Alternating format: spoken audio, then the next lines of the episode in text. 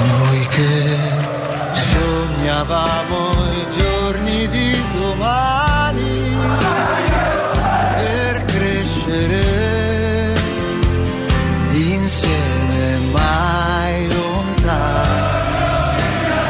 Nell'agenda di Agostino c'erano 3 foto: la foto della nostra famiglia, la foto di un santo e la foto della curva della Roma.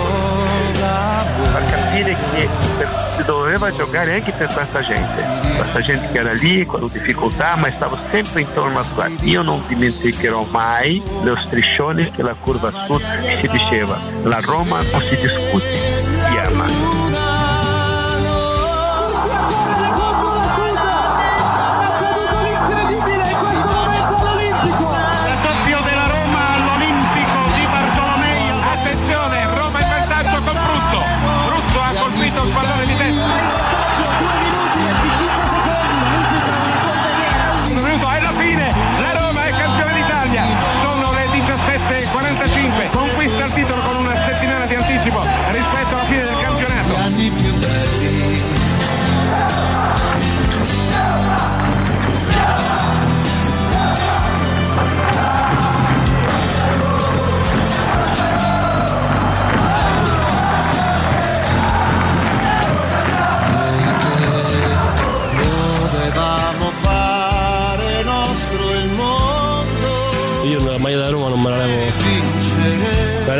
Alla tifosi.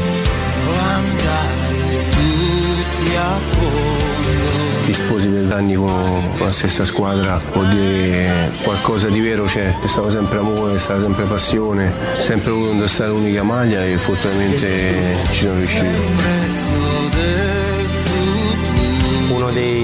Delle più grandi motivazioni che io ho tutte le mattine quando entro qui dentro è cercare di fargli capire che cos'è la Roma, che cosa vuol dire giocare per la Roma. La Roma non è uno scherzo, non è un posto di passaggio, non è...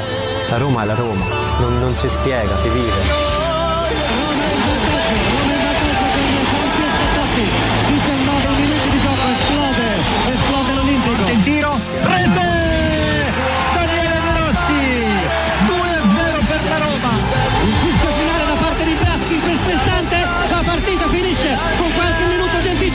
La Roma è campione d'Italia per la stagione 2000-2001. Zaniolo! 1-0 Roma! Il Feyenoord va indietro, 5 minuti che scadono, in questo momento è finita. La Roma è la prima squadra a vincere la Conference League. Il trionfo dei giallorossi, in tripudio i tifosi della Roma.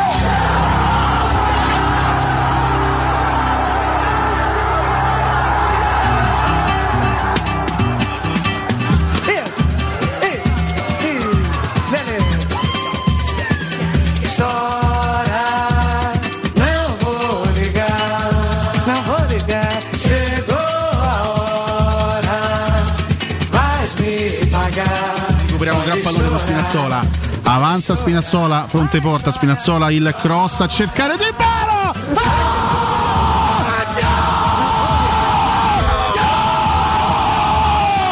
Gol! Ci vuole il genio per pareggiare ste cazzo di partite. 1-1. Gol straordinario. Grande ripartenza di Spinazzola, cross perfetto per Dybala che al volo con il sinistro beffa Samirandarovic. La Roma è solo Dybala, ragazzi.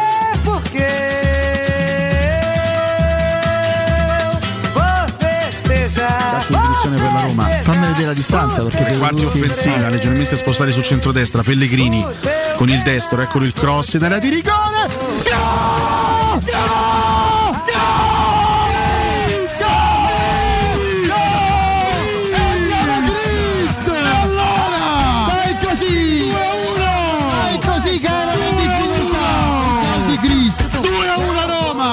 Crediamoci che la portiamo a casa.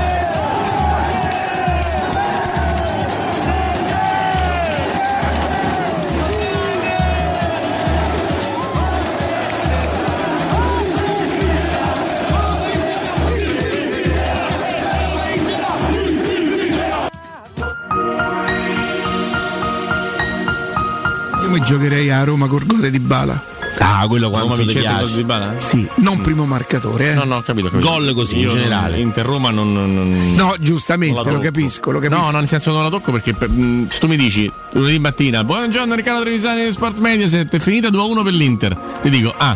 E se mi dici "Buongiorno Riccardo Trevisani, è finita 2-1 per la Roma". Ah, non è che ti dico "Ah, incredibile". Perché può è una partita in cui può succedere tutto. Se poi mi dici "Finita 1-1", sono ancora più diciamo ancora meno sorpreso perché penso che finisca così. Penso che finisca in parità. Detto questo, però non ci firmeresti io per l'1-1? Io se sono l'Inter non firmo per l'1-1. Se sono la Roma firmo per l'1-1. Invece tu vorresti la Roma vincente con gol di Dybala? Vorrei, sì.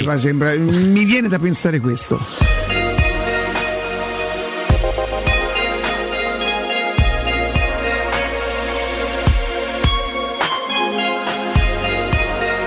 Lunedì 3 ottobre 2022, buongiorno a tutti, questa è Teleradio Stereo 92.7, un saluto a tutte le persone che attraverso il canale 76 saranno con noi per tutta la mattina.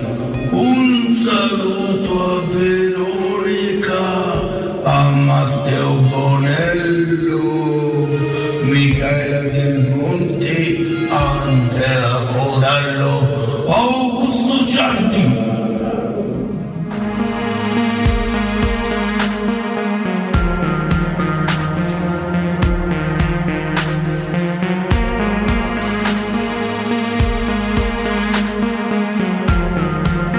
Ma che è cominciata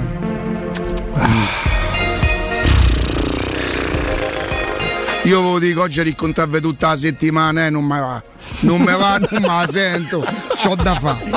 È inutile che mi metto qui a anticiparvi giovedì, fate qualche cosa pure voi, cioè, non, se no veramente diventa monotematica, cioè, mo siamo tutti bravi, mamma mia, vi posso dire una cosa? No, perché la Roma potrebbe giocare meglio e magari sarà capitato anche a me. Potrei anche essere convinto che la Roma potrebbe giocare meglio. Ma sti cavoli! Andiamo, oggi sono felice e canto! Abbiamo preso a pallonate l'Inter, voi mi direte, qualcuno di voi lo direte semmai, ma non qui, perché non ve lo faremo dire. Vabbè, ma se non batti Inter, l'Inter de che? Abbiamo perso con delle Inter inguardabili. Io spero che voi nostri ascoltatori abbiate capito che siate in grado, non intellettualmente evidentemente, l'importanza della vittoria di sabato, che continuo a ribadirlo oggi che è successa, è molto più importante di quanto sarebbe stata la sconfitta. Oggi chi guarda la classifica, non io ancora, non deve pensare ai 4 punti del Napoli o dal Napoli, deve pensare ai 3 punti alla Juve e deve pensare ai 4 punti all'Inter, perché mi pare che è questo. C'è una vittoria al di là dello scenario che può aprire, e lì però chi nel caso in cui qualcuno avesse delle perplessità su come la Roma potrebbe gestire, però vi dico una cosa, lo dico da anni, chi mi segue magari mazza quanto è presuntuoso, oggi più che lo mai. Sa, io dico sempre una cosa, noi siamo qui tutti i giorni, parliamo, qualche volta parliamo con criterio, qualche volta con cognizione, qualche volta o molto spesso parliamo a vanvera, però la gente sa che io dico sempre "Ar monte vanno loro, le chiacchiere non le prendono", e la verità è che quel signore, che spero che Austini poi dopo magari confermi quello che dico, quando ho letto la formazione e mi sono cominciati a arrivare i primi messaggi vabbè, ho capito, è sempre il solito, ho scritto ad Austini "Guarda te come gliela incarta, leggi qua aspetta".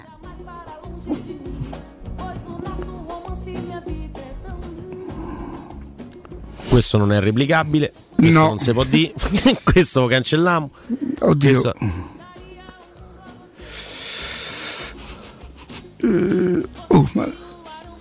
Che è successo? 17.08 che gli ho scritto. Guarda te come gliela incarta, eh? Con i puntini. sicuro, ero sicuro che gliel'avrebbe incartata una volta letta la formazione, perché sono sincero, neanch'io avrei immaginato che lui togliesse Abraham. Detto questo, si può dire che almeno fino a sabato alle 17 ha tolto quello che offriva meno garanzie. Levate la partita per come è andata, perché forse Zaniolo, e comunque quando la Roma vince in trasferta una partita così importante, per me non esistono insufficienze, esiste una squadra, perché la Roma, pur quando non ha espresso un gioco impressionante, ha comunque giocato la squadra. Il bello del calcio è che come si fa oggi a non dire che il migliore in campo è Smalling, no? E a un certo momento lì dietro si è messo, e aveva detto una cosa secondo me intelligentissima Rinaldo Boccardelli sabato, quando dice: quando lo fai giocare da libero, stile vecchio libero, lui lì spazza tutto quello che c'è da spazzare, quando c'è da chiudersi là dietro e cominciano ad arrivare qui i palloni vacanti. Gol della vittoria, migliore in campo Smalling o Dybala.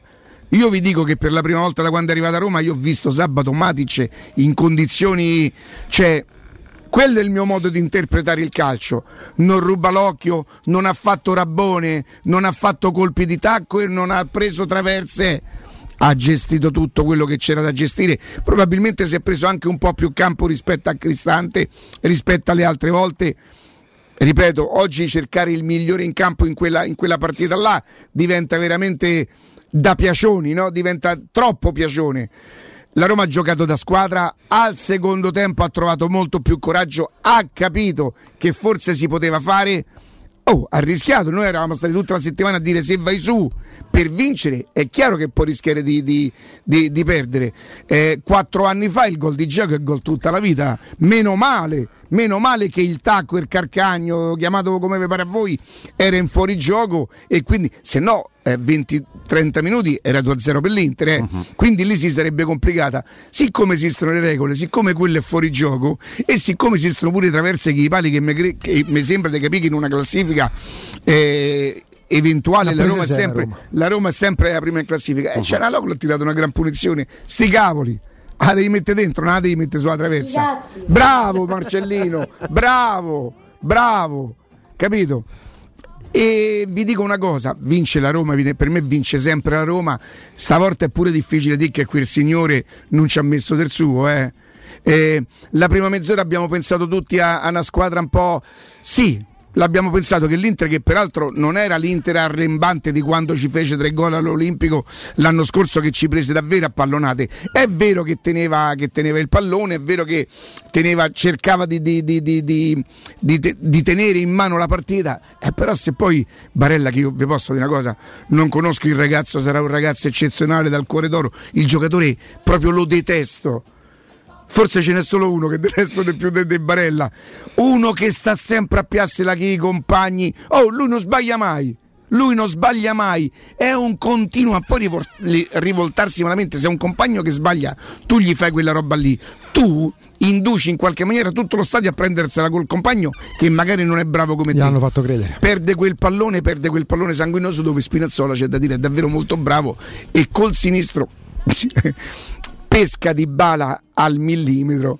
Poi però, per fare quella roba lì, perché un giocatore normale in quella posizione lì forse può tentare anche di stopparla, il tempo ce l'avrebbe avuto. In un calcio che oramai il tempo non lo prevede più, perché come perdi un tempo sei del gatto, c'è il difensore, forse quel pallone lì lo avrebbe anche, gliel'avrebbe concesso la possibilità, e lui saprebbe come addomesticare un pallone, e invece calcia di prima intenzione. Poi mi è venuta a fare la differenza tra ieri ho ricevuto 80 messaggi per Haaland, ma che vi siete impazziti? Ma come ha detto che insegna io? Fategli Haaland quello che ha fatto Dybala: menischi, spalle, artrosi, artrite. No, non la fa qua roba, non la fa. Quella che fa Dybala non la fa. Se trascinerà 5 avversari sulle spalle, segnerà di testa a 3,10 metri, segnerà in spaccata, ma quella roba che fa Dybala non la può proprio. No, non è che non la può fare, non la sa fare. Però dico, ma che voi mi ha detto che è un intruppone e che non la pia mai? Io dico che è un fuoriclasse, perciò non mi scrivete per perdere il tempo. Detto questo,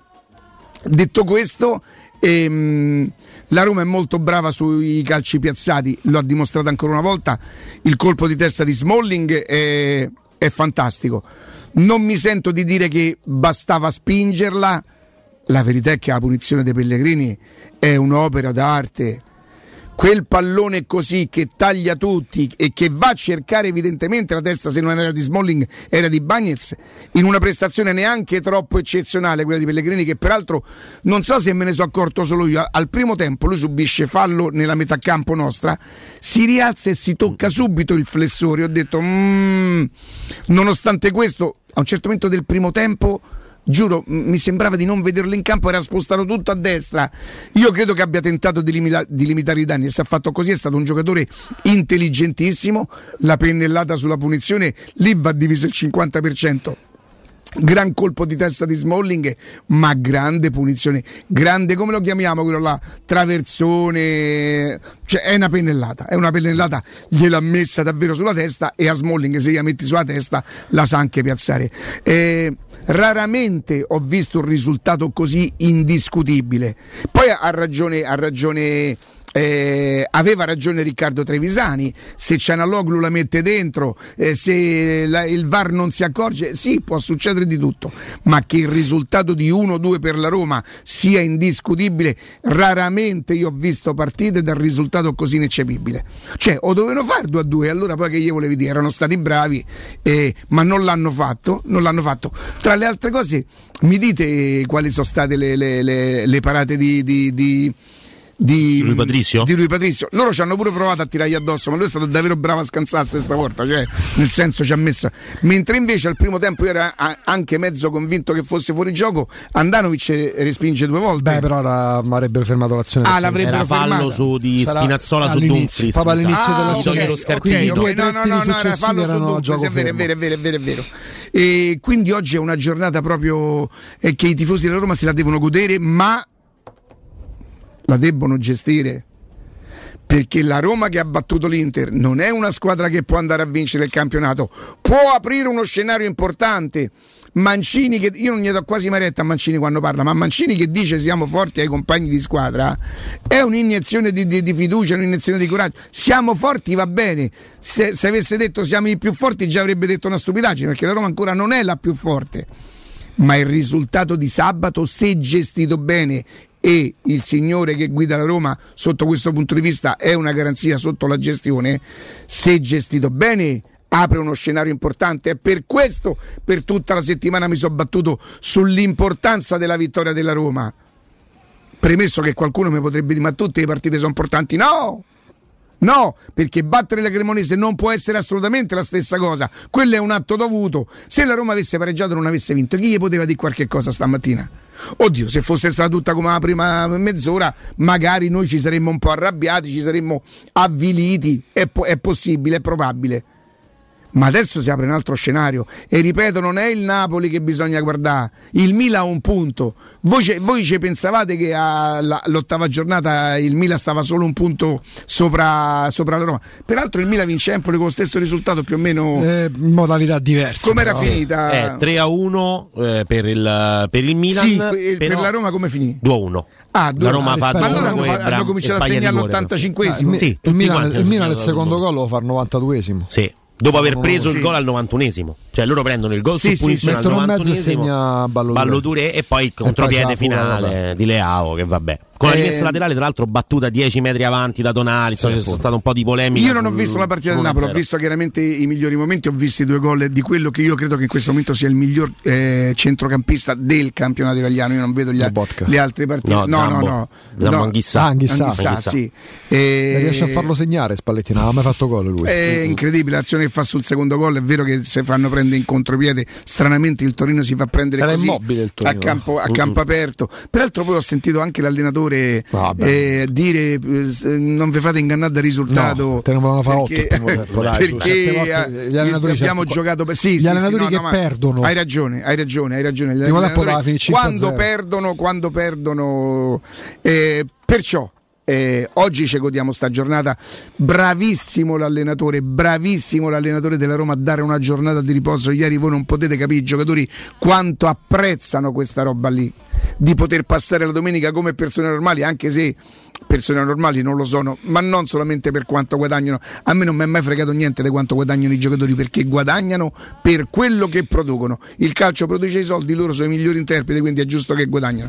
Passarlo in famiglia come una famiglia normale, voi non potete capire, gli saranno riconoscenti a vita all'allenatore per questa cosa. E comunque lunedì, martedì, mercoledì c'è tempo per preparare la partita con il Real Betis, si chiama così, Betis de Balompié, che peraltro ieri perde con il Celta Vigo. Sì, che fossero dei segnali.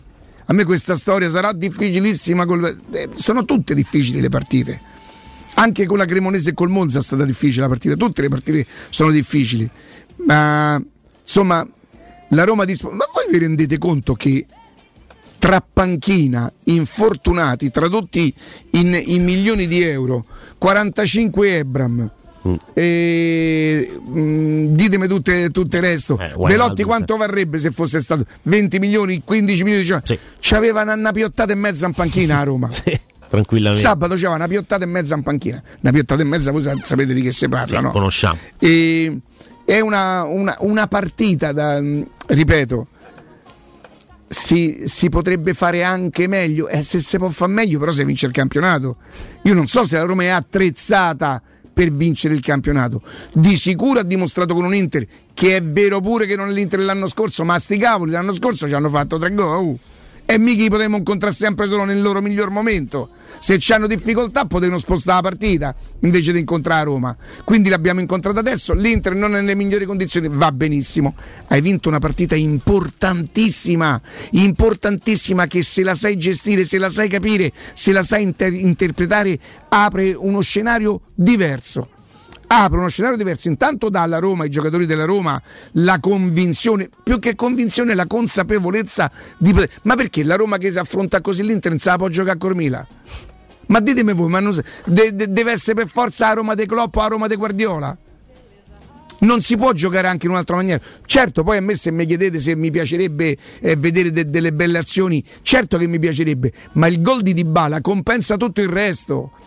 Quello che fa Dybala compensa tutto il resto. È per questo che io non potevo mai credere che un allenatore esperto, saggio come Mourinho avrebbe rinunciato a cuor leggero magari alla seconda metà, cioè, ma tu Dybala se ce l'hai te lo sfrutti subito, se a mezz'ora dalla fine la partita sei incarognita, no? Io so carognate mio, poi mi incarognisco io de me. Che famo? De me? Mi guardi, mi fai carogni e mi guardi, mi fai incarognita. No, ma mica ti ho detto sei una carogna. Io ho capito male. Dico, se la partita sei incarognita. Che vuol dire la partita sei incarognita? Incarognita messa male, imbruttita, vedi, che semenamo. No! Si è complicato. Ok, complicato. Incarognita è complicata. Okay. E dobbiamo lavorare tanto. Tantissimo. Anzi, oggi sto qua.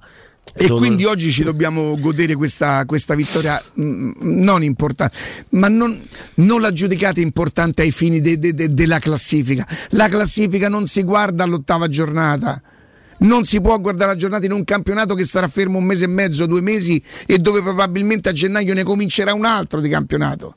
Ma questo pone la Roma nella posizione di cominciare a ragionare. Famo così, non ancora da grande. Avete ragione, ancora non è una grande squadra, ma da squadra forte, perché a Milano ci vincono, tranne rarissime occasioni, anche con l'Inter, diciamo magari non nelle migliori condizioni, ci vincono le squadre forti, e la Roma si è comportata da squadre forte.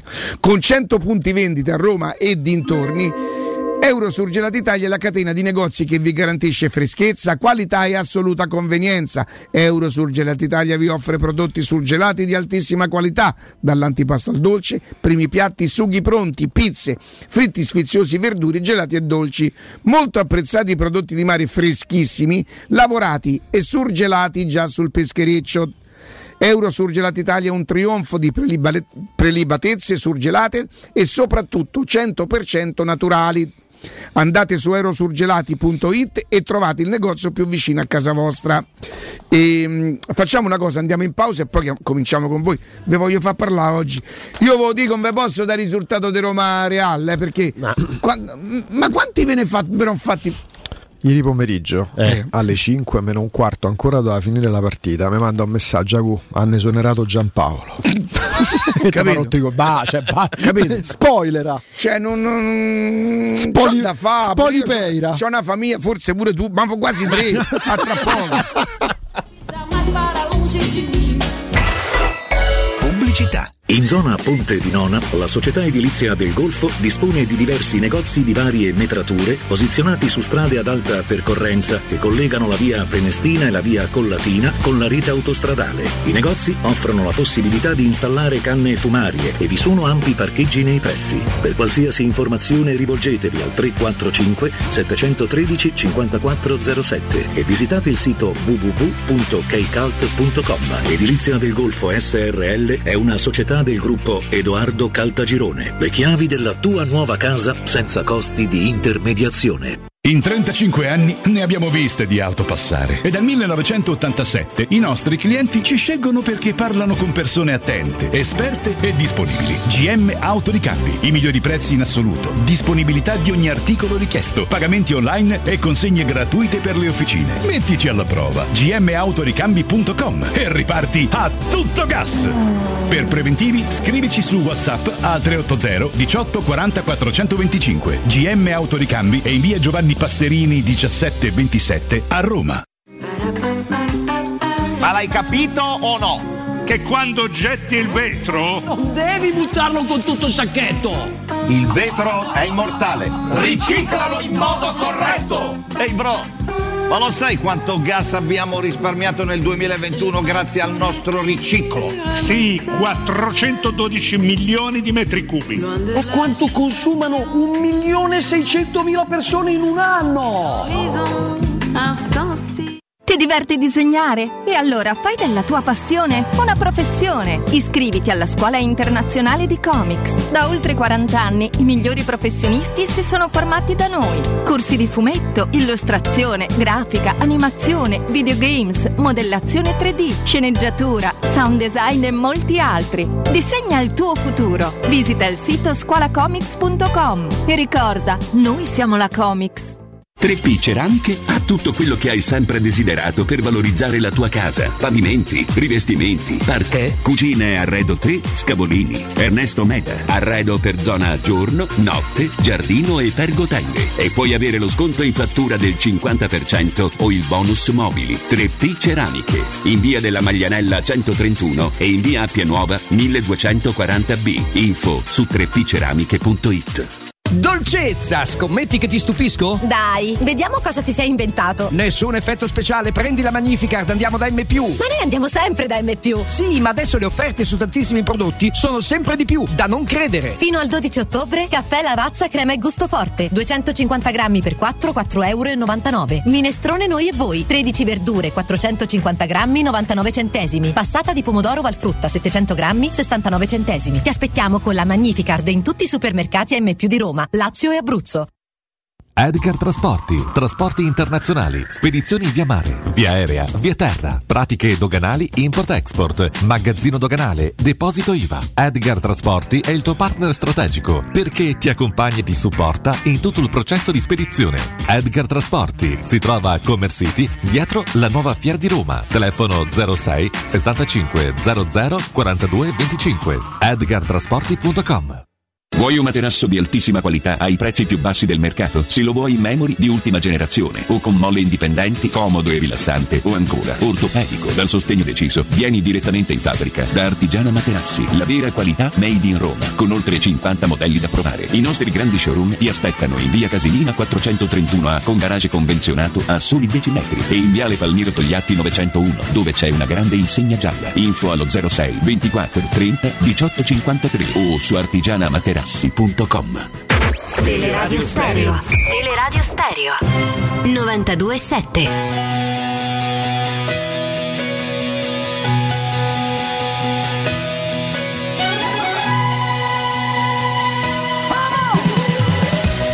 Matteo, quanto dura il video del settore ospiti di Milano? E allora, prima di passare la parola a Augusto e Andrea, io me lo vorrei rivedere perché parlavo. Io ammetto, e quindi sono poco credibile, che io ho la tendenza ad emozionarmi. Io sono un giugiolone all'età mia che se ancora vedo un film di quelli da 2500 lire americano dove l'università crocchiarella vince alla fine la partita con quelli di Howard, ancora devo far finta che mi dà una cosa dentro l'occhio, no? Quindi ammetto di non essere credibile sotto il punto di... sono uno che tende ad emozionarsi. A me però quello che mi provoca, mannaggia la miseria, all'età mia, i tifosi da Roma, ma soprattutto quello che mi provocano i giocatori che vengono a festeggiare quando stai in trasferta. Adesso a me l'ultimo ricordo è Londra, i due gol di Dzeko che ci portano sul 3-2, oppure ecco, avrei pagato oggi per stare a Milano, che poi non ce la farei, ne manca stare lì in mezzo, cioè dopo un'ora Maccascio dice morto il Galopera, ecco l'abbiamo segnato! Non ce la farei, ma mi emoziona. Me lo rimandi un attimo quel video per favore, canale 76, tutte le altre persone che in qualche maniera possono approcciare a questa cosa.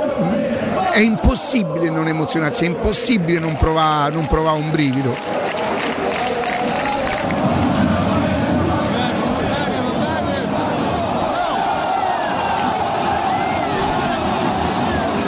Mannaggia, poi gli su stai arto una cifra.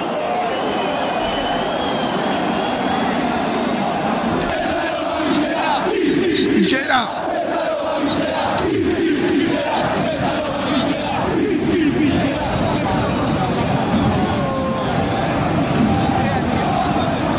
Ste braccia che quelle sono proprio spinte.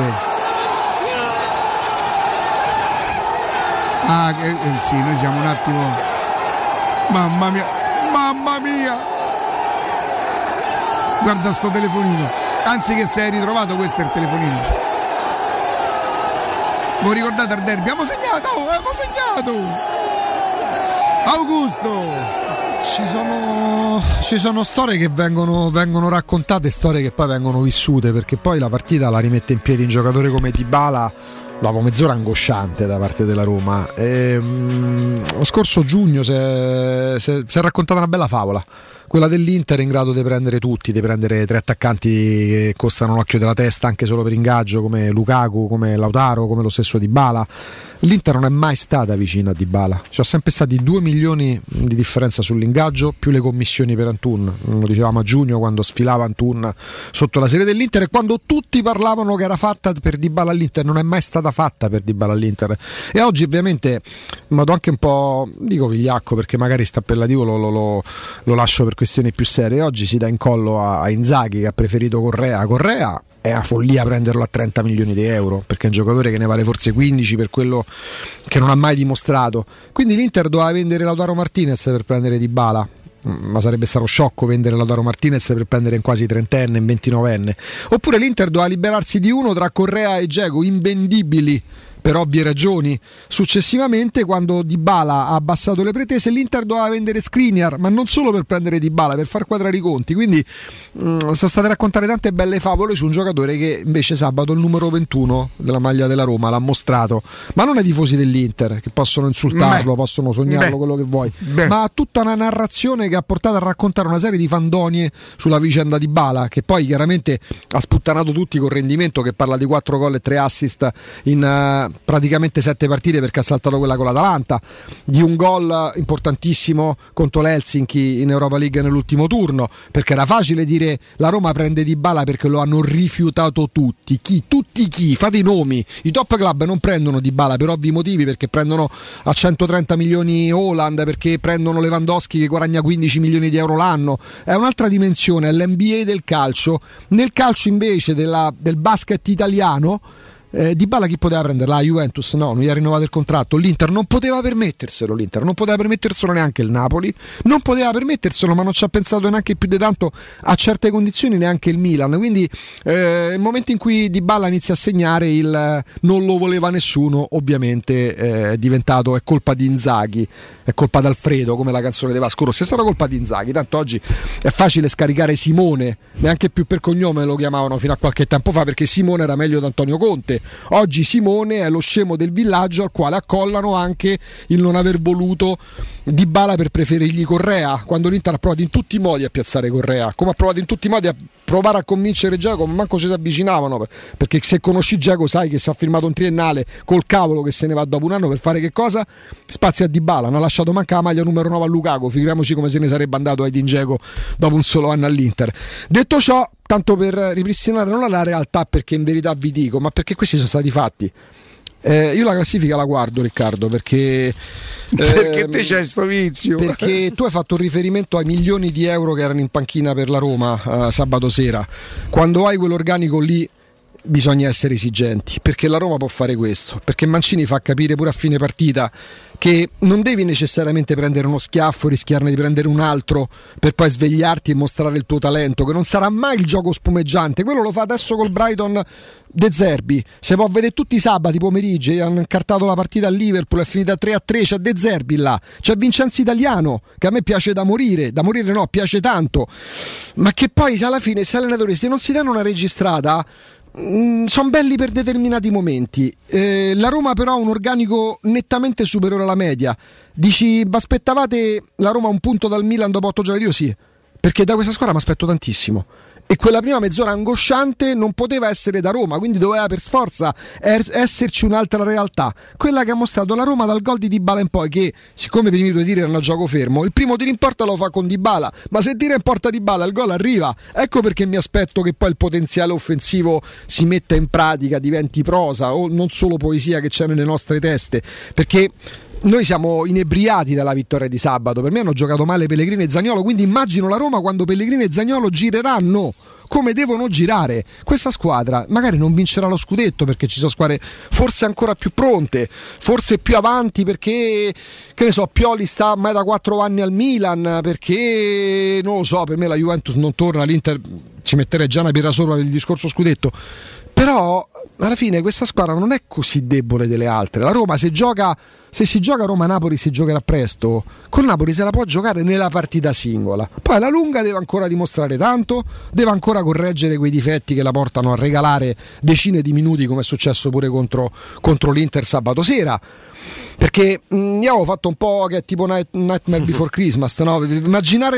Far immaginare quello che sarebbe stato lo scenario qualora fosse accaduto. Guardate come sta l'Inter oggi. Poi c'è la narrazione che porta a dire: beh, ma l'Inter può sorridere perché riparte da Aslani per aver fatto un tiro in porta, 90 minuti ha fatto un tiro in porta, riparte da Carboni, non Amedeo, un ragazzino che l'anno scorso ha battuto la Roma nella finale del campionato primavera, riparte da Carboni che ha giocato 3 minuti sabato sera e riparte dai giovani, l'Inter dei giovani. Ma come l'Inter dei giovani? C'è Dzeko, c'ha 37 anni, l'Inter dei giovani. Però guardate come sta l'Inter al netto della narrazione che porta a esaltare sempre e comunque anche nei momenti più complicati. L'Inter sta a pezzi, signori. Se può capitare, se ne prende 4 dal Barcellona, Lewandowski è in grado di farne 3, Andrea, in 20 minuti. Tranquillamente. Inzaghi probabilmente salta. Se non salta Inzaghi, se non è ancora saltato, non è perché l'Inter crede fortemente in Inzaghi, come la Juventus non crede fortemente in Allegri. Non possono permettersi gli esoneri. L'Atalanta, la Sampdoria ha perso 20 giorni per esonerare Giampaolo, perché non c'è una breccola. Però le pulci si fanno alla Roma per la questione economica, perché si va a guardare, paga 5 anni a Buffon, adesso sarebbero 3, quasi 4, Allegri a 9 milioni l'anno. Inzaghi in piccolo è la stessa cosa, perché l'Inter ha molti più problemi finanziari della Juventus. Però guardate come sta l'Inter dopo la sconfitta. È una grande squadra rispetto a una squadra piccola che ha un altro tipo di ragionamento, non si può permettere cioè dovrebbe fare ancora peggio, e che comunque 4 sconfitte in 4 giornate era quello. E se ci metti che potrebbero forse uscire dal girone, possono quantomeno retrocedere nell'Europa League, dici devono salvarsi. L'Inter cambia l'allenatore quando capisce che è tutto perduto oramai, insomma, l'Inter non rischia da una Serie B, no. Le piccole lo fanno per non andare in Serie B, assolutamente vero. Però per chiudere, questa è la realtà dei fatti, l'Inter ha perso, è all'inferno. La Roma non solo non ha perso, ma come diceva Riccardo, l'importanza di una vittoria in una partita così, vince e ti fa guardare la classifica, perché oggi si celebra il Milan che Per carità, avrebbe forse meritato i punti, ma attenzione perché sullo 0-0 poteva prendere 2 gol Milan, eh? Tranquillamente. Poteva prendere 2 gol. Bairami se ne mangia uno. Appunto, uno praticamente difficile, difficile da sbagliare, tipo quello che sbaglia Mele contro la Fiorentina ieri pomeriggio. La Roma è a un punto dal Super Milan, che fa i conti con gli infortuni che la Roma conosce bene, altro che Milan campione di sfortuna, ed è a un punto dalla Super Lazio, che sembra diventata la squadra dei fenomeni praticamente. E poi c'è il Napoli che sta andando benissimo, l'ha dimostrato pure contro il Torino. E adesso però, siccome poi la Roma ci ha fatto riguardare sui cellulari di notte la partita, insomma, diamo una mano ai nostri occhi, diamo una mano alla nostra vista, cerchiamo di preservarla sempre. Davvero un grandissimo piacere dare il ben trovato a Mirko Antonetti. Mirko Antonetti è responsabile di Officina Occhiali, un marchio che è diventato un riferimento per gli amici della nostra radio, per i nostri ascoltatori. Mirko, buongiorno, ben trovato. Buongiorno a te, buongiorno a tutti gli ascoltatori ovviamente. Ecco caro Mirko, quando parliamo di Officina Occhiali, insomma, sappiamo che voi vi prendete davvero cura dei nostri occhi, con promozioni ultra vantaggiose, super vantaggiose per i nostri ascoltatori. E allora a questo punto ti chiedo che periodo è, il mese di ottobre è appena iniziato e che cosa si trova da voi? Allora, il mese di ottobre prosegue come settembre, diciamo è il momento in cui tutti andiamo a fare i controlli, le visite, facciamo i nostri check-up e quindi anche noi quello che facciamo ovviamente è prenderci cura della salute dell'occhio dei nostri clienti dall'inizio alla fine. Quindi partiamo ovviamente con una misurazione della vista. Tra l'altro quest'inverno abbiamo fatto i lavori di ristrutturazione, abbiamo raddoppiato la sala di misurazione, sono diventate 2, questo per accogliere ancora di più tutti i nostri clienti, quindi con uno screening con dei macchinari all'avanguardia e con i nostri fantastici ottici facciamo una misurazione della vista. Da lì ovviamente partiamo poi per scegliere l'occhiale, questo lo facciamo prendendoci cura sì dell'occhio ma anche del portafoglio dei nostri clienti, ecco, con promozioni sempre nuove sicuramente. Ecco, arriviamo lì perché voi siete stati fantastici dall'alto della vostra professionalità, ma aggiungo io anche della vostra sensibilità, a coniugare proprio ciò che serve per la salute dei nostri occhi al non trascurare anche l'aspetto economico, finanziario, perché insomma Mirko sappiamo tutti che momento stiamo vivendo, ecco ce ne parli ancora di più nello specifico delle promozioni.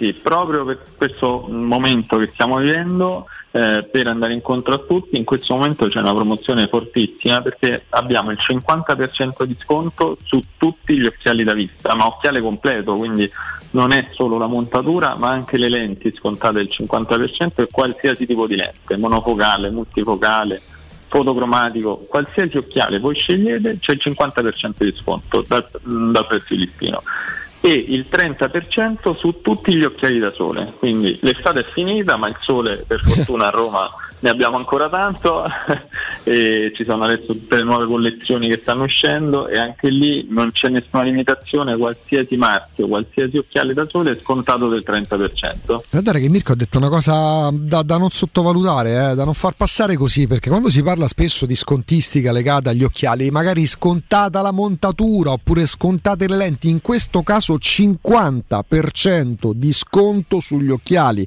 da vista omnicomprensivo, tutto compreso, è una cosa da non sottovalutare. E poi siccome hai detto bene te, il sole qua ce l'abbiamo e è pure tornato bello questa settimana già dallo scorso weekend, 30% di sconto su tutti gli occhiali da sole dei migliori brand, quindi diventa una promozione fantastica, quindi da sfruttare. Decidono di fare l'occhiale da sole graduato, diventa occhiale da vista e quindi si beccano il 50% anche lì. Ah ecco, perché poi si può fare la combo perfetta, perché a quel punto anche aguzzate l'ingegno quando andate da Mirko, quando andate da Officina Occhiali, non lasciate stare la timidezza, parlate, perché state parlando ad amici, state parlando a persone che sanno fare le cose al meglio e che insomma dedicano anche tanta attenzione ai più piccoli per esempio. Assolutamente abbiamo creato un corner apposta per loro, in modo tale dove si possono sentire veramente a loro agio, perché tante volte scegliere il primo occhiale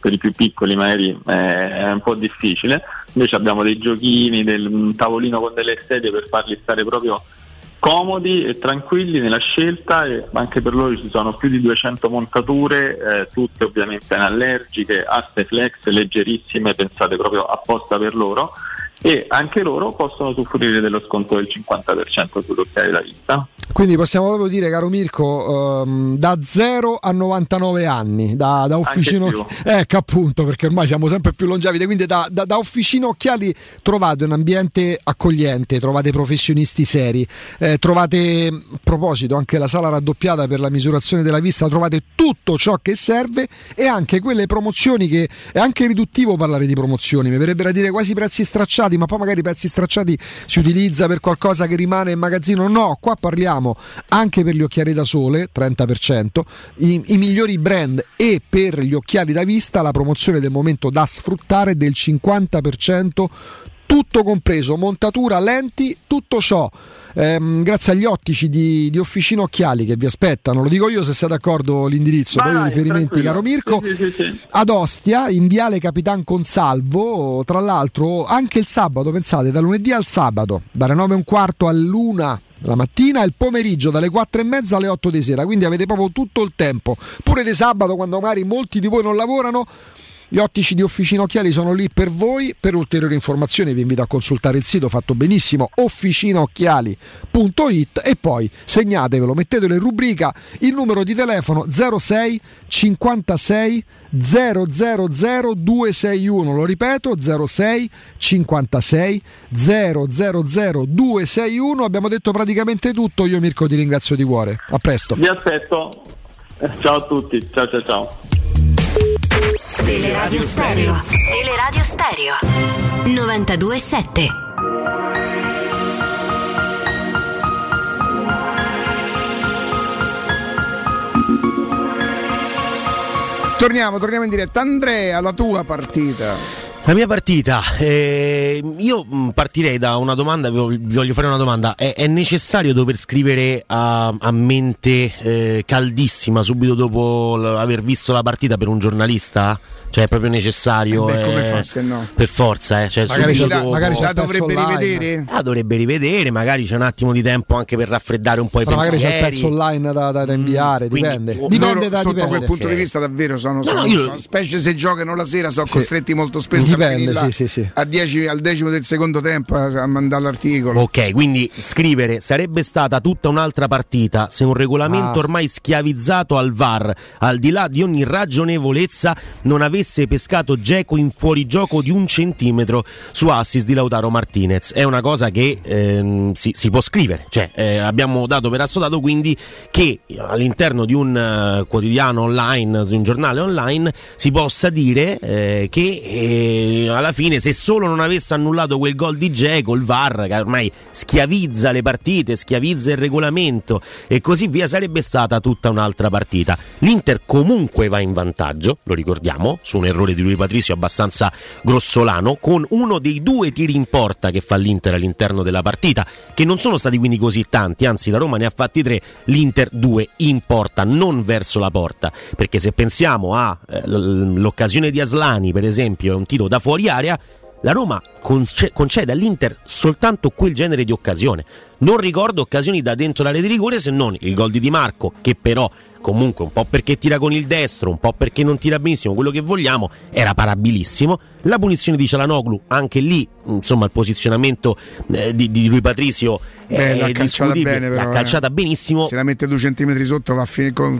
però è vero pure che lui, vi ricordate, io mi ero permesso di dirlo contro la Juventus, nel senso, io capisco che ci sono dei tiri che sono imparabili, e quello di Çalhanoğlu probabilmente sarebbe stato così. Molto spesso no, però i portieri protesi che tentano magari in vano, e lui è da un po' di tempo che battezza e però, per carità, non è nel momento migliore della carriera, diciamo, esatto. Così questo per dire però quali sono i 2 tiri in porta dell'Inter, cioè 2 tiri in porta dell'Inter con la Roma che invece ne fa 3 e tra le altre cose ha un'occasione enorme verso il minuto 88 per chiudere la partita con Ebram, azione creatasi praticamente da solo da Ebram su una bella palla di Belotti, che ancora una volta entra benissimo in partita a lottare, a fare a sportellate, cercando di sbagliare meno scelte possibile, manda in porta Ebram che poi insomma lì dopo i 50 metri di corsa, quello che vogliamo, sbaglia completamente, quindi regala diciamo gli ultimi minuti di speranza all'Inter. La Roma la partita, tralasciando i 30 minuti iniziali dove sì, l'Inter ha dominato magari dal punto di vista del possesso palla, del gioco, di quello che vogliamo, ma ha creato poco, ha concretizzato 2 gol, uno in fuorigioco, quindi irregolare, e il gol realizzato invece su un errore del portiere. Altre grandi preoccupazioni per la difesa della Roma non ce ne sono state, e questo è un merito della squadra, come diceva giustamente Riccardo, di una squadra che gioca da squadra e che poi si appoggia a un singolo meraviglioso, su un recupero palla importantissimo di Spinazzola che mette un pallone incredibile. Sentivo i tifosi dell'Inter protestare anche, no, per Andanovic o per la punizione dal quale nasce il 2-1, che sinceramente non capisco bene che cosa ci sia da protestare lì, però su Andanovic uno dice se la butta dentro da solo, ma Dybala tira un missile da dentro l'area di rigore senza stoppare il pallone. Riccardo diceva una cosa perfetta da questo punto di vista, lì 9 su 10 lo stoppano e provano ad aggiustarsela meglio per tirare nel modo corretto, magari piazzarla, come no. Dybala prende, tira di prima e Andanovic è preso controtempo. La partita la cambi grazie a queste genialità qua, a queste giocate del singolo che gioca con la Roma e non gioca con l'Inter. Ci sarà un motivo se alla fine la Roma vince la partita e l'Inter la perde, mi viene da dire. Chiaramente il fatto che la Roma vinca ci fa essere meno fiscali su alcune cose. Se il gol di Dzeko di quel centimetro, io vorrei ricordare a questo signore che non so chi sia, Giancarlo Padovani, i centimetri li abbiamo inventati noi nell'80-81 con il presidente Viola.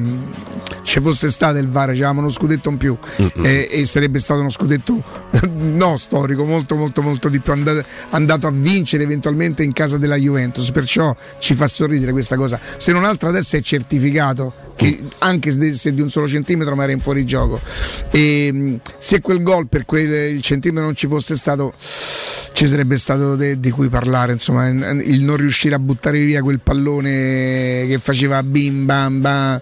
Sì, magari l'Inter sarà stata pure un po' più fortunata, io dico sempre che nei rimpalli la squadra che vince il rimpallo è sicuramente fortunata, ma ci crede un po' di più, ho sempre pensato questo qui. E sarebbe... il calcio non è una questione di giustizia, esatto. Il calcio è un gioco, però se il calcio fosse fatto di giustizia, quella partita, lo scudetto e la partita doveva essere della Roma.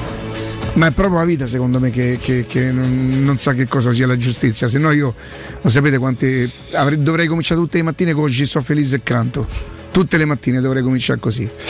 Invece io vi dico una cosa che mi fa davvero felice, perché mi fa capire che il messaggio insomma sta arrivando, e vi dico di approfittare chiaramente tra virgolette, perché nessuno vi regala niente, paghereste comunque, però c'è una sensazionale offerta, e questo lo è davvero, che la Brispa sta facendo nella sua macchina top di gamma.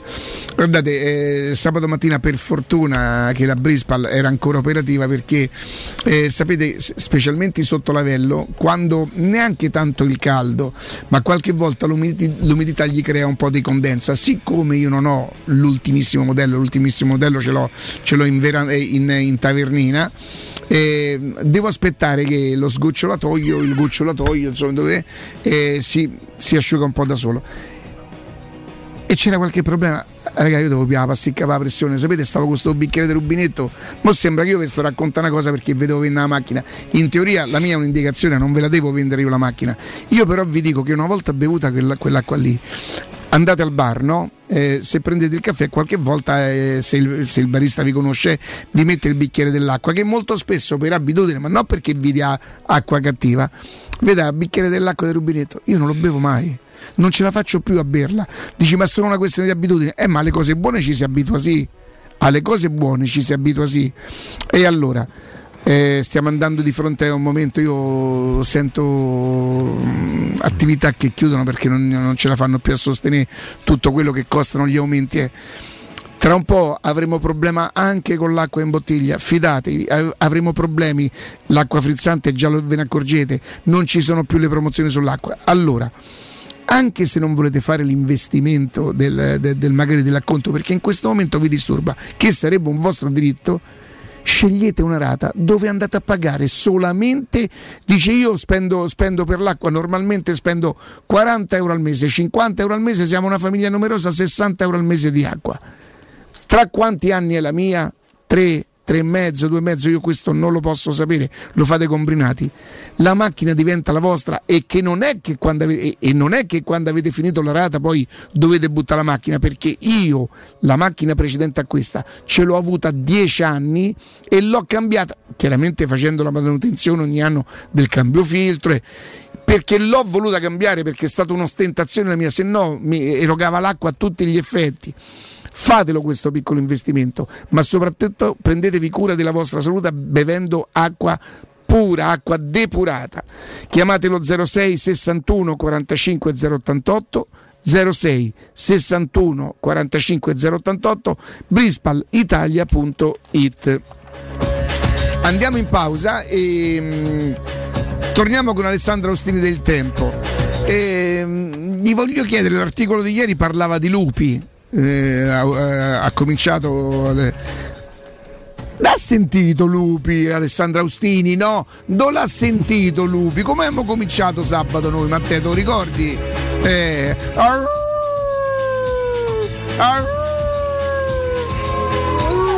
Io per la felicità di molti non è che campo per sempre, Pubblicità. Ehi, dove corri? Fermati, prenderai una multa. Hai ragione, ma non è colpa mia. È Officina Occhiali che ha superato tutti i limiti. In che senso, scusa? Con sconti per tutti su occhiali da vista e da sole, fino al 50%. Davvero? Certo, sconto 50% sugli occhiali da vista e 30% sugli occhiali da sole. Una promozione da non perdere. Ok, ma dimmi dov'è? Officina Occhiali è a Ostia, in Viale Capitan Consalvo 35. Sai che ti dico? Corro anch'io da Officina Occhiali. È la mia nuova acqua di casa. Approfitta anche tu della sensazionale offerta promozionale firmata Brispal. A soli 19 euro al mese avrai acqua pura e con tante bollicine direttamente a casa tua. Hai capito bene? A soli 19 euro al mese, incluso manutenzione e cambio filtri. Cambia acqua anche tu e passa ad un erogatore Brispal e avrai purezza, freschezza e il massimo del risparmio. Brispal, la tua nuova acqua di casa. Informazioni allo 06 61 45 088 o Brispal Italia.it.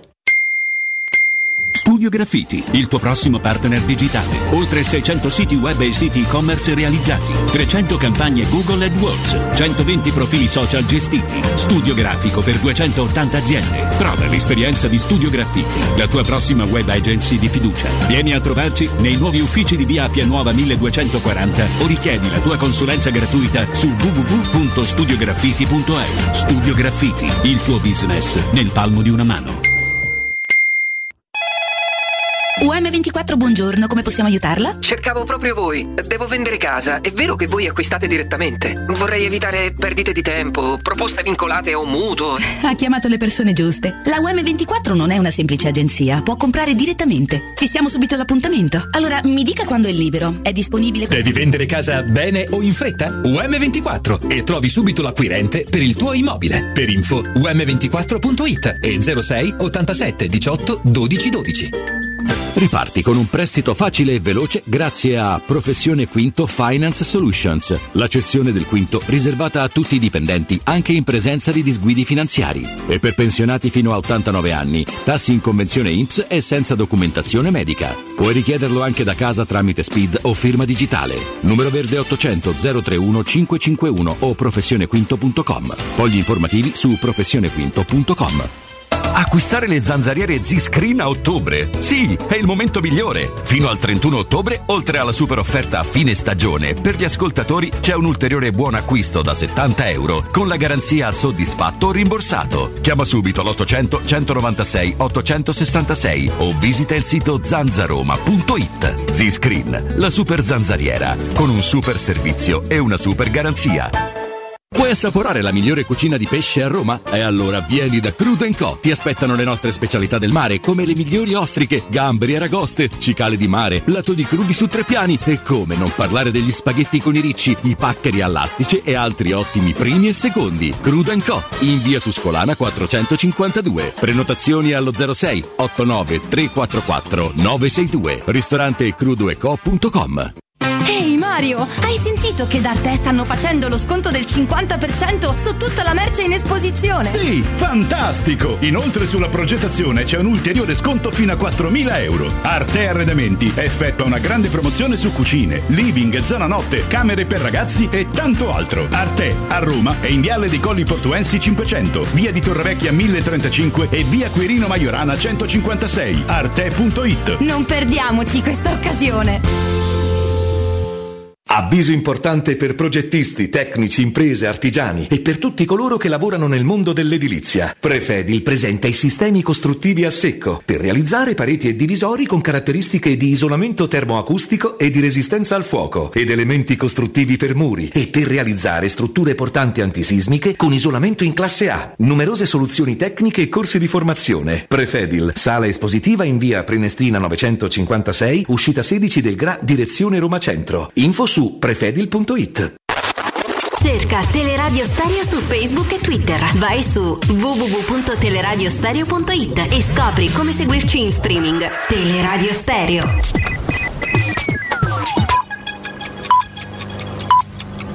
Sono le 11 in punto.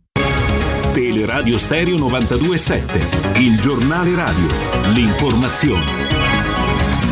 Buongiorno a tutti da Nino Santarelli. La politica italiana, Meloni al lavoro sulla squadra dei ministri che tra una ventina di giorni andrà presentata a Mattarella. La Meloni sabato è intervenuta ad una manifestazione di Coldiretti ribadendo che in questo anno alcuni dossier importanti, primo fra tutti il caro bollette.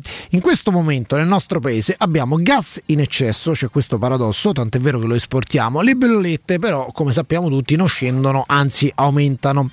A proposito di caro bollette, in Salento la catena alberghiera Cairoli ha annunciato la chiusura immediata di 5 strutture, a farne le spese 275 dipendenti. Ad agosto le bollette dell'energia hanno raggiunto per questa catena alberghiera i 500.000 euro, negli ultimi 12 mesi l'aumento è stato del 500%. Secondo Assohotel rischiano di chiudere a breve 8 hotel su 10, sono a rischio centinaia di migliaia di posti di lavoro. Le bollette della luce, come sappiamo tutti, continuano ad aumentare, più 60% ad ottobre. Noi sabato abbiamo parlato con il gestore di una piscina comunale, Sergio, un nostro ascoltatore. Ha ricevuto da poco la bolletta di agosto, 8.000 euro, ma ad agosto la piscina è stata chiusa tutto il mese. Il consumo è stato stimato sul mese di gennaio, quando la piscina era aperta. Allora, tra l'altro, la bolletta fu di 4.500 euro contro gli 8.000 di agosto. Oggi contro il caro bollette proteste in numerose città italiane. In Brasile, ieri le elezioni presidenziali, si va al ballottaggio il prossimo 30 ottobre. Lula al primo turno ha ottenuto il 48%, Bolsonaro il 43%. È tutto, buon ascolto. Il giornale radio è a cura della redazione di Teleradio Stereo. Direttore responsabile Marco Fabriani.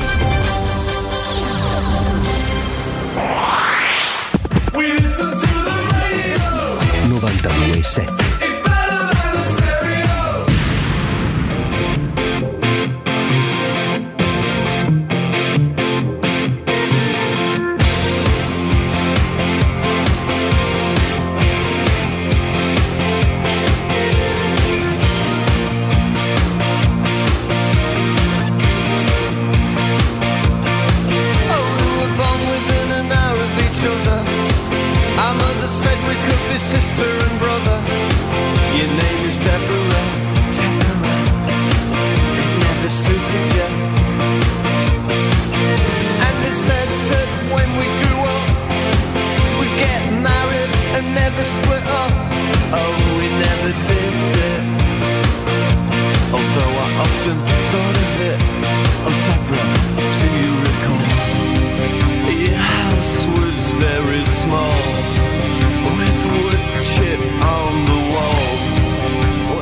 10.03 Teleradio Stereo 92.7. Diamo il buongiorno e il bentornato ad Alessandro Austini del Tempo. Alessandro, buongiorno. Buongiorno Riccardo, ciao Augusto, ciao Andrea, buongiorno a tutti. Buongiorno. Ciao Ale. Eccoci qua. Ieri scriviamo i lupi, no? Siamo tutti bravi, siamo tutti ascoltavo. Siamo tutti bravi, siamo. Sì, sì. Vi ho copiato, lo ammetto. Lo ammetto, non potrei essere nulla senza di voi. Senti, come l'hai metabolizzata la partita, la vittoria? Allora, intanto ti confesso che ho avuto dopo tanto tempo il gusto di rivedermela, nel senso io spesso cerco sempre di rivedere le partite, però ho fatto più fatica in altre circostanze perché non c'è niente da fare, sei più invogliata a rivederti una vittoria a San Siro che certo, che non lo so, una sconfitta a Udine o una vittoria con la Cremonese, e quindi rivedendola ho percepito ancora di più l'importanza di questa vittoria, che io ritengo essere la vittoria più importante in campionato della Roma di Mourinho, prendendo l'anno scorso, perché sono state importanti le vittorie con l'Atalanta, è stato magnifico il derby, non è stata una vittoria Roma-Juventus che lo stava diventando ed è diventata una beffa invece clamorosa. La Roma di Mourinho in campionato un colpo così grande non l'aveva ancora mai fatto, e interrompe, quindi ha un valore diciamo storico perché interrompe una sequenza lunghissima alla quale non eravamo più abituati, di sconfitte o al massimo pareggi contro le tre squadre tradizionalmente grandi. La Roma non batteva l'Inter da 11 partite, non vinceva a San Siro da 5 anni, non vinceva a San Siro contro l'Inter da 5 anni e mezzo, e quindi è veramente significativo questo risultato, perché comunque la Roma si stava abituando a non poter più competere, a non poter più lottare contro queste grandi squadre nelle singole partite, al di là poi della classifica, dei trofei, piazzamenti. La Roma ha fatto le cose migliori in questi 5 anni in Europa e non le ha fatte più in campionato, quindi mi fa sperare che possa essere iniziata una nuova fase, che si apra, come dicevi anche tu, una nuova prospettiva, cioè proprio questo è il valore di una vittoria, di quelle che ti ricordi, perché le vittorie a San Siro ce le ricorderemo sempre tutte, è difficile dimenticarsi una vittoria a San Siro, che è uno degli stadi più difficili dove giocare, e quindi insomma sensazioni molto importanti e speranza che davvero il campionato della Roma sia iniziato sul serio sabato scorso. Poi parliamo adesso della partita, i dettagli, le cose eccetera, quindi questa è la parte risultato. La parte della partita, dico che la Roma si è ripresa quello che il campo l'aveva tolto con l'Atalanta, secondo me la Roma meritava di vincere con l'Atalanta e nessuno avrebbe potuto dire nulla se la Roma avesse pareggiato contro l'Inter, era una partita da pareggio Inter-Roma francamente, ma l'hai vinta perché sei stato più bravo di a prendertela. Ale, era da pareggio in previsione o era da pareggio avendola vista? No, avendola vista e rivista, è una partita che, se ti devo dire, cioè io guardo Roma-Atalanta, mi chiedi qual è il risultato più giusto di questa partita, che vince la Roma. Com'è finita? 1-0 per l'Atalanta. Guardo Inter-Roma, mi chiedi qual è il risultato più giusto di questa partita, secondo me il pareggio, perché comunque le due squadre più o meno si sono equivalenti. Lo sai che però non sono d'accordo Ale, cioè nel senso più giusto, perché se era più giusto il pareggio vuol dire quasi che la Roma, tra virgolette, lo so che non è questo che tu stai dicendo, attenzione, però non è giusto, ingiusto perché? No, non, cioè nel senso giusto non perché alla Roma abbia vinto ingiustamente. Che sia un'ingiustizia che abbia vinto, ti parlo di come se fosse la box, no? Ai punti, i meriti che ti sei andato a, perché uno deve sempre guardare quello, no? Se fosse finita in pareggio io non credo che noi oggi staremmo qui senza il gol. Tu immagina che non c'è il gol di Smalling, stiamo qua a dire, ho capito Ale, ma come faccio a pensare che non c'è il gol di Smalling? Porca miseria, ha buttato sta vittoria, non credo. Avremmo parlato di una partita diversa, perché il risultato fa tutta la differenza del mondo. Allora ti posso dire una cosa, dopo averla vista, Se la Roma non avesse vinto questa partita, io l'avrei vissuta con un pizzico di rammarico, perché non lo mi sarei mai permesso di dirlo prima, ma una volta vista l'Inter avrei detto, beh certo, se non sfrutti manco un'occasione così, insomma l'Inter si prestava, non sta bene. Questo l'avremmo detto. Per questo ti dico che secondo me 2-1. Io ti parlo in termini di occasioni, perché per vincere le partite devi creare occasioni e segnare, e la Roma l'ha fatto perfettamente in una maniera, perché lupi spietati, perché la Roma ha sfruttato, capitalizzato due delle uniche tre vere occasioni che ha avuto durante la partita, perché le occasioni sono state tre, i due gol e la girata di Ebram. Cioè, quando è che la Roma poteva segnare?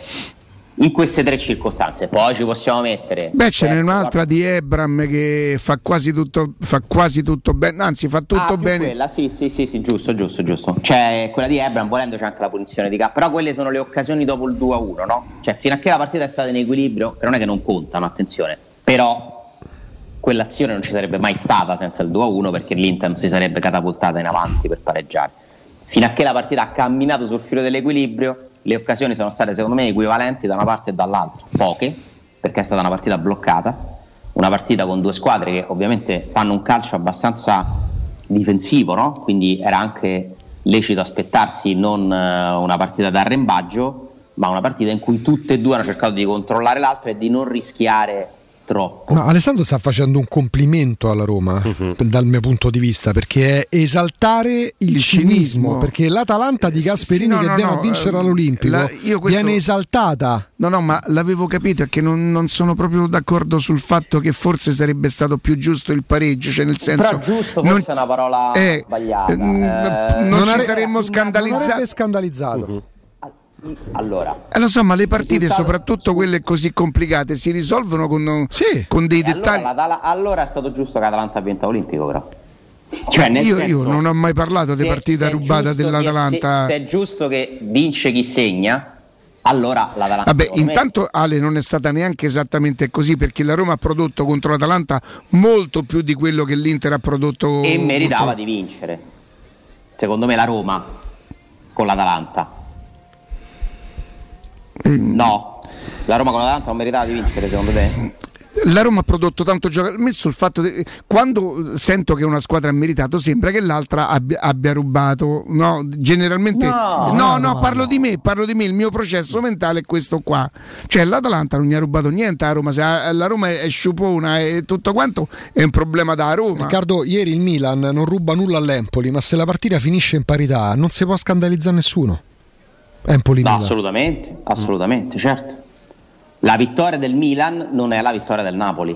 Esatto. Cioè il Napoli ha giocato quasi un amichevole. Cioè il Napoli a volte trasforma le partite in amichevoli. Poi ditemi come si può segnare un gol al 10° minuto come al secondo te anche Cioè pure il Torino l'ha resa un amichevole. Io non ho mai visto un gol del genere al 10° minuto di uno che prende la palla prima del centrocampo, corre dritto, senza contrasto, tranquillo, dice a un certo punto, dice ma che davvero? Vabbè, la segno. Cioè una cosa non si è mai vista. Poi il Torino, Juric, aggressività, ma vabbè.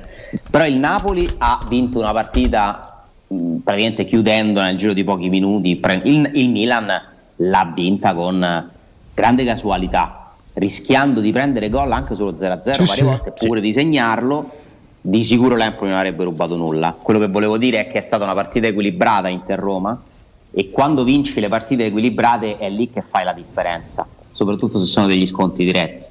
È stata una vittoria veramente importante, una vittoria da Roma di Mourinho in tutto e per tutto, perché la Roma di Mourinho le partite le sa vincere così, anche così, le vuole vincere così, gestendo, rischiando poco e colpendo nei momenti in cui si decide, perché saper colpire in quel modo per due volte è da grande squadra, è da squadra che a Milano sì, Ale, a Milano sì, se poi lo fai in casa col Monza o con la Cremonese io qualche dubbio me lo posso far venire, ma se lo fai a Milano con una che un mese fa, 5 mesi fa era candidata allo scudetto, secondo me da squadra forte, che hai detto grande squadra? Da grande squadra. Poi, quantomeno da squadra forte, certo. Un discorso sulla prestazione, le occasioni create. Tolgo quelle dopo il 2-1 perché lì è una partita che cambia per il risultato, da una parte ti metto i due gol che hai segnato più Ebram, una girata che lì, guardate, se la prende un attimino meglio è gol, sì. Perché Ebram anticipa tutti in area di rigore, bella palla anche grande, di Celic,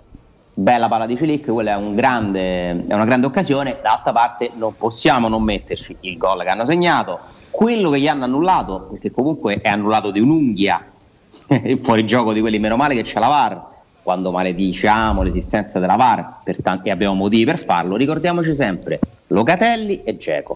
Senza la VAR la Roma secondo me perde a Torino con la Juve e non so se vince con l'Inter, anche se ti dico pure che il gol di Di Marco sì, magari non lo fa, ripara certo. Quello che cioè, nella dinamica della partita mi viene da pensare che il gol di Di Marco sostituisca quello di Dzeko, non lo possiamo sapere. Comunque quella è un'occasione, la traversa non può non essere un'occasione di Çalhanoğlu, perché lì Rui Patricio si inginocchia sperando invocando l'aiuto divino, e ti ci metto il tiro di Aslani, non tanto il colpo di testa di Lautaro o un tiro sempre di Lautaro, ma il tiro di Aslani esce veramente di poco, ce n'è anche uno nel primo tempo di Çalhanoğlu. L'Inter in termini di numero di occasioni ha fatto un po' di più, ma ha giocato male. L'Inter non ha meritato di vincere la partita, l'Inter giocava in casa, doveva reagire, era la partita della riscossa, è stato un Inter molto deludente e infatti ha aperto una crisi ormai conclamata in cui si parla molto dell'allenatore. Secondo me ha ragione, perché se io vedo i giocatori dell'Inter, anche quelli solo disponibili con la Roma, mancava sì Lukaku, Brozovic, ma tutti gli altri, io dico che quella squadra potrebbe giocare molto molto meglio, e quindi la Roma non ha rubato assolutamente niente. È una Roma più forte dello scorso anno, perché mentre guardavo la partita pensavo che Çelik ha sostituito Maitland Niles, che Matic, che ha fatto la miglior partita secondo me da quando è a Roma, ha sostituito Sergio Oliveira, che Dybala ce l'hai e non ce l'avevi, forse è la prima cosa che devo dire, diciamo che ha sostituito Mkhitaryan, sì, alla fine più forte di Mkhitaryan, non hai ancora Wijnaldum, non lo stai usando perché ci avresti pure quello, Belotti ha sostituito Felix, quindi poi pure nei cambi, no? Hai Spinazzola in più, non gioca Zaleschi. Hai pure Zaleschi che praticamente fino a marzo scorso non c'era per qualche minuto. Non c'è Veretù, ci sarà Wijnaldum. Ragazzi, la Roma è cresciuta, eh? Sì, ma lo sapevamo. Cioè, non è che perché torniamo indietro, riavvolgiamo l'asso, perché non mi volevo arrendere al fatto vabbè, ma c'è sta che perdi a San Siro prima di giocarla. Perché non si può cancellare quello che la Roma ha fatto e quello che abbiamo detto sulla Roma per un mese, cioè che la Roma si era rafforzata al punto da far dire agli osservatori, più quelli esterni forse che quelli di Roma, che era una squadra candidata allo scudetto per poter competere, per poter stare là, e la classifica adesso ci ridà una prospettiva di quel tipo, nel senso che non si guarda la classifica, come ripete spesso Riccardo nelle prime giornate, no? Però domenica prossima si assegna il titolo il campione d'autunno, lo consentite? Perché si gioca il primo quarto di campionato. Dai. Il primo quarto di campionato si gioca, cioè un quarto è un quarto, cioè non sono 2-3 partite. E la Roma, se sarà brava a battere il Lecce, speriamo, prima c'è il Betis che è ancora più importante forse, sicuramente è più difficile, tu stai lì, avresti fatto più di 2 punti a partita e avresti confermato le previsioni, cioè che tu sei una squadra che può stare nel gruppo di testa. E quindi questa vittoria è fondamentale, perché ti restituisce quello che il campo ti aveva tolto con l'Atalanta ingiustamente, lì forse giusto o non giusto lo possiamo usare, e ti rimette su un binario di entusiasmo, di consapevolezza. Hai avuto insomma un'occasione, l'hai colta, perché l'Inter in queste condizioni è un'occasione, tante volte non l'avevi colta, finalmente è successo, ce lo meritavamo tutti, nel senso che ne abbiamo viste troppe di Inter-Roma, Milan-Roma, Roma-Milan, Roma-Juve, c'erano troppi anni che eravamo arresi all'idea, compreso l'anno scorso in cui hai fatto 0 punti più a Coppa Italia persa, cioè l'anno scorso hai fatto 0 punti con quelle 3 squadre e hai perso in Coppa Italia con l'Inter.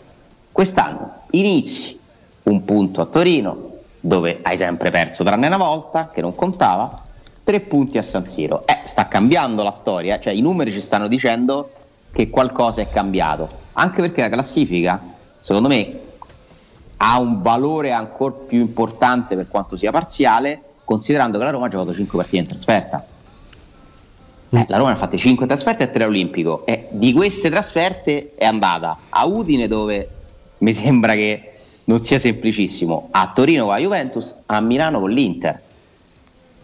C'è il rispetto allo scorso anno, quando l'impressione era che il calendario diventasse più difficile verso la fine, e infatti così è stato, perché ha avuto un rallentamento alla fine, quest'anno io ho l'impressione invece che sia più equilibrato e che tu ti stai già togliendo stai superando dei begli ostacoli, eh? Ora c'è due partite e poi c'è il Napoli, poi ci sarà una partita, poi c'è il derby. Il Napoli è a Napoli? A Roma. Ora hai Lecce, Samp, Napoli in campionato.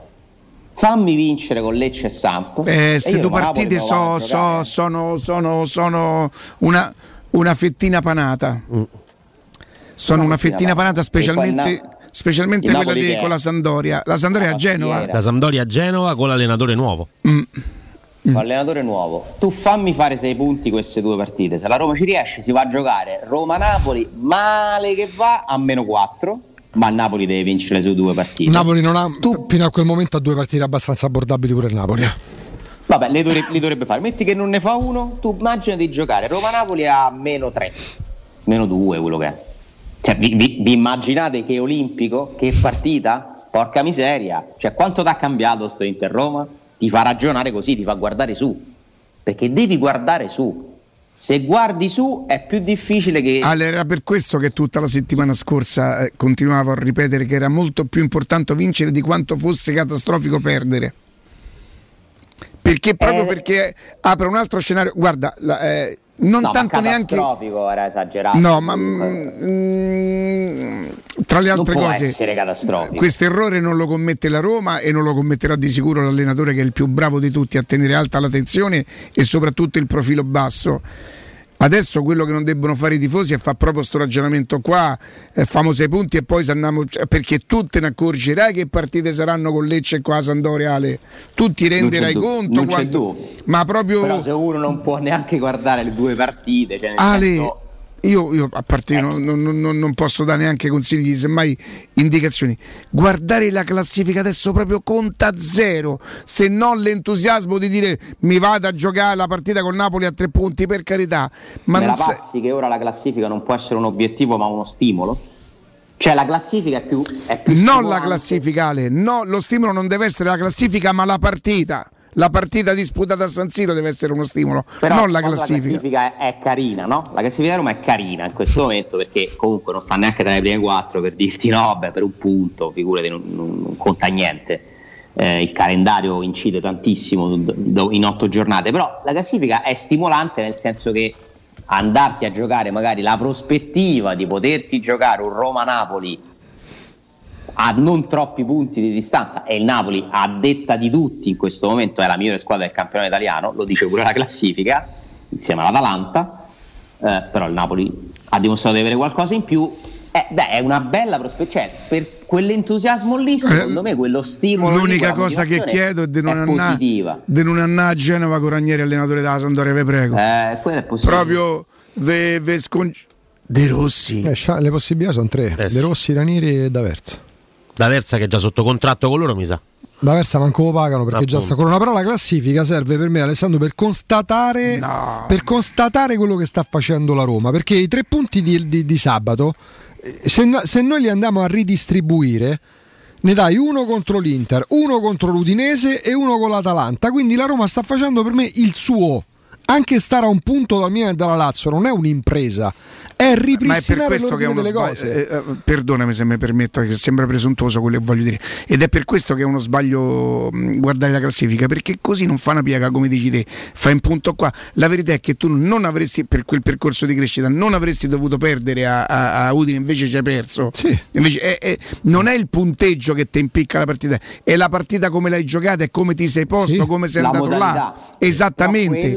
Quella partita hai meritato di perderla, cioè lì 4-0, voglio dire, ecco, è per questo che non bisogna guardare ancora. Guarda, è vero che a me me l'hanno suggerito che un allenatore, specialmente su in testa, sono le ultime, mi pare che disse 6, ma insomma io ce ne metterei pure 8, le ultime 8. Tu puoi guardare la classifica e cominciare a fare i conti.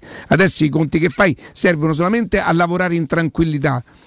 c'è, la classifica in questo momento ti consente di lavorare, l'ambiente è buono, la gente è fiduciosa. Se tu perdevi creava malumore, ma non avrebbe creato problemi per il proseguo del campionato. Mi sono spiegato? Ma era una corsagna. No, ma io me ne vado, sono sincero, non è che posso. Cioè, no, tu perdevi. L'aria sarebbe stata pesantuta. Avrebbero vinto tutte attorno a te. Quell'Inter lì, cioè se tu mi dici e ci sta, l'avremmo commentato in molti, questo pensiero l'avremmo tirato fuori in molti. E certo, aver pareggiato, se non ci fosse stato il gol di Smalling, contro quest'Inter è anche un'occasione persa. Tu immaginati se ci perdi contro quell'Inter. Ale, che t'ho scritta ai 17.08 di sabato? Che gliela avrebbe incartata? Senti, vi leggo una cosa. Poi dimmi. No, perché quello era un commento per la formazione, no? Sì. Perché alla fine, diciamo, la soffiata si era rivelata giusta a metà, nel senso che la soffiata era non giocano i quattro. E per deduzione si era pensato a Dybala. E per deduzione chi sapeva questa cosa mi aveva detto, credo che quindi non giochi Dybala perché è arrivato per ultimo, e invece quindi si era capito dalle prove che avrebbero giocato Cristante e Matic e che quindi uno davanti non c'era. Ebram non l'aveva proprio previsto nessuno, ed è stata una cosa che ha anche avuto un senso, con tutto che secondo me non è quella la mossa che ti ha fatto vincere la partita, perché non solo, nel senso che l'obiettivo che c'era secondo me nella testa di Mourinho era non do riferimenti a tre giocatori comunque grossi fisicamente, Acerbi, Skriniar, Bastoni, sono tre giocatori che prendono un riferimento e fisicamente è difficile combatterli. Se io gli metto tre che possono svariare, li posso mandare un po' in tilt. A me non sembra che sia successo questo nella partita. No, al primo tempo non c'era proprio collegamento tra le parti. Primo tiro in porta, il gol di Dybala. Però aver giocato con Cristante e Matic secondo me ti ha garantito un controllo che diversamente però, forse non l'avresti avuto. Ale, diventa anche difficile dire non è quella la mossa che probabilmente alla fine, visto che tu vinci a Milano, quella mossa lì diventa una genialata, Ale. Se segna Ebram alla fine c'è poco da dire, diventa una genialata una volta certo. Che tu hai acquisito il risultato giocando in quella maniera, quindi siccome è una scelta coraggiosa, anche secondo me poco condivisibile, perché io ho ricevuto un po' di messaggi, ma che ecco là se vede la partita da caca sotto, queste cose così. Quando io dico che Mourinho dicendo che la Roma ha speso 7 milioni è un genio, sbaglio? No, e questa ora ma non è la stessa cosa, perché qui c'è un fatto pratico, una cosa che è successa. Dica a Roma ha speso 7 milioni e butta le mani avanti e di così si perdo. Aver contribuito invece con quella mossa ad aver fatto vincere Roma, no, scusa, è l'oro, non è il chiacchiera, capito? Certo, però genialata, nel senso, quante volte è successo che un allenatore ha messo un falso 9? Tra l'altro non è una cosa da Mourinho. No, io non dico che lui lo abbia inventato, Ale, non sto dicendo questo. Io ti dico che è una scelta intanto coraggiosa, perché te metti in panchina l'acquisto più costoso da Roma. E su questo non c'è dubbio. È una scelta che se tu perdi ti danno del caca sotto. Mamma mia. Siccome vinci diventa una genialata, c'è poco da fare. In reazione a quello che poteva diventare, però guardando la partita io non ho avuto l'impressione, porca miseria, l'Inter ci sta capendo niente, perché ci sta. Ma ti dico anche un'altra cosa, no? Che secondo me, poi dopo se vuoi entriamo nell'ambito o nel dettaglio della prestazione dei singoli, pure Zaniolo non ha fatto una gran partita, pronti e via, se io decido di giocare con una punta di meno ha scelto pure bene, perché è quello che in questo momento quello, cioè, hai capito? Che era giusto scegliere secondo me un atteggiamento un po' più prudente all'inizio, perché comunque giocare con Pellegrini a centrocampo con lui ha finito con due attaccanti, con Belotti e con Abraham, esatto, però giocare dal primo minuto a San Siro contro l'Inter con Pellegrini che è diventato ormai un trequartista mediano e tre punte forse era un pochino esagerato. E infatti Mourinho non l'ha fatto. E che cosa ha scelto? Mi gioco Dybala, tengo fuori Ebram, che quest'anno comunque ha iniziato non con la stessa forza della passata stagione, quindi ci sta. Però non mi sembra, vedendo la partita, che la Roma abbia creato questi grossi problemi di mancanza di riferimenti. Poi tu mi puoi dire il gol. No, Ale, però... No, ha concesso poco anche all'Inter, tranne il gol di Dzeko che grazie a Dio il VAR ha giustamente annullato. Sei stato più equilibrato, ecco, sì. È tutta una questione di episodi. Se la Roma non vince la partita, addirittura la perde, i 6,5 a Pellegrini e Zaniolo diventano 4,5. Ma certo che il risultato, quindi il risultato in una partita così, se metti gli insufficienti, sei ingeneroso. Se perdi questa partita, hanno vinto il Napoli, l'Atalanta, la Lazio, il Milan, la Juventus, l'Inter in attesa dell'Udinese, cioè, però la Roma l'ha vinta, appunto. Senti, se la Roma vince una partita così in casa con Cremonese, per me Zaniolo e Pellegrini non sono sufficienti. A Milano, in quelle condizioni, tutto quanto diventano tutte prestazioni sufficienti. Però Zaniolo ci ha messo il cuore. Cioè, secondo me una prestazione. Secondo me ci ha messo pure Pellegrini. No, ma ci hanno messo tutti, però da certi giocatori no. Pellegrini ci ha messo pure la qualità. Sì. Quel calcio di punizione che a noi ci sembra scontato. Mettila così su Smalling. No, poi, non l'ho detto stamattina. Ale, ti chiedo scusa perché siamo già a 28. I fabbricanti d'oro, gioielleria, oreficeria, argenteria a prezzi eccezionali, perché i preziosi arrivano direttamente dalle fabbriche proprietà dei soci e saltano passaggi intermedi. Grossisti, rappresentanti e clienti finali possono acquistare oro e gioielli con un risparmio dal 30 al 50%. A tutti gli ascoltatori della radio verrà riservato un ulteriore sconto del 5%. I fabbricanti d'oro li trovate in via Pinerolo 37, piazza Re di Roma, via Palombarese 100, la zona è Fontenuova. Vi do un telefono che è un numero verde, 800 68 15 10 868 15 10, ifabbricantidoro.net, oppure sui loro social. A tra pochissimo. Pubblicità. Nel centro di Ostia, in una zona commerciale ad alta percorrenza, la società SIPA dispone di negozi di varie metrature, locali liberi e disponibili da subito, adatti a qualsiasi tipo di attività, in una posizione privilegiata e centrale. La zona signorile, la collocazione commerciale e gli ampi parcheggi nei pressi rendono questo immobile un ottimo investimento. Per qualsiasi informazione rivolgetevi al 345 713 5407 e visitate il sito www.keikalt.com.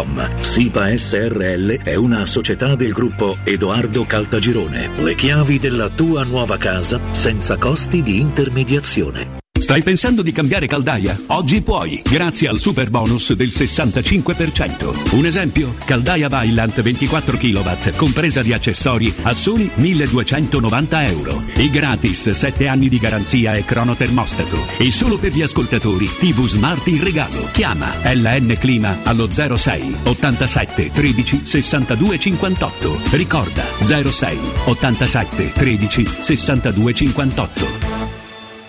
Approfitta dell'eco bonus sconto immediato in fattura del 65%. Climanet ti offre climatizzatore Daikin 9000 BTU in classe A++, compreso IVA e installazione, a €609 in 10 rate a interessi zero e 10 anni di garanzia. Showroom a Roma in Piazza Carnaro 28 e Viale Marconi 312. Climanetonline.it. Il tuo clima ideale in un mondo più pulito con Climanet. Quindi dopo aperitivo? No, oggi ho il dentista. E sei così allegro? Io avrei una fifa. E perché? Dolore, sia fisico che al portafoglio. Bah, come sei antiquata. Io sono un paziente We Dental Care. Il benessere del cliente è al primo posto. Macchinari di ultima generazione, un medico per ogni specializzazione, due centri all'avanguardia vicini alle metro e con orario continuato 9:20 lunedì sabato. Vai su WeDentalCare.it, 800 56 10 06. Faccio di meglio, ti accompagno. Nel Lazio si vendono sorrisi. Insmercato apre tanti nuovi punti vendita per fare la spesa con il sorriso, perché da Insi i prezzi sono bassi tutto l'anno e trovi tutto quello che ti serve, tutto di qualità, per una spesa semplice, facile e veloce, senza inseguire le promozioni. Sorridi con Ins. Scopri il punto vendita nel Lazio più vicino a te su insmercato.it. Insmercato, tutta la tua spesa, sorriso incluso. Quando Roma brucia, Nerone placa le sue fiamme. Nerone, l'amaro di Roma. Un gran liquore che racchiude in sé millenni di storia, arte e civiltà. Asciutto al palato, dal gusto pieno, che regala intense sensazioni. A Roma nasce Nerone, un incendio di sapore. La pace ti sta a cuore. ma non hai paura di lottare per un futuro più sostenibile, con energia prodotta in Europa. Credi nella democrazia, ma non accetti compromessi sulla protezione del clima. Vuoi un'Europa che punti sulle energie rinnovabili per raggiungere la neutralità climatica. E giorno dopo giorno sono sempre di più coloro che scelgono di intraprendere lo stesso cammino. L'Europa sei tu. Per la tua casa o per il tuo ambiente di lavoro, la Global Service Ambiente è la tua certezza. Global Service Ambiente progetta insieme a te, realizza e mantiene il tuo spazio verde, cura il tuo trasloco, effettua il servizio di pulizia. Global Service Ambiente gestisce i tuoi rifiuti liberandoti da tutte le pratiche burocratiche. Si occupa del tuo impianto fognario. Chiama il numero verde 800 998 784 gsambiente.it. Global Service Ambiente lavora per te, per rendere il tuo ambiente migliore. Da Paoletti Industria Mobili sono iniziati i saldi, un incredibile fuori tutto estivo per rinnovo collezioni, con imperdibili affari su tutti i mobili esposti e in pronta consegna. Regalati subito una visita alla Paoletti e approfitta dei nostri saldi di qualità e decidi se riceverli subito o quando vuoi tu. Non perdere questa occasione e vieni nei nostri negozi di via Piave Torina 80, uscita Gra Tiburtina verso Roma e via Tiburtina 606 o paolettimobili.it. Teleradio Stereo 92.7.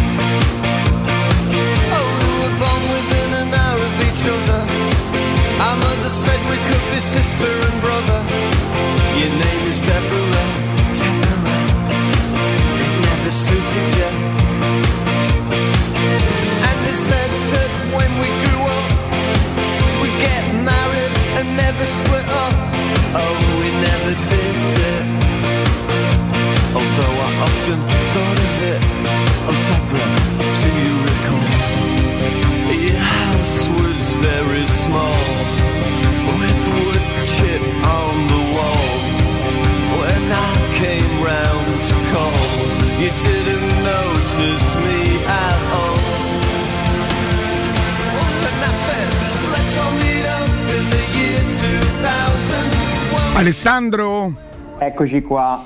Negli occhi dei tifosi c'è la frase "siamo più forti" di Mancini, che lo dice ai compagni. Poi Mancini è molto bravo a dividersela con gli altri, ce lo pensavamo un po' tutti. Siamo più forti, non i più forti, eh? Siamo più forti di quell'Inter, e ha avuto ragione Mancini, e sono quelle frasi, diciamo, che si dicono. Anche Cristante l'ha spiegato, no? Che può essere utile in certi momenti per vincere certe partite. Aiutarsi anche con questo tipo di motivazione. Poi io vorrei spendere qualche parola per il compagno di reparto di Mancini, Smalling, che secondo me meriterebbe più celebrazioni di quante non ne abbia, perché Smalling in questo momento è il mio giocatore preferito della Roma, insieme a Dybala. Però vabbè, su Dybala è proprio una questione di superiorità oggettiva, cioè Dybala è il preferito di tutti probabilmente, e ce lo invidiano in tanti, a cominciare dai tifosi dell'Inter. Smalling è veramente un valore aggiunto fondamentale, è un giocatore di una serietà unica, di una continuità ritrovata grazie a un lavoro fisico che finalmente lo sta aiutando a risolvere i suoi problemi. È un ragazzo positivo, è un leader diverso, un po' alla Mkhitaryan, nel senso che non ha degli atteggiamenti da leader carismatico, ma lo è con i suoi comportamenti, con le sue prestazioni, con la sua presenza, con la sua serietà. Secondo me Smalling è in questo momento il Koulibaly della Roma, non so se rendo l'idea, ed è assurdo, meglio così per la Roma, ma è assurdo che non sia in nazionale. Andatevi a leggere chi sono i convocati dell'Inghilterra e ditemi se ve ne prendereste uno di quelli al posto del Smalling. Basta vedere chi ha CT dell'Inghilterra. Forse Tomori, che in questo momento sta giocando peggio di Smalling comunque. Io non mi prendo neanche Stones, che è un ottimo giocatore, per carità, ma non me lo prendo, mi tengo Smalling. Veramente sono molto contento che Smalling giochi nella Roma, a me piacciono i calciatori di quel tipo là, quelli che mi trasmettono serietà, professionalità. Ma che ha spiccicato qualche parola in italiano? Sì. Con il tipico italiano degli inglesi, esattamente. Sì. Un accento fantastico. Poi insomma è un ragazzo anche diverso, no? Da fuori dal campo, anche quell'aspetto mi colpisce, perché la sua sensibilità estrema per gli animali, si vede che è un ragazzo speciale, quindi ben vengano anche gli Smalling nel calcio, se me lo consentite, perché magari non è un mondo molto adatto agli Smalling, ma a me piace che esistano pure i ragazzi come lui. E comunque questo signore intanto ti ha segnato 2 gol di una pesantezza estrema, perché comunque ti ha regalato 3 punti con la Cremonese, 3 punti con l'Inter, è al 9° gol da quando gioca nella Roma, e ci sono dei numeri relativi agli infortuni che sono incoraggianti, nel senso che lui 2 anni fa salta 27 partite per infortunio, 27 nella seconda stagione di Fonseca, recupera poi per Manchester, ma ci ricordiamo come è andata a finire, non stava comunque bene, quindi 27 partite sono più della metà della stagione. Smalling era un giocatore che sembrava ormai un atleta non più capace di reggere certi ritmi.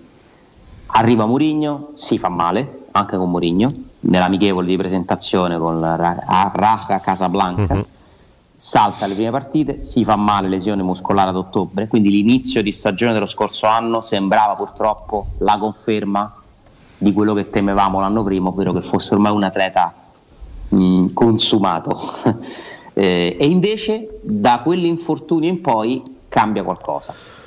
Lo staff lo ha aiutato molto, impostandogli un certo tipo di lavoro che è valso anche poi per altri giocatori. Smalling è un po' il simbolo, no, di una gestione migliore degli allenamenti, e quest'anno, incrociando le dita, insomma problemi non ce ne sono. Poi succederà probabilmente che si possa rifare male pure Smalling, perché purtroppo succede a quelli che giocano, non glielo auguro ovviamente, non glielo auguro alla Roma, però insomma i numeri ci dicono che ha saltato 12 partite lo scorso anno per infortunio, tutte all'inizio della stagione, poi per i primi 2, cioè da un anno Smalling sta bene, cioè questa è la notizia, da un anno, da quella lesione muscolare di ottobre, 12 partite saltate pure la scorsa stagione, poi c'è sempre, quando non c'è è perché viene gestito da Mourinho, perché poi anche questo è il segreto, cioè non fargliele giocare tutte, pure quello ha contribuito. Secondo me in questo inizio di stagione lui le ha giocate tutte 10 e Mourinho un paio gliel'avrebbe risparmiate, una gliel'aveva risparmiata ma con Bulla si fa male,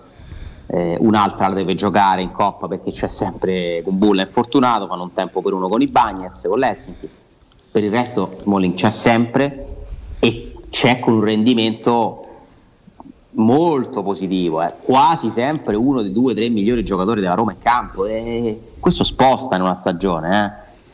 La sua sfortuna in chiave nazionale è stata che l'unica partita che anche Smalling secondo me ha giocato male è quella che si è vista al CT. Non gli date più il visto al Southgate, tenetelo lontano dalle partite da Roma, perché cioè, nel senso, è incredibile che il Southgate sia venuto a vedere quella partita per Smalling, è incredibile secondo me che non lo convochi, però la cosa più incredibile è che sia al CT dell'Inghilterra Southgate, ma forse vabbè. Sì. Con tutto che poi se tu vai a vedere i risultati di Southgate non sono neanche così negativi, perché c'è una semifinale mondiale, una finale dell'Europeo, adesso no, direi che in Nations League non è andata bene, però le qualificazioni mondiali le ha superate brillantemente, quindi ci sono pure dei numeri a favore di Southgate, che non mi sembra però un allenatore che ha quella chiave per farti svoltare, non il mi guizzo. Sembra assolutamente, no. Poi magari mi smentirà in Qatar, tra poco lo sapremo. Vabbè, per carità, dopo il consiglio che ci sta per dare Riccardo, leggo una formazione: Svilar, Karsdorp, Kumbulla, Vigna, Zaleschi, Bove, uno tra Matic e Cristante, Camarà, Shomurodov, Belotti e El Shaarawy, più Volpato, più Tripi in attesa di Wijnaldum e Darboe. Cioè, quando si parla di forza della Roma, Riccardo faceva riferimento a quanti milioni ci fossero in panchina sabato sera per la Roma. Forza della Roma sta nell'avere alternative che io non mi ricordo quanti anni era che non ne aveva di così forti in numero così elevato. Dall'anno di Paredes, sostituto di De Rossi, uno tra Totti, Gervinho, Salah, Dzeko in panchina, chi c'era? Rudiger, Manolas, Ale, sì. Ale, ne parliamo tra un minuto. Marco, buongiorno. Oh, Riccardo, buongiorno, come stai? Ben trovato? Beh, come posso stare secondo te? Ma che settimana sarà secondo te? Dai, poi con questo impegno di giovedì. Senti Marco, invece noi dobbiamo parlare di Artigiana Materassi.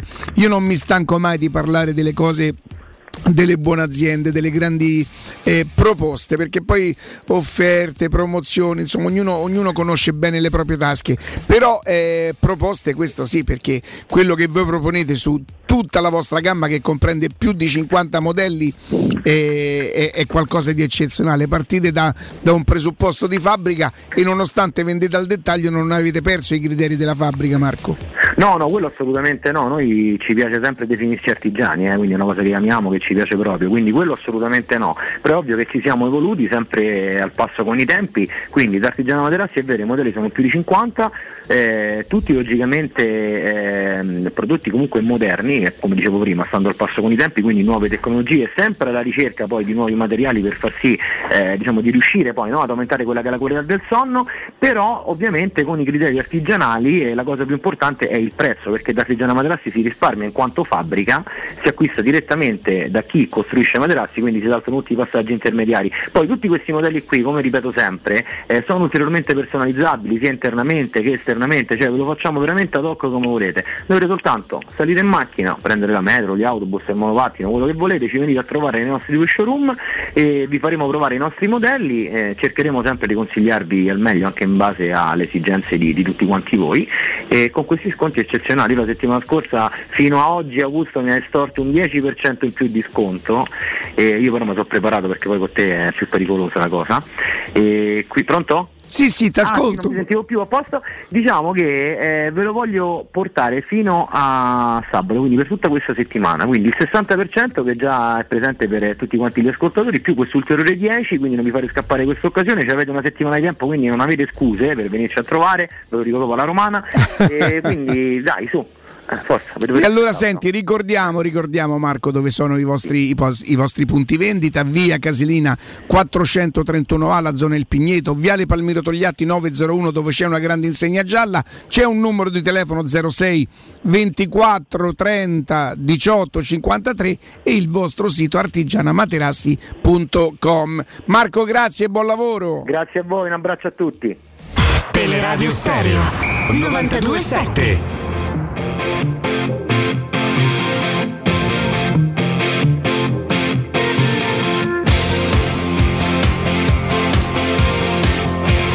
Torniamo in diretta. Alessandro, finivi il discorso? Qua.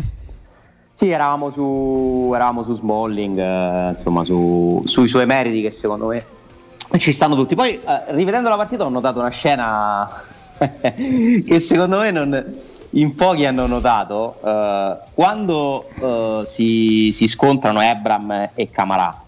Sì. Insomma, Camarà rimane a terra a lungo, un po' tutti abbiamo tremato. Scontro e potente. Smalling fa il segno alla panchina, cambio. Uh-huh. La Roma aveva già utilizzato i suoi 3 slot, ha fatto 3 cambi, 1 a slot, uh-huh. Quindi non c'era più possibilità di fare sostituzioni.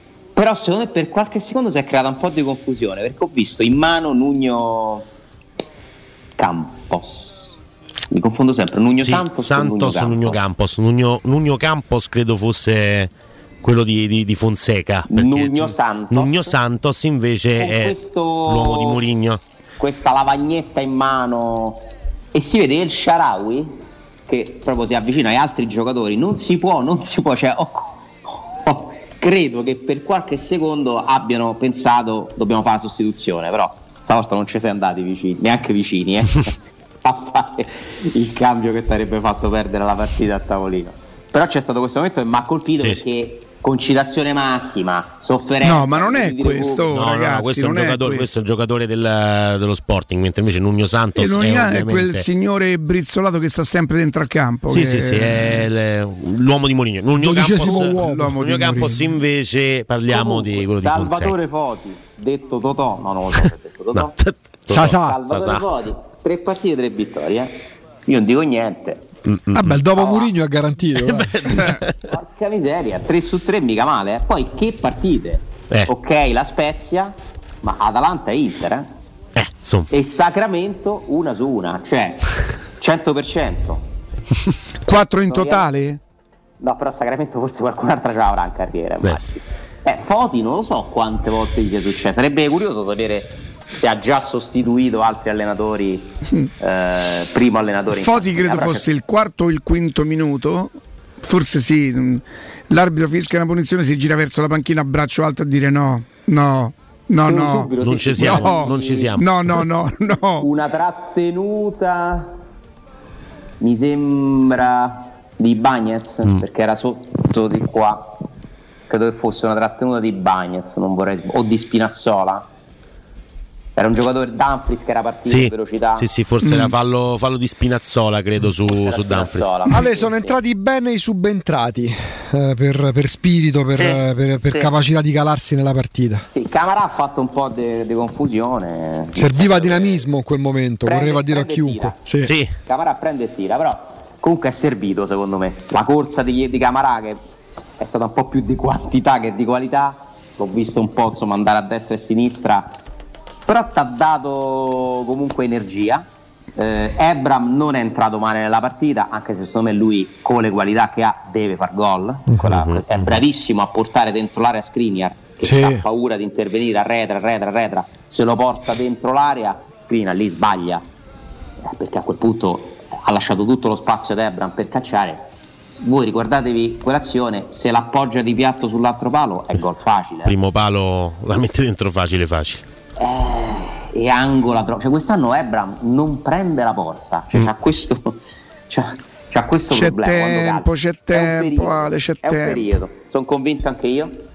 Lo spirito con cui Ebram è entrato non mi è dispiaciuto, mi è piaciuto molto lo spirito di Belotti, che da quel punto di vista non ci tradirà mai, secondo me.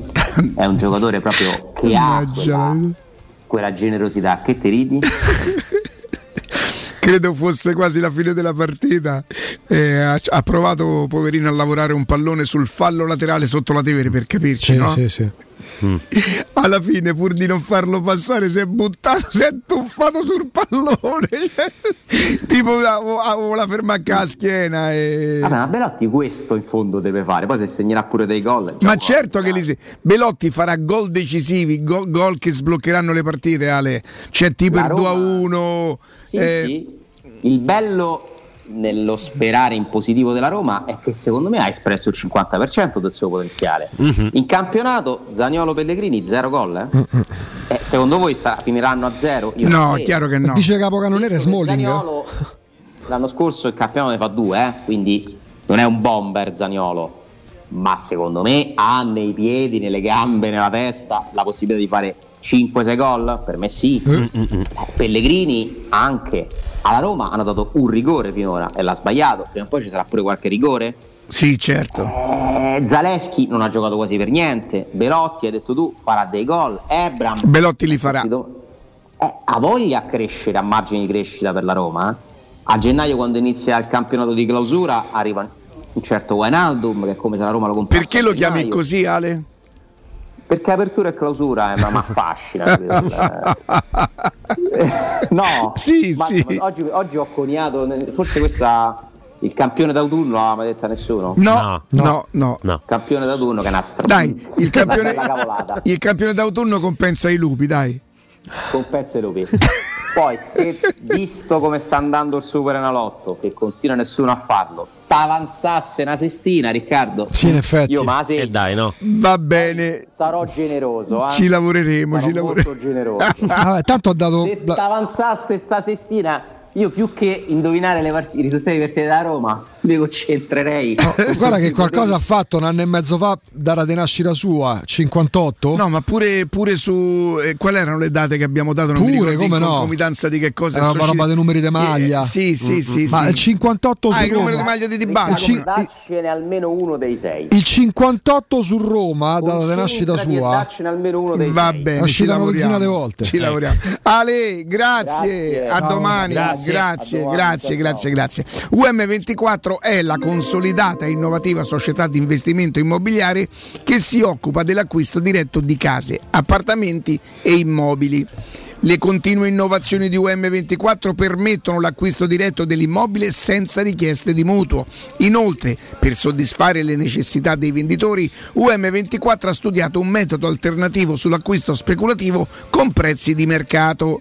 UM24 vi darà la possibilità di ricevere in anticipo le spese necessarie per la regolarizzazione dell'immobile da vendere a livello urbanistico, catastale e fiscale, come per esempio la presentazione del progetto agibilità, ipoteche, rate condominiali arretrate e dichiarazioni di successione. Tutte casistiche frequenti che UM24 ha già affrontato e risolto con successo. Volete vendere casa bene in fretta? UM24 è la soluzione perfetta. UM24 si trova a Roma, in Viale Carnaro 35. C'è un telefono 06 87 18 12 12 um24.it. Adesso noi andiamo in pausa, GR, ma restate con noi perché entreremo nel dettaglio della tattica. Attenzione,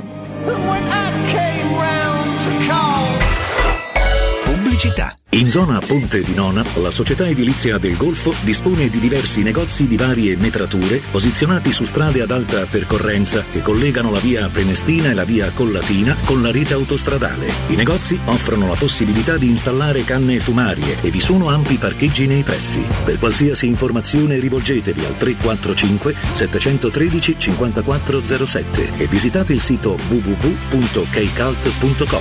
Edilizia del Golfo SRL è una società del gruppo Edoardo Caltagirone. Le chiavi della tua nuova casa senza costi di intermediazione. La Baffolona è la regina delle carni. Vieni a gustarla alla Locanda Baffolona. Ti aspetta la gustosa Baffolona e altri tagli di carne, primi e dolci fatti in casa e un servizio macelleria con le carni per le tue grigliate. Puoi gustare tutto nel grande spazio all'aperto e vedere tutte le partite nel nostro giardino. Locanda Baffolona a Ciampino in via dei Laghi 12. Info allo 06 8893 0114 o su locandabaffolona.it. Di mattina Laura lotta per trovare parcheggio, poi lotta per rispettare tutte le scadenze, per uscire dalla riunione prima che Marco esca da scuola, infine per tornare a casa in tempo per cena.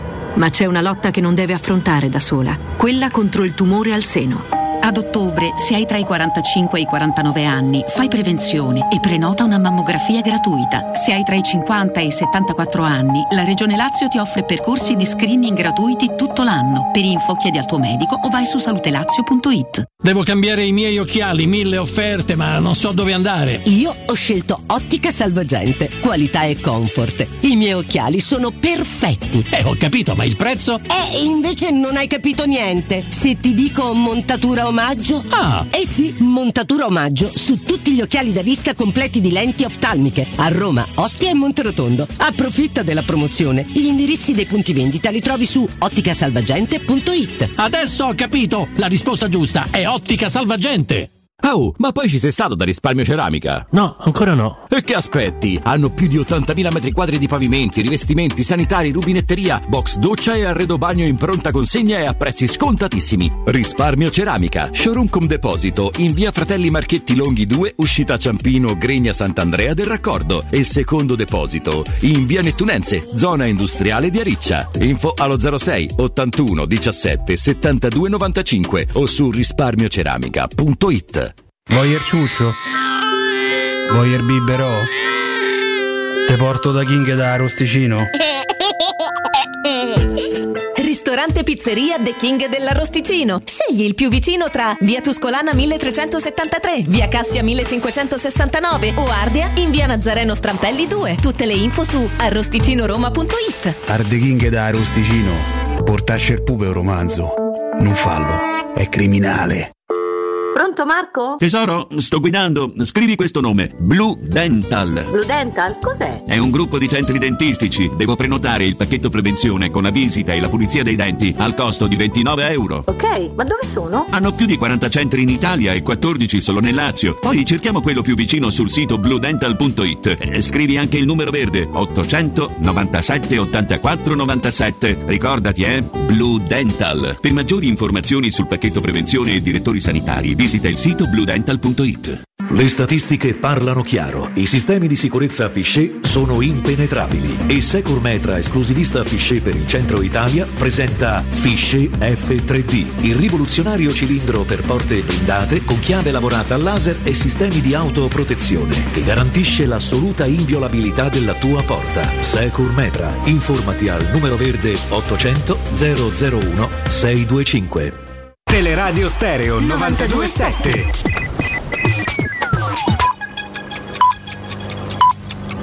Sono le 11:58. Teleradio Stereo 92.7, il giornale radio, l'informazione. Buongiorno a tutti da Nino Santarelli, GR dedicato alla politica. Come vi stiamo raccontando, Meloni al lavoro sulla lista dei ministri e su alcuni dossier, primo fra tutti quello sul caro bollette. La leader di Fratelli d'Italia è intervenuta sabato ad una manifestazione di Coldiretti. Ascoltiamo 120 secondi della Meloni.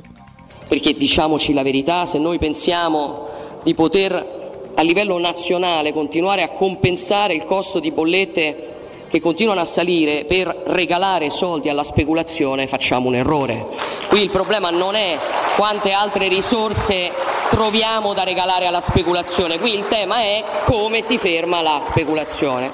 Ora, voi avete visto che cosa sta accadendo, io non entrerò nella più di tanto in un'eventuale polemica, mi limito a considerare che probabilmente molti, tra quelli che oggi hanno letto i giornali, avranno dovuto fare i conti con il fatto che quando qualcuno in questa nazione segnalava che in Europa si parte dalla difesa degli interessi nazionali per arrivare a soluzioni comuni, non lo facevamo perché eravamo populisti, lo facevamo perché eravamo lucidi, e quindi anche la postura dell'Italia, che deve tornare a partire dalla difesa del suo interesse nazionale per trovare soluzioni comuni, è qualcosa che cambierà nei prossimi mesi. Non vuol dire ovviamente avere un approccio negativo verso gli altri, vuol dire avere un approccio positivo verso se stessi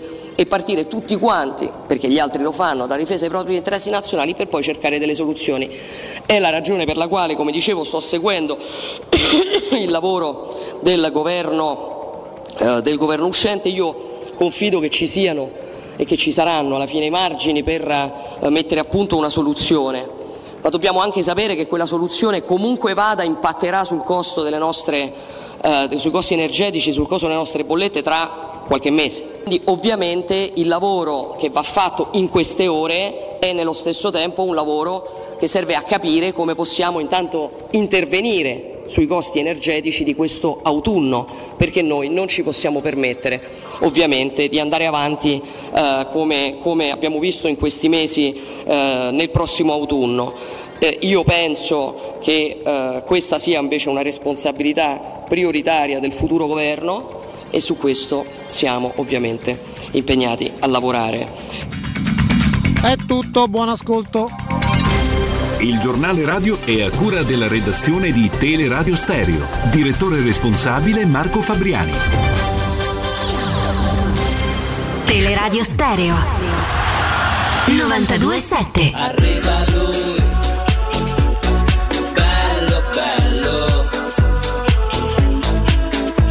ci pensa lui.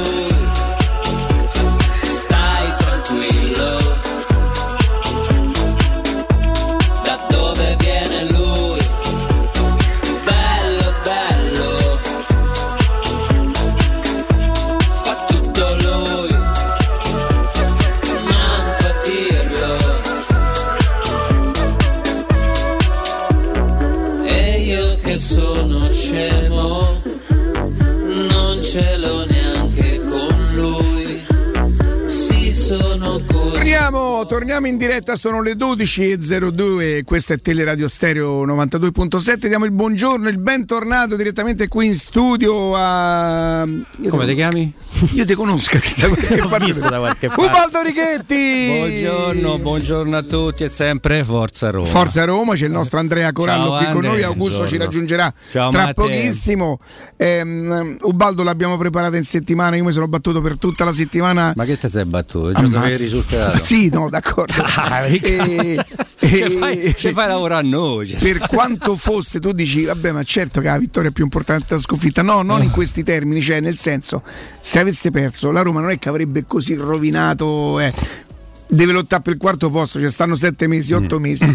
Questa vittoria, e tu ce lo insegni, le vittorie come queste fanno prendere consapevolezza alle squadre, quindi aprono scenari diversi, Ubaldo. Sì, è vero, poi c'è anche la frase ho sentito prima la frase di Mancini, no? Quando in campo siamo forti. Dice siamo forti. E lui in un'altra intervista ha spiegato ha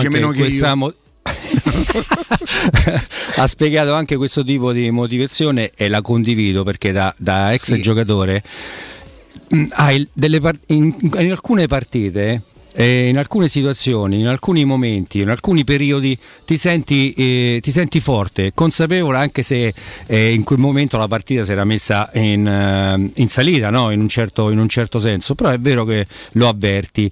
Ha anche aggiunto, dice, purtroppo queste sensazioni non le avvertiamo spesso, invece uno se dovrebbe portare dietro, costruirle nel quotidiano, e questo fa anche la differenza di squadre che mantengono sempre una capacità di attenzione sempre molto elevata, e questo ti può portare con più facilità a certi risultati. Comunque la partita l'hai vinta, ma voglia dire dell'Inter. Senti, Ubaldo, con qualche difficoltà. Che cosa hai pensato quando hai letto la formazione?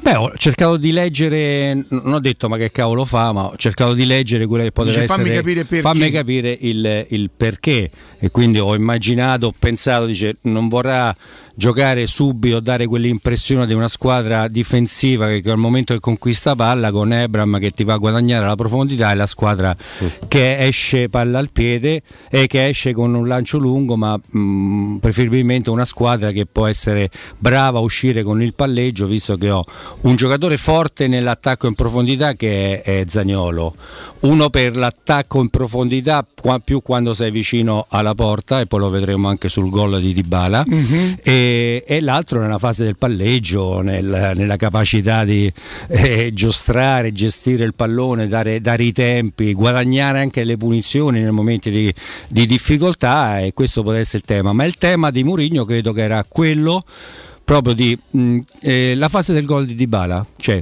rubare il pallone in quel tipo, intercettare la palla sulla tre quarti e andare a proporsi nella metà campo o addirittura nell'area avversaria. È quello che è successo in quell'azione, su un passaggio in orizzontale da parte dell'Inter. L'Inter ti è sembrata così disarmante? No, l'Inter ha dimostrato di non stare male fisicamente, ma di stare in imbarazzo, in difficoltà mentalmente, perché è una squadra nella gestione. Ma sì, una squadra abbastanza anche slegata, molto nervosa, con tanti. Beh, avvertono il momento, evidentemente. Avvertono il momento, ma sai, in questi momenti di difficoltà ci deve essere anche una condivisione mentale. Se ognuno comincia a pensarla in maniera diversa dall'altro, allora trovi 3 giocatori passivi, 2 giocatori che si arrabbiano, 3 che pensano di interpretarla in maniera diversa. Barella è una vita che è così, la caratteristica un po' il giocatore, ma anche in questo momento forse l'avverte un pochino più degli altri, ma anche nelle altre partite io le seguo, cioè l'Inter mi interessa da seguirla, ma Barella è parecchio che... Senti, è tremendo, non sta mai fermo. L'allenatore sta un po' in confusione, secondo te ha perso qualche certezza? La perdi, sì, a voglia. Se poi non senti la forza e l'appoggio da parte della società, adesso in questo caso non lo so, però qualche domanda la società se la pone, e credo che sia anche normale, visto gli investimenti, visto i traguardi, gli obiettivi che fanno parte della storia dell'Inter, è quello che si era messa in testa nuovamente quest'anno, giustamente, di riproporre in questo inizio di campionato. Insomma, le difficoltà ci sono e sono evidenti, la quarta sconfitta qualcosa vorrà dire. Andrea, la mia domanda avverte invece sui 2 di centrocampo, no? Cioè Matic e Cristante. Abbiamo visto Cristante in nazionale avere forse meno compiti di impostazione perché c'è Jorginho e quindi essere un po' più libero di andare, no? Di cercare anche più una mezzala nella nazionale, da mezzala pura. Con Matic questa cosa non succedeva quasi mai, anzi abbiamo visto con l'Atalanta Matic inserirsi per il passaggio ad Ebram, forse in un'azione casuale, ma tra i due era lui che si inseriva di più. Contro l'Inter invece che cosa è successo? Cioè Matic e Cristante hanno dato un equilibrio al centrocampo, perché la palla l'abbiamo lasciata all'Inter praticamente come possesso, però poi quando c'era da buttarsi dentro era forse più Cristante a farlo di Matic? Beh, dipende sempre poi dalla circostanza della partita, quello che ti chiede la partita o l'avversario o anche nella zona di uscita, perché se Matic è stato molto più, ma non perché Cristante è stato passivo, è stato molto più coinvolto, ha intercettato un'infinità di palloni, è stato molto più dinamico, però l'appoggio di Cristante è stato ottimo in questo tipo di lavoro. Poi ci sono state tante situazioni molto evidenti nel primo tempo, quando lo schieramento della squadra della Roma era evidente, era un 5-2-3, praticamente i tre attaccanti Zaniolo, Pellegrini e Dybala si occupavano esclusivamente dei tre difensori e a turno, alcune volte Pellegrini, alcune volte Dybala, molto spesso il Zaniolo, si occupavano del loro vertice basso, e Aslani che ha preso il posto di Brozovic, a meno che in alcune circostanze quando Bastoni si alzava sul lato sinistro per creare la superiorità numerica, allora lì si abbassava moltissimo Dybala, perché è un giocatore che predilige molto partire sul lato destro e convergere poi centralmente o col piede sinistro, inventarsi poi le giocate. Senti Ubaldo, hai fissato qualche momento della partita? Sì, io credo che sono molto evidenti e importanti anche andare sulle immagini, Riccardo, che sono sempre interessanti, ma anche del gol annullato dell'Inter, il gol di Dzeko. Il gol di Dzeko è il fuorigioco, sì, però vediamo anche in questa circostanza se Matte ce l'ha, perché noi arriviamo con qualche secondo rispetto agli ascoltatori, però così non possiamo, no. Ecco, qui c'è l'azione, la respinta, siamo anche molto, molto bassi dentro, vedi Dybala anche rientrare, guarda com'è morbido dentro, la paura di fare il fallo, ma tutti quanti, l'atteggiamento proprio non la convinzione di andare a rubare il pallone, è l'atteggiamento leggero proprio di tutti. Qua rientra, vedete, secondo qui, te non è la paura di fare il fallo, è la paura di provare, sì, ho capito, la paura di fare il ballo, la determinazione rispetto all'altra squadra è passiva, e gli altri ogni volta però guadagnavano poi il pallone. È vero che qui c'è il fuorigioco, però l'atteggiamento qui era molto, molto passivo. Basso come intensità, vedi, si sposta, si risposta, alza le braccia, il tempo di uscita di Mancini prima è in ritardo, però per fortuna che qui Magnez forse inconsciamente guadagna quel, che so, 20 centimetri in più intanto, però intanto l'ha messo in fuorigioco, anche qui ha cercato l'anticipo, vedi Magnez ce l'ha lì, però con l'opposizione Dzeko che sa lavorare molto bene sotto questo aspetto, però è prima, no? Quel tipo di atteggiamento, quattro giocatori molto, che non riescono a respingere quel pallone, non c'è la posizione giusta. Io poi penso sempre una cosa, Ubaldo, perché qui l'Inter può dare anche l'impressione di essere favorita dai rimpalli, no? Però secondo me i rimpalli li vincono chi ci crede. Certo, no, favorita no, ma se ci credi vai in maniera più convincente sul contrasto, sul pallone, già sei lì che nel primo intervento, e poi rimane pure lì tra l'altro tutti leggeri, perché sta dentro l'area, dice qua che cosa può succedere, di tutto. Senti, da difensore, secondo te Rui Patricio ha perso un po' di sicurezza, ha perso la nazionale, passa un momento, non è il suo miglior momento? In alcune situazioni un po' in ritardo, però bisogna capire poi quello che avverte la squadra e soprattutto quello che avvertono la linea difensiva. Se lui continua a essere propositivo e positivo nei confronti della squadra, è giusto che continui. Poi c'è Mourinho che non guarda in faccia a nessuno, assolutamente. Senti, un altro momento della partita, Ubaldo? Un altro momento è il gol loro, credo che è anche importante analizzarlo. È partito, Ubaldo, intanto? Sì, l'azione parte dalla metà campo. In questa situazione adesso, quando arriva, vedi c'è uno scambio stretto, l'apertura di Marco Quisselin che è troppo largo. È vero che aveva un controllo parziale però dell'avversario, ma tu sei talmente tanto concentrato sul pallone che dimentichi, poi ti fa ingannare da questo taglio. Vedi, lì doveva essere molto più stretto. Gli è già partito lì, sì. Molto più stretto, perché tu devi difendere. Poi il gioco è il lato opposto, diciamo, centrodestra, o meglio la destra parte e viene centralmente, che poi scarica qui sul lato sinistro dell'area grande, vedi, è quasi centralmente. Quindi se lì che il gioco è spostato da questa parte, sei in una fase difensiva, non sei in una fase di uscita che ti ha sorpreso. C'era già stata la preparazione dell'Inter, c'erano già stati degli scambi in mezzo al campo, qui dovevi già leggere. Vedi che lui invece va dritto, lì devi giocare qualche metro più all'interno. Al massimo l'Inter che cosa fa? Scarica sul giocatore più largo sulla corsia esterna e tu controlli il taglio di Marco in questo senso, e ti prendi, perché vedi lato opposto, lato largo, c'è credo Bastoni che è uno che accompagnava molto la manovra, scarichi su quel lato, poi poteva uscire il gol lo stesso. Sì, ho capito. Perché eri leggermente sbilanciato. Però tu hai fatto il tuo. Però tu intanto hai fatto il tuo, hai mandato fuori dalla zona centrale, che è la più pericolosa, l'avversario, e l'hai mandato sul lato lontano della porta. Senti, Ubaldo, la prestazione di Smalling, peraltro impreziosita con il gol, per cui diventa quasi difficile, no? Il mio migliore in campo in una partita dove la Roma, forse una delle poche volte che ha dato l'impressione di giocare un po' da squadra, non sempre bene, ma comunque da squadra. E il mio migliore in campo eventuale sarebbe Matic, pensa, però Smalling è impossibile non lui si esalta nelle situazioni in cui c'è da spazzare, quella è tutta roba sua, quando fa tipo, come ci ha detto Rinaldo Boccardelli sabato, il vecchio libero, te lo ricordi? Sì, e poi quando ha un giocatore di riferimento davanti, spesso lui se l'è vista con Dzeko, insomma Dzeko. Beh, Lautaro gli ha fatto una foto credo secondo fosse, tempo, al secondo tempo, quando prende la munizione. Però Lautaro è bravissimo a fare quella roba là, e la Veronica che fa sì, il primo controllo c'era passato. Lì diventa difficile per chiunque, non solo per un difensore come Smalling, e fare il libero, cioè Smalling è bravissimo in queste situazioni, quando si fa sentire fisicamente. Una boccata d'aria st'amico, eh? È la miseria. Basta un'immagine di Max. L'ho sentito, però era abbastanza tranquillo. Comunque, tornando a Smalling, si trova a suo agio meglio quando si deve confrontare con un avversario che fa a sportellate forte fisicamente, oppure un giocatore anche se si abbassa leggermente però attacca nella zona centrale oppure attacca alla profondità, lui è bravo a leggere queste situazioni, delle alcune difficoltà, ma credo che poi anche generalmente riguardi un po' tutti i difensori.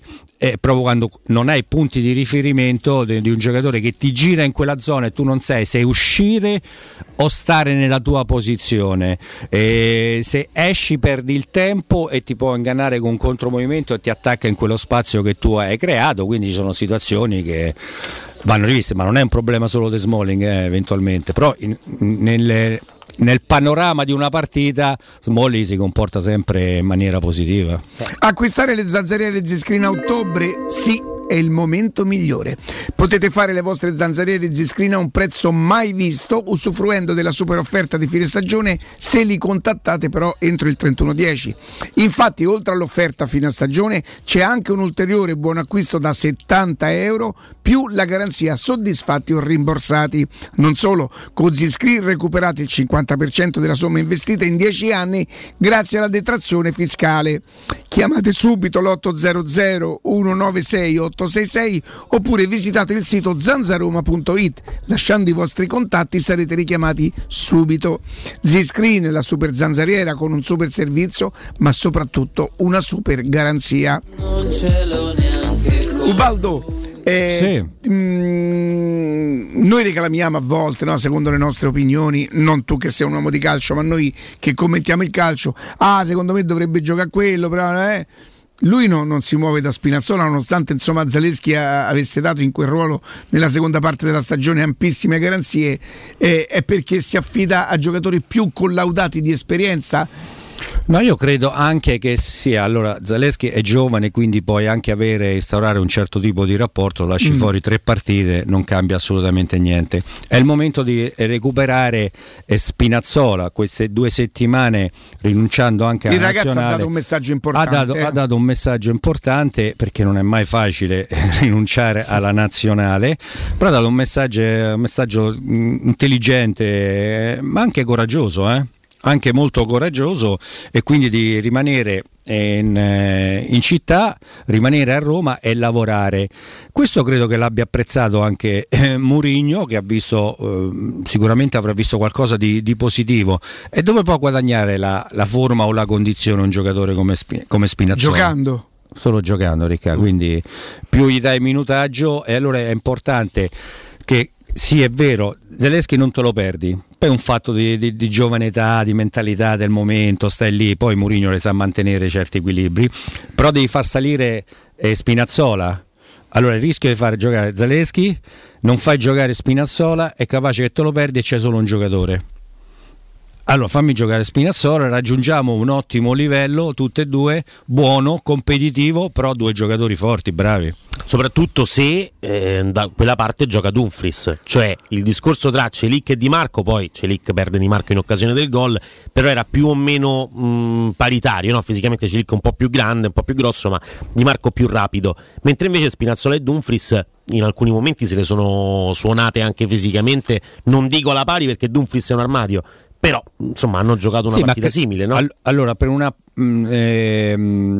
Zalewski nella fase difensiva è migliorato tantissimo. Fase difensiva io intendo nell'1 contro 1, quando si trova a ridosso della propria area, impostazione, postura del corpo, il tempo di intervento, mandarlo sul lato debole l'avversario secondo ti viene a attaccare.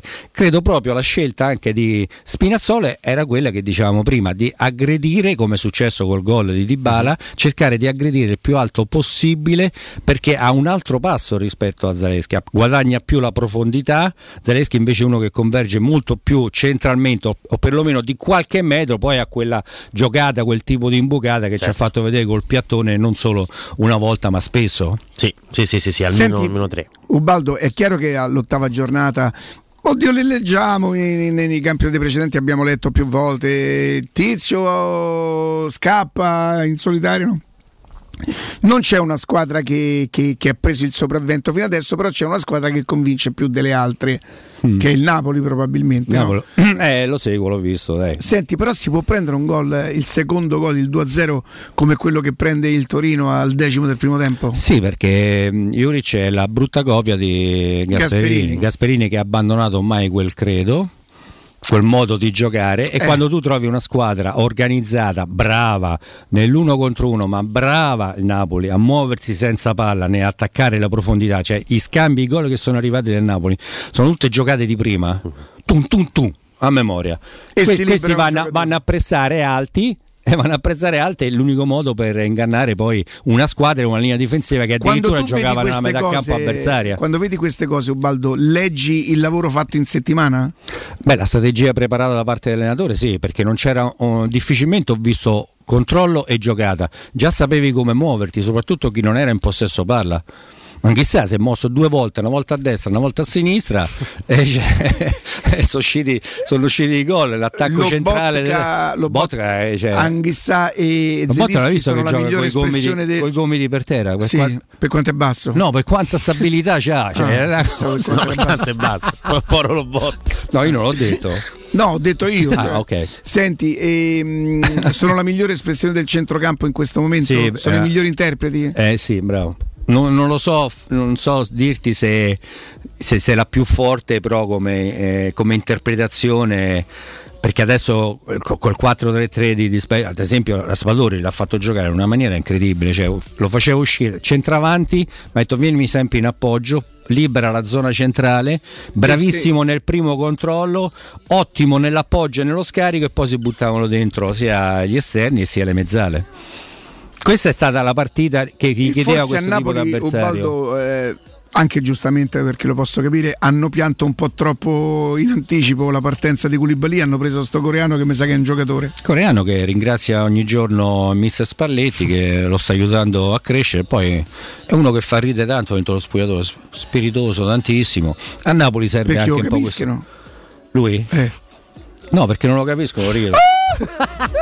Un po' come gli operai, non mi capisco e ne ridono, giustamente. No, te volevo dire, è un pensiero, un'osservazione dal mio punto di vista. Parlavi di squadre in Napoli, ma bisogna metterci anche l'Atalanta, no? Sì. Tu che idea, prima di tutto, che idea vi siete fatti voi dell'Atalanta? L'Atalanta io stento a capirla. Io la seguo.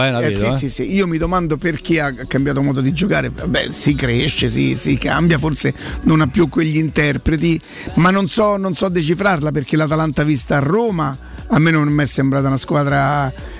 Ieri comunque vince con una Fiorentina che sta così 1-0 alla fine, no? Io non so se ha stravinto, magari non ho visto la partita, tu l'hai vista? Sì, l'ho vista. Ha strameritato, ha prodotto tanto. Sta lì, dopo dico. È di difficile collocazione, nel senso che però non la vedo in grado. Tu mi dici se vince 1-0 ci arriva alla fine.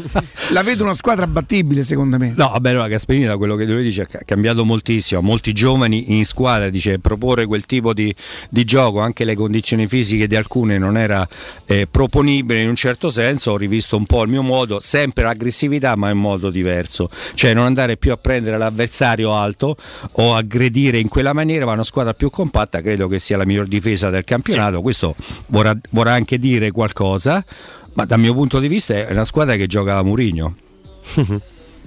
C'è nel senso speculare Mourinho, lui dice singolo. Non mi piace tanto questo tipo di gioco, però adesso sta portando i suoi frutti, va bene, dobbiamo migliorare, ma credo che continuerà fino per molto tempo. È una squadra Mourinho, squadra Mourinho. Una rivalutazione del contropiede, della controffensiva, delle ripartenze. Sì, ma poi non è che sempre non ti vengo più ad attaccare alto alla riconquista. No, in alcune situazioni rimane ancora quel credo, ma non è più ossessivo come prima.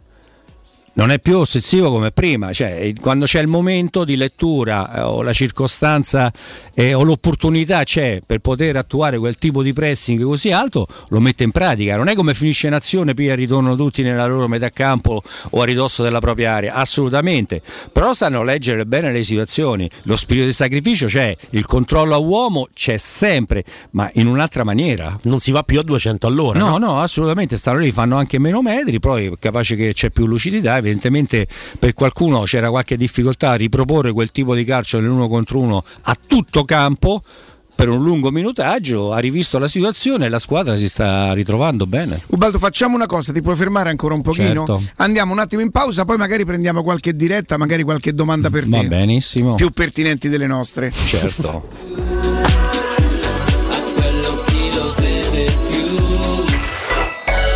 Città. Vuoi un materasso di altissima qualità ai prezzi più bassi del mercato? Se lo vuoi in memory di ultima generazione o con molle indipendenti, comodo e rilassante, o ancora ortopedico dal sostegno deciso, vieni direttamente in fabbrica da Artigiana Materassi, la vera qualità made in Roma, con oltre 50 modelli da provare. I nostri grandi showroom ti aspettano in via Casilina 431A con garage convenzionato a soli 10 metri e in viale Palmiro Togliatti 901, dove c'è una grande insegna gialla. Info allo 06 24 30 18 53 o su artigianamaterassi.com. Edgar Trasporti internazionali, spedizioni via mare, via aerea, via terra, pratiche doganali, import-export, magazzino doganale, deposito IVA. Edgar Trasporti è il tuo partner strategico perché ti accompagna e ti supporta in tutto il processo di spedizione. Edgar Trasporti si trova a Commercity, dietro la nuova Fiera di Roma, telefono 06 65 00 42 25, edgartrasporti.com. Se ami la carne quanto noi, adorerai Ara Bracis. Steakhouse e American Barbecue, golosi hamburger di scottuna o Black Angus, barbecue con New York pastrami, ribs e altre specialità con cottura low and slow. Un'accuratissima selezione di carni di altissima qualità da tutto il mondo e primi romani fatti in casa. Ara Bracis, in via Cassia 1837, info allo 06 80 07 1142. Ara Bracis, il tempio della carne a Roma. La pace ti sta a cuore, ma non hai paura di lottare per un futuro più sostenibile, con energia prodotta in Europa. Credi nella democrazia ma non accetti compromessi sulla protezione del clima. Vuoi un'Europa che punti sulle energie rinnovabili per raggiungere la neutralità climatica. E giorno dopo giorno sono sempre di più coloro che scelgono di intraprendere lo stesso cammino. L'Europa sei tu. Casati Auto. Da 50 anni ci prendiamo cura della tua auto e moto. Officina autorizzata Fiat, gommista, elettrauto, carrozzeria e centro revisioni. 1000 metri quadri di tecnologie avanzate, uno staff altamente qualificato e sconti dal 30 al 40% su gomme, sistema frenante e tagliando. Casati Auto, sempre aperti anche la domenica. Siamo a Roma in Piazza Vimercati 55, su casatiauto.net e su Facebook. Telefono 06 87 13 72 30. Dal 1971 Striani rende la vostra casa bella e confortevole. Striani è porte da interno e corazzate, è infissi in alluminio, PVC e legno, è pergotende e tende da sole, è vetrate per esterno a pacchetto e scorrevoli, tutto con posa in opera qualificata. Striani è il top! A Roma in via Genzano 46, telefono 06 788 6672, striani.it. E in promozione tenda motorizzata 4 metri x 2,50 con telecomando in 12 rate da €109 e inizia a pagare dopo 120 giorni.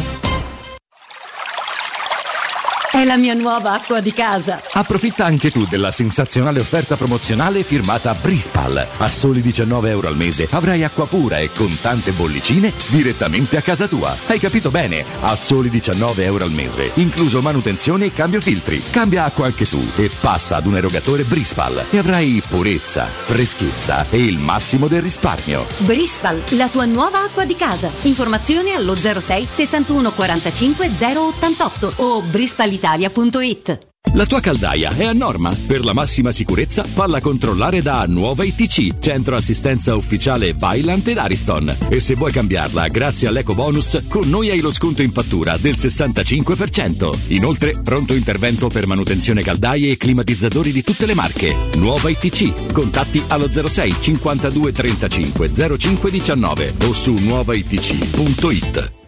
Teleradio Stereo 92.7. Teleradio Stereo 92.7. Arriva lui, bello bello, ci pensa lui, stai tranquillo, da dove viene lui, bello bello.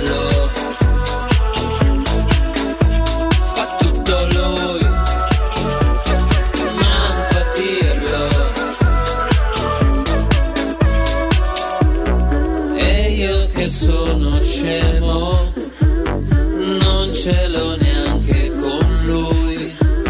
Sì, sono così buono che lo perdono. Tanto chi lo vede più, a quello chi lo vede più, ma chi lo vede più, bello bello. Another arriving here, Spinazzola. The first time volley's in off the hands of Handanovic, and it's Paulo Dybala, his fourth league goal of the season for the Argentine international.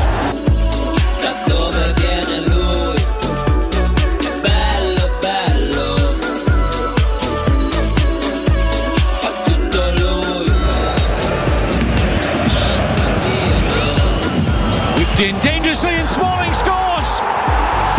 Roma in front. E allora torniamo in diretta. Intanto prima delle dirette 06 88 52 18 14 vorrei vedere insieme a Dubaldo il gol di Dybala, se lo possiamo mandare. Sì. Brutto. È partito. No, buono. Quella situazione, come dicevamo prima, della capacità di rubare il pallone. C'è una giocata in orizzontale, qui il controllo non è stato dei migliori, però Spinazzola, guardate il movimento, poi lo rivediamo, il gol, la coordinazione da parte di Dybala, come si è concentrato, come è andato col busto, con il corpo sopra il pallone, come è andato ad aggredire al pallone, non l'ha aspettato. Però io vorrei sottolineare i movimenti da parte di Zaniolo e anche quello di Pellegrini, che diventa fondamentale. Qui rivediamo, guarda Andrea, l'intercetto, sì, sì, guardate, non vi concentrate su Spinazzola, ma guardate il movimento di Zaniolo e quello di Pellegrini, che costringe Bastoni a stringere, a convergere centralmente, quindi a lasciare più libero Dybala per prendere la coordinazione. Qui siamo sul basso, no? L'immagine è schiacciata, quindi è difficile leggerla o vederla, però è ottima da vedere questo tipo. Poi c'era il rientro, credo, di Barella, che non ha fatto Aslani, che ha cercacic'è Aslani che va a chiudere, c'è la Noglu, vedete com'è, sì, sì, com'è riuscita quel movimento senza palla da parte di Pellegrini nella zona centrale. E credo che questo era un po', ritornando al discorso, al pensiero tattico che abbiamo cercato di sviluppare, o quello che era la strategia di Mourinho, era proprio questa. Il primo movimento, anche qui rivediamo, guarda, è perfetto, sì, gol di Dybala è straordinario, guardate il movimento, Zaniolo attacca la profondità e porta via un difensore centrale, Pellegrini inserimento centrale, Prode costringe Bastoni, che era in marcatura su Dybala, a lasciare, sì, quella posizione, e quindi a liberare Dybala, a poter controllare la posizione e prendere tutto il tempo, la coordinazione per calciare in porta. Tra l'altro, da quell'immagine si vede anche che tra i due centrocampisti sul recupero palla veloce, quello che si butta dentro con maggiore lentezza rispetto agli altri è Cristante, quindi al limite dell'area c'è comunque, in un'occasione di rimpallo, la possibilità di concludere da fuori con Cristante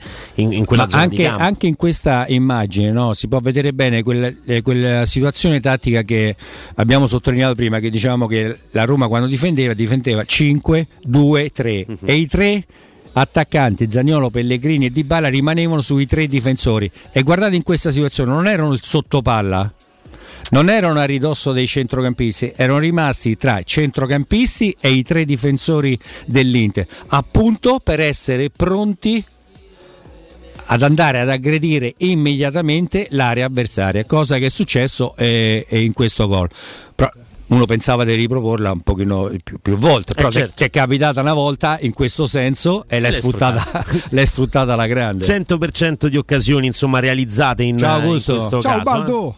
Ecco, io avevo una domanda, mi veniva in mente proprio su questo tipo di recupero palla per Ubaldo. Poi ci saranno le dirette, insomma, con i nostri ascoltatori, sempre se Augusto, insomma, non ha domande da fare a Ubaldo. Recupero palla che è stato effettuato in questo caso una volta con 100% di realizzazione. Mancini alla fine della partita dice: molto spesso però ci chiedono di lasciare il centrale libero di impostare, quindi Acerbi, e di fare una pressione un po' più alta. Fino a questo momento qua della partita, 38esimo più o meno 39esimo, alla fine non si era fatta benissimo quella pressione sui due braccetti di difesa, lasciando libero Acerbi.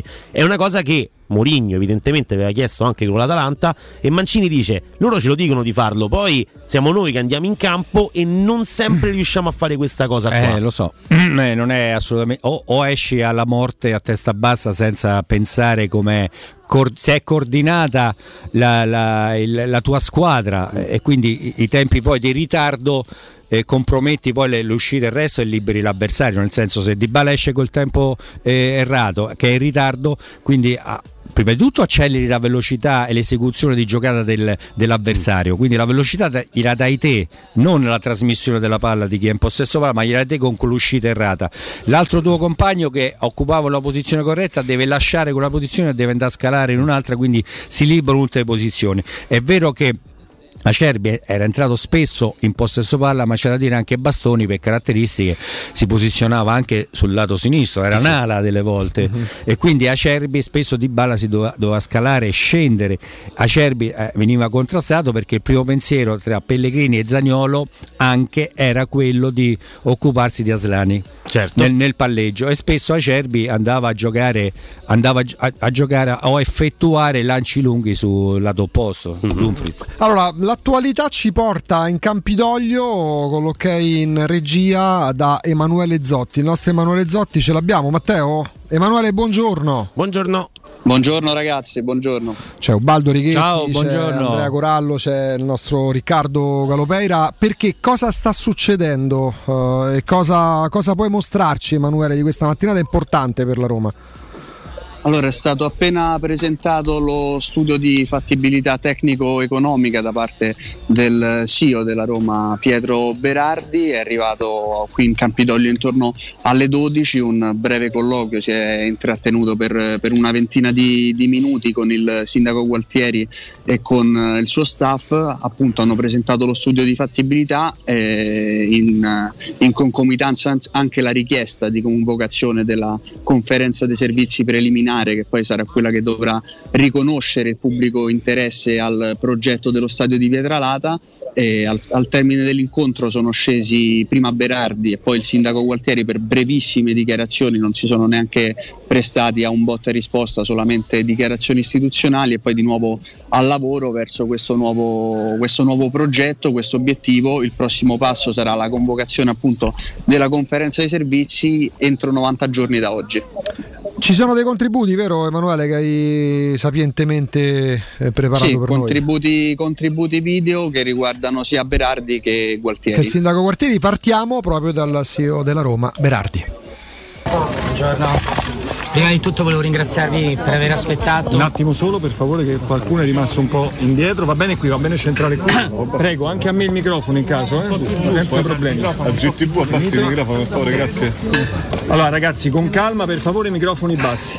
Prego, dottor Berardi. Allora, buongiorno. Anzitutto volevo scusarmi, il tono di voce, ho perso la voce da sabato pomeriggio, come potete immaginare, al secondo gol è andata via.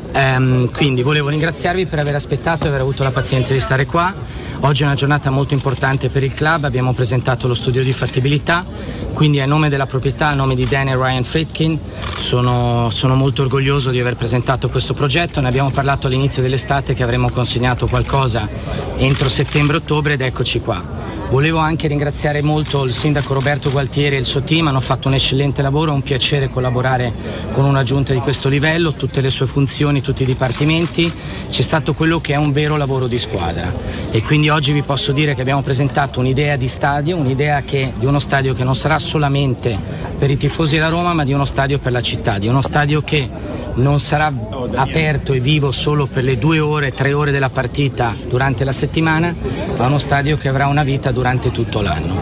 Quindi vi ringrazio ancora, torniamo a lavorare perché chiaramente oggi è solamente una prima tappa e vi saluto e vi ringrazio. Fra un po' il sindaco scenderà, quindi avrete poi modo di fare a lui le domande. Grazie, buona giornata. Grazie a tutti, buon lavoro, grazie. E infatti Emanuele Zotti, Pietro Berardi, CEO della Roma in Campidoglio, va a raccontare quanto è accaduto stamattina. Aveva lui annunciato pochi istanti fa che sarebbe arrivato anche il sindaco di Roma, Roberto Gualtieri, e abbiamo anche quel contributo, giusto Emanuele? Giusto. E allora andiamo a vedere grazie alla regia. Allora, abbiamo appena ricevuto dall'amministratore delegato dell'S Roma Pietro Berardi il progetto di fattibilità tecno-economica del nuovo stadio della Roma a Pietralata. Ringraziamo la società per il rispetto dei tempi, la serietà e anche la qualità dell'interlocuzione che ha avuto fino adesso con i nostri uffici, con l'amministrazione, per quello che è con ogni evidenza un investimento di grandissima importanza per tutta la città, e con altrettanta serietà adesso attiveremo immediatamente la conferenza dei servizi per esaminare e valutare questo progetto. C'è già una tempistica di quando si metterà in moto? Grazie. È confermata Pietralata? Le domande ulteriori poi hanno una risposta evidente. Emanuele, confermato Pietralata, la risposta sarebbe sì. Beh, assolutamente sì, direi quello il polo scelto dai Friedkin. C'è da dire che sarà chiaramente, una volta riconosciuto il pubblico interesse, passaggio fondamentale questo per attivare la legge sugli stadi, che è quella di cui si avvale la Roma per questo progetto, lo stesso ITER tra virgolette che aveva scelto la vecchia gestione per lo stadio che poi non si è più fatto a Tor di Valle. Ma c'è da dire che bisognerà insomma un po' studiare quali saranno le novità, perché con Tor di Valle si parlava di un'area privata, in questo caso invece un'area pubblica, quindi serviranno anche dei bandi, insomma ci saranno delle vicende un po' diverse rispetto a quelle che siamo stati abituati a vivere con l'ultima avventura poi naufragata di Tor di Valle, e questi insomma sono passaggi che vedremo poi man mano, insomma ci vorrà tempo, ma oggi si è imboccata la strada ed è iniziato questo nuovo iter. Emanuele, 65.000 non più 55.000? Esattamente, tra i 60.000 e i 65.000, questa è l'intenzione dei Friedkin, anche in base insomma ai dati raccolti nell'ultima stagione, in quella attuale solamente sold out, mi sento di dire, all'Olimpico ormai da 6 mesi a questa parte, quindi si è deciso di ampliare un po' la capienza. Facendo come al solito un eccellente lavoro Emanuele Zotti, Umbaldo, Andrea, se avete altre curiosità, altre domande sulla giornata molto formale oggi, si vede pure dalla mise, dall'outfit di Zotti, secondo me anche perché sta intuendo che quello svilarla a qualche partitina in più potrebbe giocarla a breve, visto il rendimento di lui Patricio. Allora devo essere onesto, io speravo venisse, nel dubbio mi sono vestito così. Ma perché? Poi... ma che fa l'architetto a tempo perso? Ragazzi, no, per dare le misure della porta. Vero, ci sta, giusto. Ecco perché. Ragazzi, purtroppo niente, dovremmo aspettare poi a questo punto la presentazione proprio del terreno di gioco, sarà a quel giorno smoking direttamente. Beh, direi a questo punto con le code dietro direttamente. Intanto se la data 2027 pensiamo a prolungare questo contratto a Svilar, è il primo che prolungherei, insomma. Il primo dopo il mio, io era scontato. Bisogna camminare insieme. Cioè, il percorso si fa insieme. Il percorso si fa insieme. Ci si guarda alle spalle. Emanuele, prima di salutarci, ci riassumi ancora una volta. Tanto grazie ovviamente per l'eccellente lavoro svolto. Grazie, davvero. Prossima tappa dell'iter, formalmente. Convocazione della conferenza dei servizi preliminare entro 90 giorni da oggi, e poi in quella sede dovrà essere riconosciuto l'interesse pubblico, dopodiché conferenza dei servizi decisoria in cui verrà presentato il progetto definitivo con tutte poi le modifiche chieste dalla conferenza dei servizi provvisoria, e poi da lì il via poi a tutto un iter che vivremo poi strada facendo. Sei il numero 1 Emanuele Zotti, grazie, buon lavoro. Grazie. A buon lavoro a voi, buon proseguimento. Ciao. Grazie Emanuele Zotti, insomma una giornata molto importante. Andrea Corallo, Baldo Righetti, l'abbiamo vissuta a Quattro Radio Stero grazie al nostro Emanuele Zotti. Studio di fattibilità, presentazione, consegna al sindaco Gualtieri, emblematica, simbolica di un iter che porterà Ubaldo a farci vedere una Roma, quante volte pure con Riccardo, pensa te se si 65.000 non dovessero avere l'handicap della pista atletica. Già è pazzesco così, mi posso solo immaginare che può succedere. Insomma, io ho visto tutte le varianti, ho visto l'Olimpico alla vecchia maniera e già... abbiamo assaporato quello che può fare la differenza questa tifoseria, e l'ho visto quanto può incidere anche in maniera sugli avversari, perché tante partite l'abbiamo vinte per loro. Questo è poco ma sicuro. No, con loro, per loro. Gli avversari no, immagino. Alcuni avversari, Roma Dandi una di quelle, come sono entrati in campo l'ho visti proprio in faccia. Sì, eh? No, noi dovevamo solo fare la parte nostra e basta. Quindi andare anche a fare bullismo verso lo staff tecnico significa così. No, bullismo. No, lì a quella partita, giusto, guarda, giusto. Allora quella partita noi ci siamo che squadra eravamo? Una squadra bella, pulita, elegante. Qualcuno era sì, un pochino più tosto rispetto agli altri, però difficilmente noi giocavamo a pallone. Però quella partita abbiamo capito che non bastava giocare solo a calcio. Bisognava fare altro. Bisognava fare altro, farsi riconoscere, riconoscere, perché c'era stata l'andata in un certo modo, in un'altra maniera, sempre in maniera legale, certo. Dove potevi arrivare, insomma, anche scontro fisico in più, verbale, che delle volte fa parte del gioco, no? Sì, ma noi pensavamo invece noi non eravamo portati a parlare con il pallone. Eravate nettamente superiore alla media voi. No, perché c'era un vecchio allenatore che diceva sempre: guarda, rispetto per il pallone, perché il pallone, diceva, prende calci, da qualcuno viene trattato bene, lo strapazzo, tu l'hai mai sentito lamentarsi? Bella questa. Ma quanto è gentile. E quindi bisogna avere rispetto per e non pallone. Approfittarsene della tua gentilezza, perché gentile sì, fesso no al pallone. A un certo punto, dai. Tra l'altro, a proposito, Andrea, voi siete sicuramente più di me, avete girato tanti stadi in giro per il mondo, in giro per l'Europa, e tante volte si parla di Anfield, ed è vero quello che succede, l'atmosfera, You Never Walk Alone, mitizzato. Sì. Molti si chiedono, e sempre più account sui social dicono: ma è proprio così il miglior tifo al mondo quello del Liverpool? No, è l'effetto dello stadio che lo rende in una certa maniera. Quando c'è quell'ino là è particolare, cioè, è coinvolgente. Guardate quando non c'è quell'ino là, quando magari si fa un gol come sabato al Brighton, sì. Se è la stessa atmosfera, sembra teatro.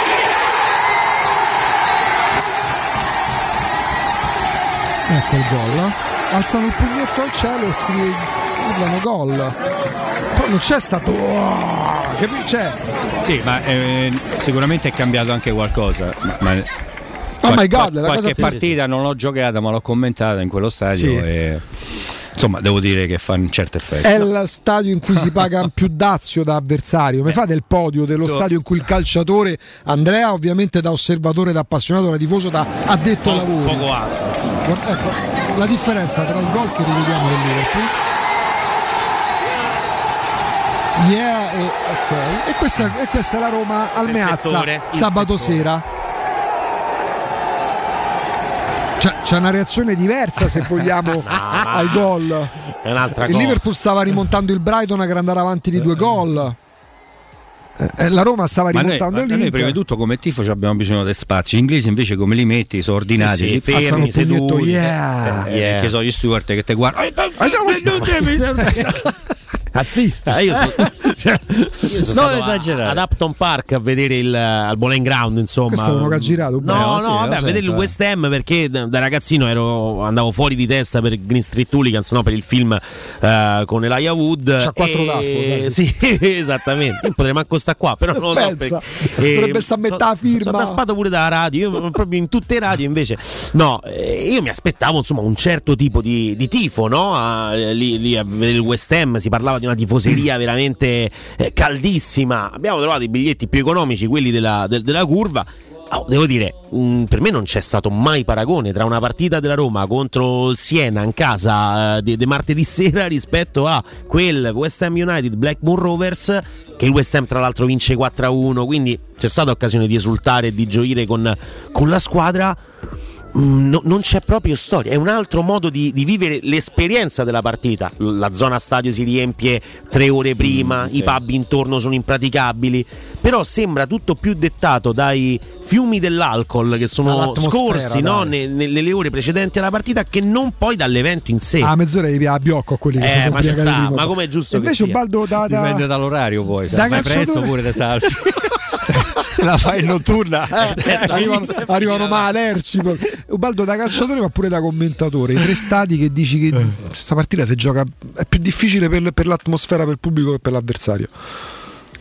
Beh, in Inghilterra abbiamo giocato più di qualcuno quando commentavo la Roma, e qui devo dire che in Italia, Torino un po' quando era più, perché per il portiere diventa complicato, parlando anche con qualche atleta, ad esempio sui calcio d'angoli, quando era più animato il tifoso della Juve, in quel settore, sì. Però parlo, e la porta attaccata proprio alla curva, cioè nel momento che tu andavi a difendere per portiere 90 minuti e 45 minuti che poi cambi, 45 minuti ti snervano. Martellante. Te massacra, te massacra mentalmente. Firenze? E se non sei Firenze, quando ho tolto le barriere, sì, c'era lì, poi il fiorentino ti dice tutte belle cosine, sì, sempre piacevoli. Si è arrabbiato ieri. Però uno stadio lo stadio che inizialmente, cercate di capirmi, che ti mette un po' i brividi, che ti piace l'atmosfera, poi la puoi dominare, spesso la domini, è a Genova. quel tipo di stadio lì è... Quindi proprio lo stadio senza sì, no, è dispersivo, ragazzi, cioè, è dispersivo. Anche quelle poche volte che sono andato a vedere, purtroppo in questo periodo la Roma, e mi capita di rivederla sul monitor, o se riesco, se c'è il collegamento, sì, non salta, rivederla un po' sul telefonino, certe immagini, capito? Perché ti sfuggono, cioè, assolutamente. Non è possibile una cosa del genere. E tu pensa quanto è... E si sente il tifo, e si sentiva all'epoca, quando non c'era la barriera, il tetto, cioè lo stadio era aperto. Lo stadio era che aperto. Bello che era. Beh, no, lo stadio era aperto, cioè, straordinario, immenso. La prima della partita non vedevamo l'ora di arrivare allo stadio per andare prima di entrare in spogliatoio si andava sotto la curva. A prendere, io ho sempre detto, l'energia. Gli spinaci, no, è uno spettacolo. Ma soprattutto a me quello che manca un po', credo che anche gli allenamenti durante la settimana a porta aperta. Sì, calcio d'inverno non le prevede più.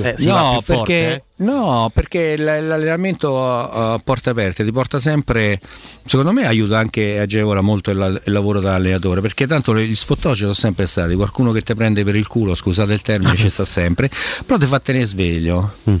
Perché sai che se nell'allenamento abbassi un po' l'intensità o sei venuto da una settimana un po' così, ti accorgi pure il tifoso dove sparti. No, te lo dice, però tu l'aperti, sì. Allora vai sempre a 1000, a 3000, c'è sempre competizione, c'è sempre concorrenza, le partite, t'alleni sempre. C'erano sempre gli allenamenti a porta aperta. Ma scherzi. Una volta a settimana o? No, quasi. Beh, quando facevamo allenamenti e doppie sedute facevamo, che era a Trigoria, però spesso il sabato noi facevamo al Tre Fontane c'erano 6-7 mila persone, lì dove non faceva un torello unico, ne faceva due, perché diceva sono in troppi, dopo stanno troppo insieme, allora facciamo due torelli, uno qui e uno poco più distante, così sono belli larghi, hanno tutto lo spazio, e le partitelle del sabato come erano toste, bellissime. La partitella, immagino, col pubblico, insomma, assume anche un altro tipo di valore, perché come abbassi, ma anche la preparazione, il precampionato, il ritiro, e il tifoso stava lì, oltre che era bello, piacevole per loro, condividere, però ti dava sempre una forte motivazione. Il calcio del moderno non ne prevede più queste cose, perché non è da Rosana, forse perché ha iniziato qualcuno e poi gli altri sono andati dietro. No, perché c'è sempre paura un po' di turbare l'equilibrio di un allenamento, invece secondo me non è assolutamente così, anzi aiuta, lavori sulla forza mentale anche e ti aiuta. Ubaldo, che grande piacere. Grazie a voi, sempre. Onore. E sempre Forza Roma. Sempre Forza Ciao Roma. Ciao Cello. Eccolo là, ti saluta. Grazie al nostro Baldo Righetti. Grazie pure Emanuele Zotti, che ci ha ragguagliato dal Campidoglio per la presentazione dello studio di fattibilità alla Giunta capitolina. Noi ci fermiamo per la pubblicità. C'è il GR delle 13 e torniamo con Riccardo Trevisani di Sport Mediaset. Ciao Ubi. Ciao. Grazie. Città. Nel cuore dei Parioli, uno dei quartieri più esclusivi ed eleganti della capitale, la società Mnemosine dispone di un edificio di pregio con ampia scelta di appartamenti e uffici di vari tagli, tutti rifinitissimi e perfettamente ristrutturati, dotati di impianti autonomi di acqua calda e riscaldamento, pannelli solari e fotovoltaico. La posizione è strategica, il prestigio e la cura dei dettagli fanno di questo edificio un ottimo investimento. Per qualsiasi informazione rivolgetevi al 345 713 5407 e visitate il sito www.kcal.com. Mnemosine SRL è una società del gruppo Edoardo Caltagirone. La tua casa senza costi di intermediazione. Da Paoletti Industria Mobili sono iniziati i saldi, un incredibile fuori tutto estivo per rinnovo collezioni, con imperdibili affari su tutti i mobili esposti e in pronta consegna. Regalati subito una visita alla Paoletti e approfitta dei nostri saldi di qualità e decidi se riceverli subito o quando vuoi tu. Non perdere questa occasione e vieni nei nostri negozi di via Piave Torina 80, uscita Gra Tiburtina verso Roma e via Tiburtina 606 o paolettimobili.it. Per vendere il tuo oro e argento, affidati ai migliori. Roma Oro. Valutazioni ai migliori prezzi di mercato. Serietà, professionalità e 20 anni di esperienza. Blocca il prezzo su romaoroepreziosi.it e vieni in negozio entro le 19. Quel prezzo è netto, senza commissioni aggiunte. Ti aspettiamo in via Merulana 263. Scarica l'app e tutto vale di più. Per il tuo ufficio, per la tua azienda, scegli Enjoymatic, installazione di distributori automatici di ultima generazione di caffè, bevande calde, fredde e snack, dispenser di acqua naturale e frizzante per ridurre l'utilizzo di plastica. Il tutto in comodato d'uso gratuito. Enjoymatic, Enjoy Life. Info al 392 504 9213 o su www.enjoymatic.it. Quando Roma brucia, Nerone placa le sue fiamme. Nerone, l'amaro di Roma. Un gran liquore che racchiude in sé millenni di storia, arte e civiltà. Asciutto al palato, dal gusto pieno, che regala intense sensazioni. A Roma nasce Nerone, un incendio di sapore. Una pausa rilassante su una spiaggia esotica? Il fascino di culture lontane? Un'esperienza a bordo di una nave da crociera? Il viaggio che sognate da tempo? Viaggiare? Una finestra sul mondo? Viaggiare sempre? Maestro Turismo è la risposta concreta ad ogni aspetto che riguarda il tuo viaggio. Maestro Turismo, professione viaggi. Info 06 45 49 9292 www.maestroturismo.it.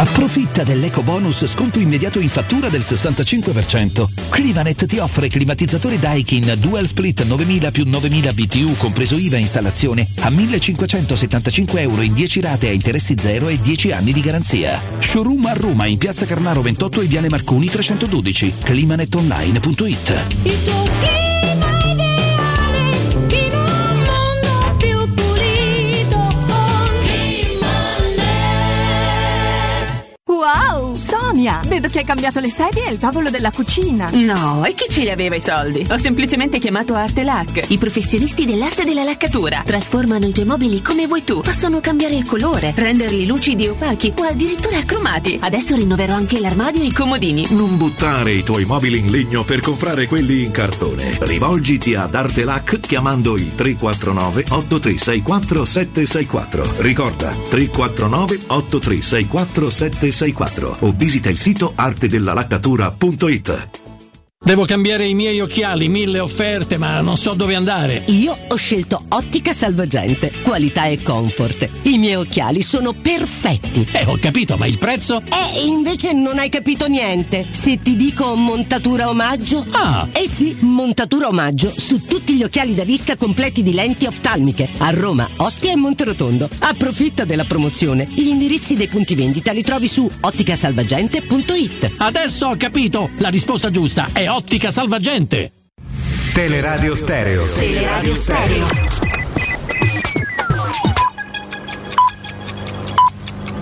Sono le 12:57. Teleradio Stereo 92.7. Il giornale radio. L'informazione. Buon pomeriggio a tutti da Nino Santarelli. In apertura parliamo del massacro allo stadio in Indonesia. Domenica sono morte 170 persone, dunque il bilancio si aggrava, tra loro numerosi bambini, 300 i feriti, molti dei quali ricoverati in ospedale in gravi condizioni. I fatti: al termine della partita i tifosi della squadra sconfitta si sono riversati in campo e la polizia è intervenuta per disperderli. La situazione è degenerata quando la polizia ha deciso di lanciare lacrimogeni contro quei tifosi che sono rimasti sugli spalti e che inneggiavano ai loro compagni di curva in campo. Torniamo a parlare del caro bollette. In questo GR ascoltiamo Alessio Giancarlo, un ristoratore. Gli aumenti sono stati considerevoli, a cominciare da marzo 2022, sono quadruplicati alcuni mesi, triplicati in altri, e l'andazzo è stato quello. Fortunatamente licenziamenti no, però abbiamo dovuto un po' stringere i ricavi. Chiaramente abbiamo aumentato qualche prezzo su qualche prodotto. La problematica è comune, le spese aumentano e gli incassi rimangono gli stessi. I soldi in più che spendiamo di bollette da dove vengono? Diciamo che però fino a questo momento mi sembra di aver capito che i ricavi stanno tenendo, cioè li state mantenendo i ricavi, questo è già importante.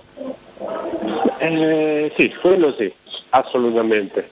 Chiaramente aumentano le spese, speriamo di andare avanti bene, ma non è detto. Non è detto, che cosa vuol dire? Vi siete dati dei tempi? Noi siamo in una zona dove lavoriamo con uffici, università, quindi sta cominciando la stagione ora, in questo momento. Abbiamo affrontato il periodo peggiore, che che è stato quello estivo, con la chiusura pure ad agosto, dove comunque ci sono sempre dei costi fissi e magari il movimento è un po' di meno. La speranza è arrivare a dicembre e aver mantenuto una linea quantomeno soddisfacente. Da là poi tireremo una linea e vedremo.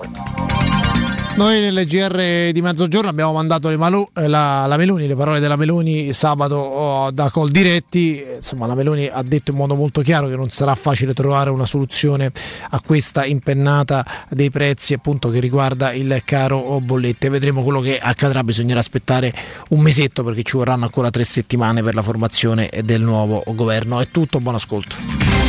Il giornale radio è a cura della redazione di Teleradio Stereo. Direttore responsabile Marco Fabriani. Teleradio Stereo 92.7.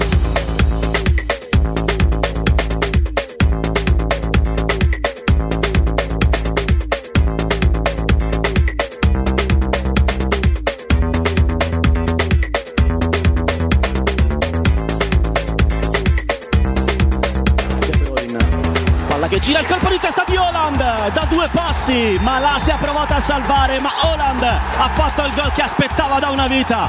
2-0, l'aspettava da ragazzino questo momento. De Bruyne al centro, Haaland lo cerca, lo trova! Haaland! De Bruyne tu Haaland! Si trovano occhi chiusi, giocano un calcio tutto loro e fanno impazzire il City. 3-0, che meraviglia questi due! De Bruyne per Haaland, doppietta di Haaland. De Bruyne riallarga, Gomez forte dentro, Haaland! Incredibile, terza tripletta consecutiva, la sua esultanza, terza tripletta consecutiva in gare casalinghe in Premier League, nessuno come lui. Per il mostruoso Haaland, un'altra tripletta sotto gli occhi di papà.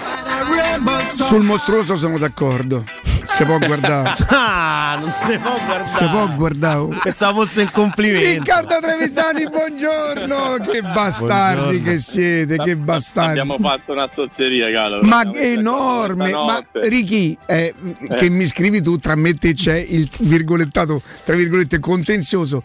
Ieri non puoi capire, te saluta Haaland, ma non dico 200, come se io avessi detto che non segna mai. Bravi, no, bravi. Vabbè, è giusto, è già un weekend di grande euforia. Di grandi intuizioni, dai, di grandi intuizioni. Senti, esatto. Ricky. Bruscolino pure l'ha scritto. Pure Bruscolino ha scritto, sì. Senti, Ricky. C'è un moderato ottimismo, nel senso che se la Roma commettesse l'errore di piacersi troppo, commetterebbe uno sbaglio 8ª giornata, però questa è una vittoria che apre uno scenario, secondo me. Sì, però noi lo sapevamo da sabato mattina a mezzogiorno quando Riccardo Calopera ci ha detto che finiva 2-1 per la Roma, marcatore di Bacca, questo bisogna pure dirlo, perché come mi prendo i meriti di Haaland, di tutte le altre cose, l'Atalanta, l'Udinese e 1000 altre, mi prendo pure le pernacchie perché la mia scommessa è saltata perché la Fiorentina ha perso a Bergamo. Sì. E quindi farò 4/5 perché a questo punto per un udinese X matematico. E però Galo, hai fatto una cosa che, cioè, la cosa che tu ti valeva 35-41. Ricky, ma secondo te, ascolta, non era ora dire prevedibile, dopo sembra che veramente uno se sta a prendere sul serio. Non si sapeva che giocava, perché veniva dall'Argentina, i guai muscolari, è saltato l'Atalanta, eccetera eccetera. L'Inter era nella disperazione più totale, era difficile pensare che perdesse un'altra partita. Io capisco che hai buttato tutto su Andanovic, hai fatto bene perché sono 3 anni che non para, però anche se diciamo che anche se lui Patrizio un po' rosicato ha detto ah sì, allora mo te faccio vedere. Sono nel tempio di Andanovic, ce la voglio fare pure io, in effetti ha fatto pure lui, però al di là delle battute era un pronostico secondo me molto difficile. La vittoria della Roma già era difficile, lo diciamo, i bookmaker la quotavano quasi a 4 e quella dell'Inter a 2, quindi valeva la metà delle possibilità che aveva l'Inter. E poi ha preso marcatore di palla e poi ha preso il risultato esatto, ma che scherziamo? Senti Ricky, anzi, vita, se ce la vogliamo dire tutta proprio della serie, noi non ci teniamo, in settimana avevamo evidenziato la pericolosità di Di Marco in questo momento, te lo ricordi? Assolutamente sì, però diciamo che in una squadra che sta facendo male in tutti gli effettivi c'era uno che volava, gli altri che passeggiavano, era più facile, era più facile fosse Di Marco, e tra l'altro ha fatto un gol veramente figlio di un po' di distrazione di Selic e secondo me tantissimo del portiere, perché non si aspettava quel tipo di conclusione di destro e da quella parte, però la palla va talmente piano che poteva quasi accendersi una sigaretta. Quasi l'impressione, Riccardo, che lui non spinga sulle gambe, cioè che vada giù sì, ma che non spinga sulle gambe. Che è il problema di quell'altro. Sì. Che si butta sempre prima, non ha più la forza per rireagire e la maggior parte delle volte o lo colpiscono sulle ginocchia o la palla finisce in porta. Solo che questa cosa sembra che non si riesca, è un messaggio che non riesce a far passare, o meglio, lo sanno i tifosi, lo vedono i tifosi. Io vedo ogni volta che c'è una diretta alla radio, che faccio pressing e parlo di questo argomento, tutti i tifosi sono d'accordo, ma tutta la parte, diciamo, stampa, media, comunicazione, sembra che Andanovic sia un intoccabile. Siccome ho avuto un'esperienza surreale martedì scorso, perché ho criticato la partita di Ronaldo e mi hanno detto ma Ronaldo non si tocca, è come se una cosa che ho vissuto già a Roma ai tempi di Totti, ma insomma è una roba strana, cioè non si può, è come se, siccome tu sei stato forte, non puoi essere contestabile. Come se tu avrai la trasmissione alle 10 di mattina, cominci a balbettare e dici, parli al contrario o dici cose che non hanno senso, siccome sei stato Riccardo Calabria, allora non si può dire che ormai mi posso permettere qualsiasi cosa. Ma è una cosa che succede, è la natura delle cose, è l'ordine naturale delle cose. I giocatori fanno delle carriere, hanno dei picchi, poi cominciano a calare, e dirlo fa parte del nostro mestiere. Se non vi piace, chi se ne frega. Ecco, questo volevo dire. No, ma anche perché Ronaldo nello specifico vale Buffon, vale per tutti, Righi, ma se Ronaldo smette l'anno scorso o 2 anni fa, ma chi gli può dire niente? Cioè, ma che pensa, vabbè, ma poi non entriamo nel dettaglio.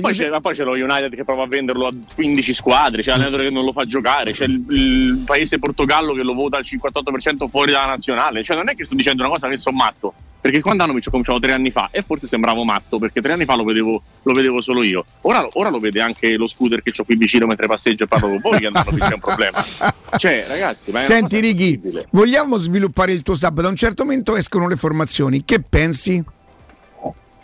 Che non mi piace, penso che ad Abraham non rinuncerei mai, e meno che mai ci avrei rinunciato in un momento in cui aveva sbagliato il gol con l'Atalanta, non aveva giocato in nazionale, quindi stava, diciamo, girato d'umore. Una panchina Inter Roma lo può aiutare solo a girarsi peggio, non a girarsi meglio, quindi per una cosa psicologica non l'avrei tolto, per una cosa tattica non l'avrei tolto uguale, perché comunque in una squadra che non è che abbia proprio facilità di dominare la partita, diciamo, togliere quel riferimento lì davanti costringe uno tra Dybala e Zaniolo a giocare spalla alla porta e quindi automaticamente a fare una fatica inenarrabile.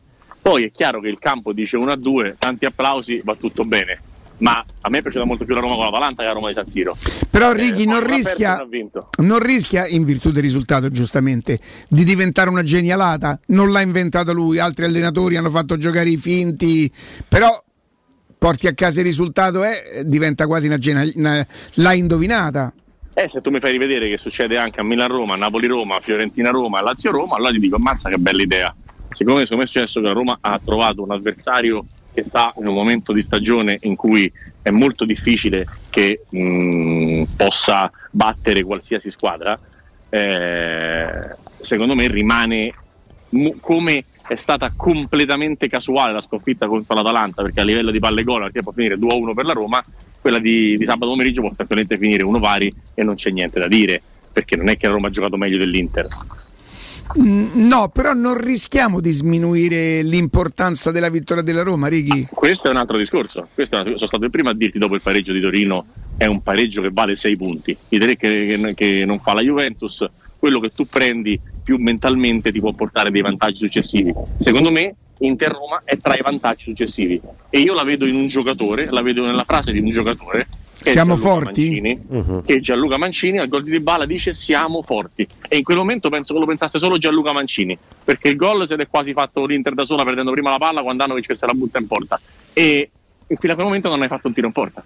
Quindi uno che arriva e là e dice siamo forti ti spiega perfettamente alla domanda che mi hai fatto venerdì, perché Mancini è quasi indiscutibile per l'allenatore, per questo, perché una squadra di non grandissimi cuori, non grandissimi coraggiosi, non grandissimi, diciamo, attributi, Mancini ce n'ha 4, ce n'ha 2 per sé, e diciamo una la presta a uno, una la presta a un altro, e aiuta anche i compagni. È una cosa secondo me troppo rilevante quella che fa Mancini, ed è una cosa molto figlia di Juventus Roma, perché se tu fai Inter Roma, no? Come l'hai fatta la prima mezz'ora? Male. Come hai fatto prima mezz'ora di Juventus Roma? Malissimo.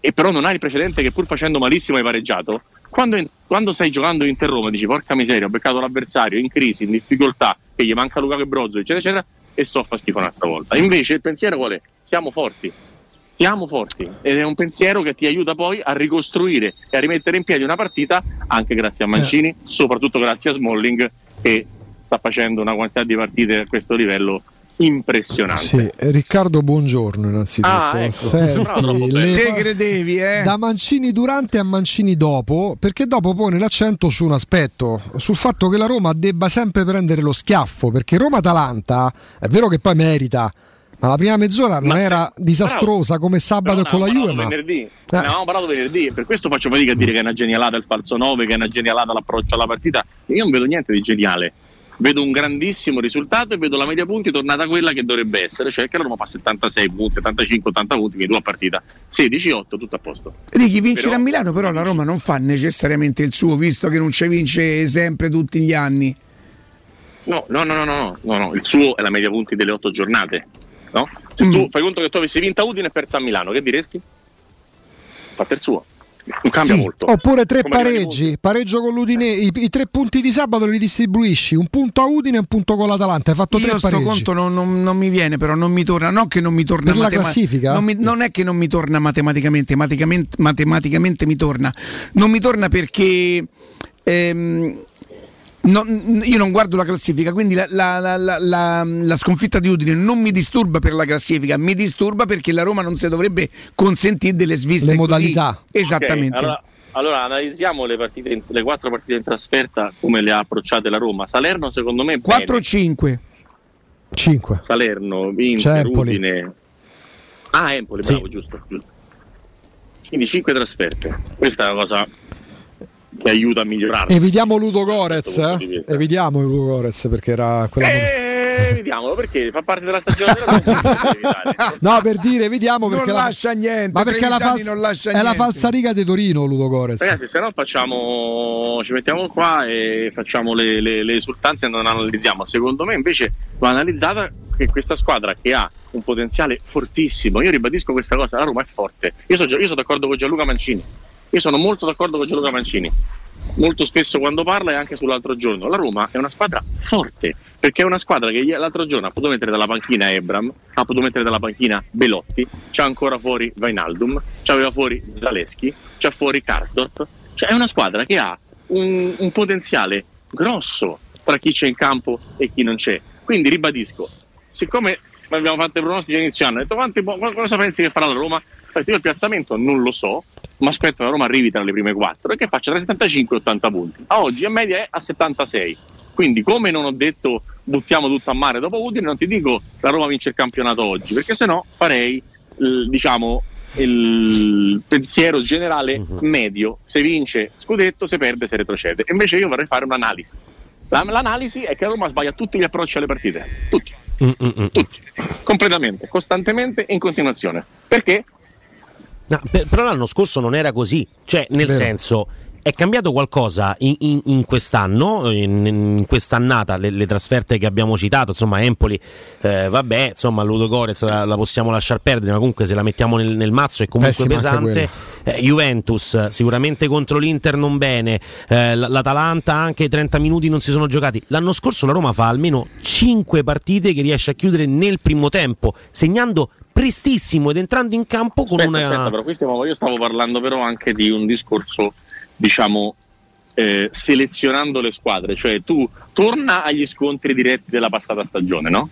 E diciamo togliendo Lazio-Roma, togliendo quel 3-0 clamoroso, la Roma di base anche in quella situazione ha sbagliato gli approcci, tutte e tre le partite con l'Inter, no? Sì, con la Juve va avanti dopo 9 minuti, una partita folle nella sua parte conclusiva più che in quella iniziale, diciamo. La Juve è una delle meno peggio, ma col finale peggio di tutti, perché tu sei riuscito a fare 4 gol alla Juve peggiore degli ultimi 10 anni, che non hanno fatto 4 gol in trasferta neanche con lo Zimbabwe, hai fatto un'impresa titanica. Hai fatto sembra la Juve in quel momento una squadra di calcio, un'operazione che ti è riuscita anche 6 mesi dopo a Torino. Allora, se l'Inter ha giocato dell'ultimo mese la miglior partita e la Juventus ha giocato del suo campionato la miglior partita, io mi faccio delle domande. Poi ragazzi, ci mancherebbe, mica voglio convincere nessuno, né Galo, né Augusto, né Andrea, né chi ci ascolta, però secondo me è giusto prendersi punti, dire che 2 di media partite è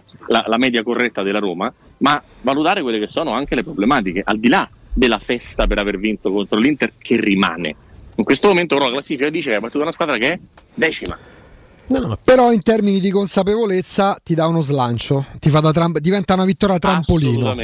Assolutamente, proprio per quel siamo forti, perché siamo ancora più forti, quello che dice Gianluca Mancini. Cioè, se esci da Torino giocando male e pareggiando, ed esci da Milano giocando così così e vincendo, pensa quando giochi bene che può succedere. Cioè, ci sarà la partita in cui tu approcci meglio, giochi meglio, e in quel momento le cose tenderanno a migliorare, perché quello che diceva Augusto venerdì non è che sia cambiato di tanto oggi. La Roma ha fatto 10 gol in 8 partite.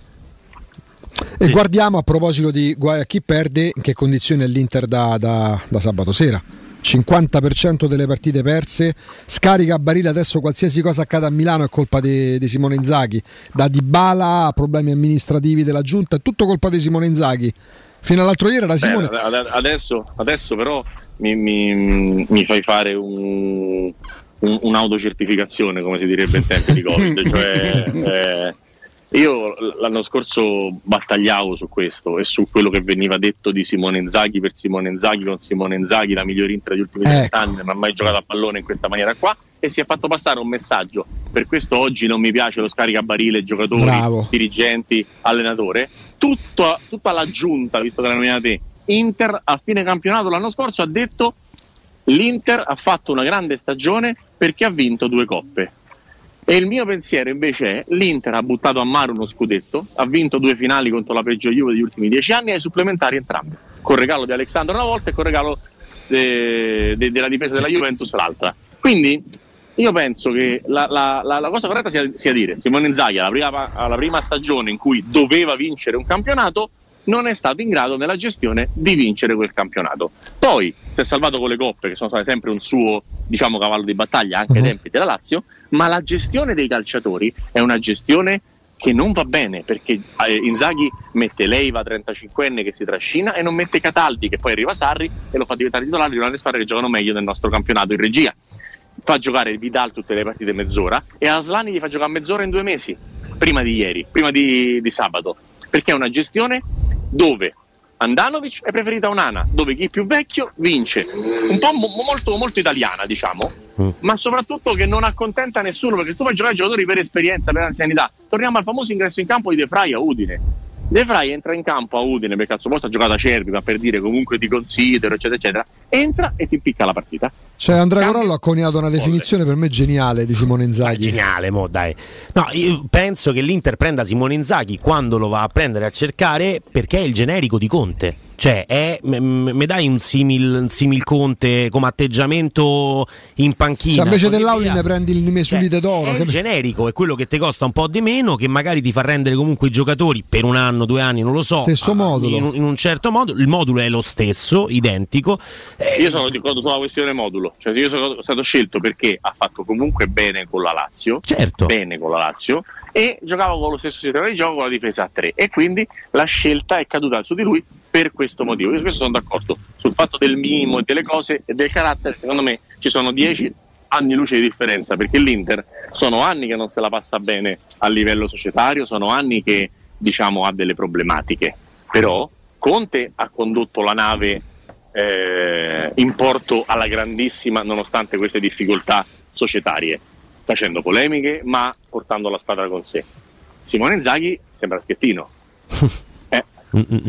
No, capito? Insomma, non è in conferenza stampa venerdì e ha detto: con me arrivano i trofei, migliorano i ricavi, si dimezzano le spese. In effetti ma quello è proprio sintomatico di chi si deve difendere. Ma tu hai capito l'Inter se non fa quarta che succede a fine anno? Certo. Hai capito? Quindi si dimezza l'Inter. Cioè, vendono tutti e quindi dopo si dimezza l'Inter, non è che si dimezzano le spese, si dimezza la squadra. Chi c'è oggi in giro che potrebbe? Conte va per aria. Chi c'è oggi in giro? Una cosa che mi fanno tutti da tipo 48 ore, a me mi fa ridere, perché c'è sempre la cosa: ah, ma non c'è nessuno. Ma perché quando Pioli ha preso il Milan da Giampaolo pensavate che facesse questo? A chi penseresti tu?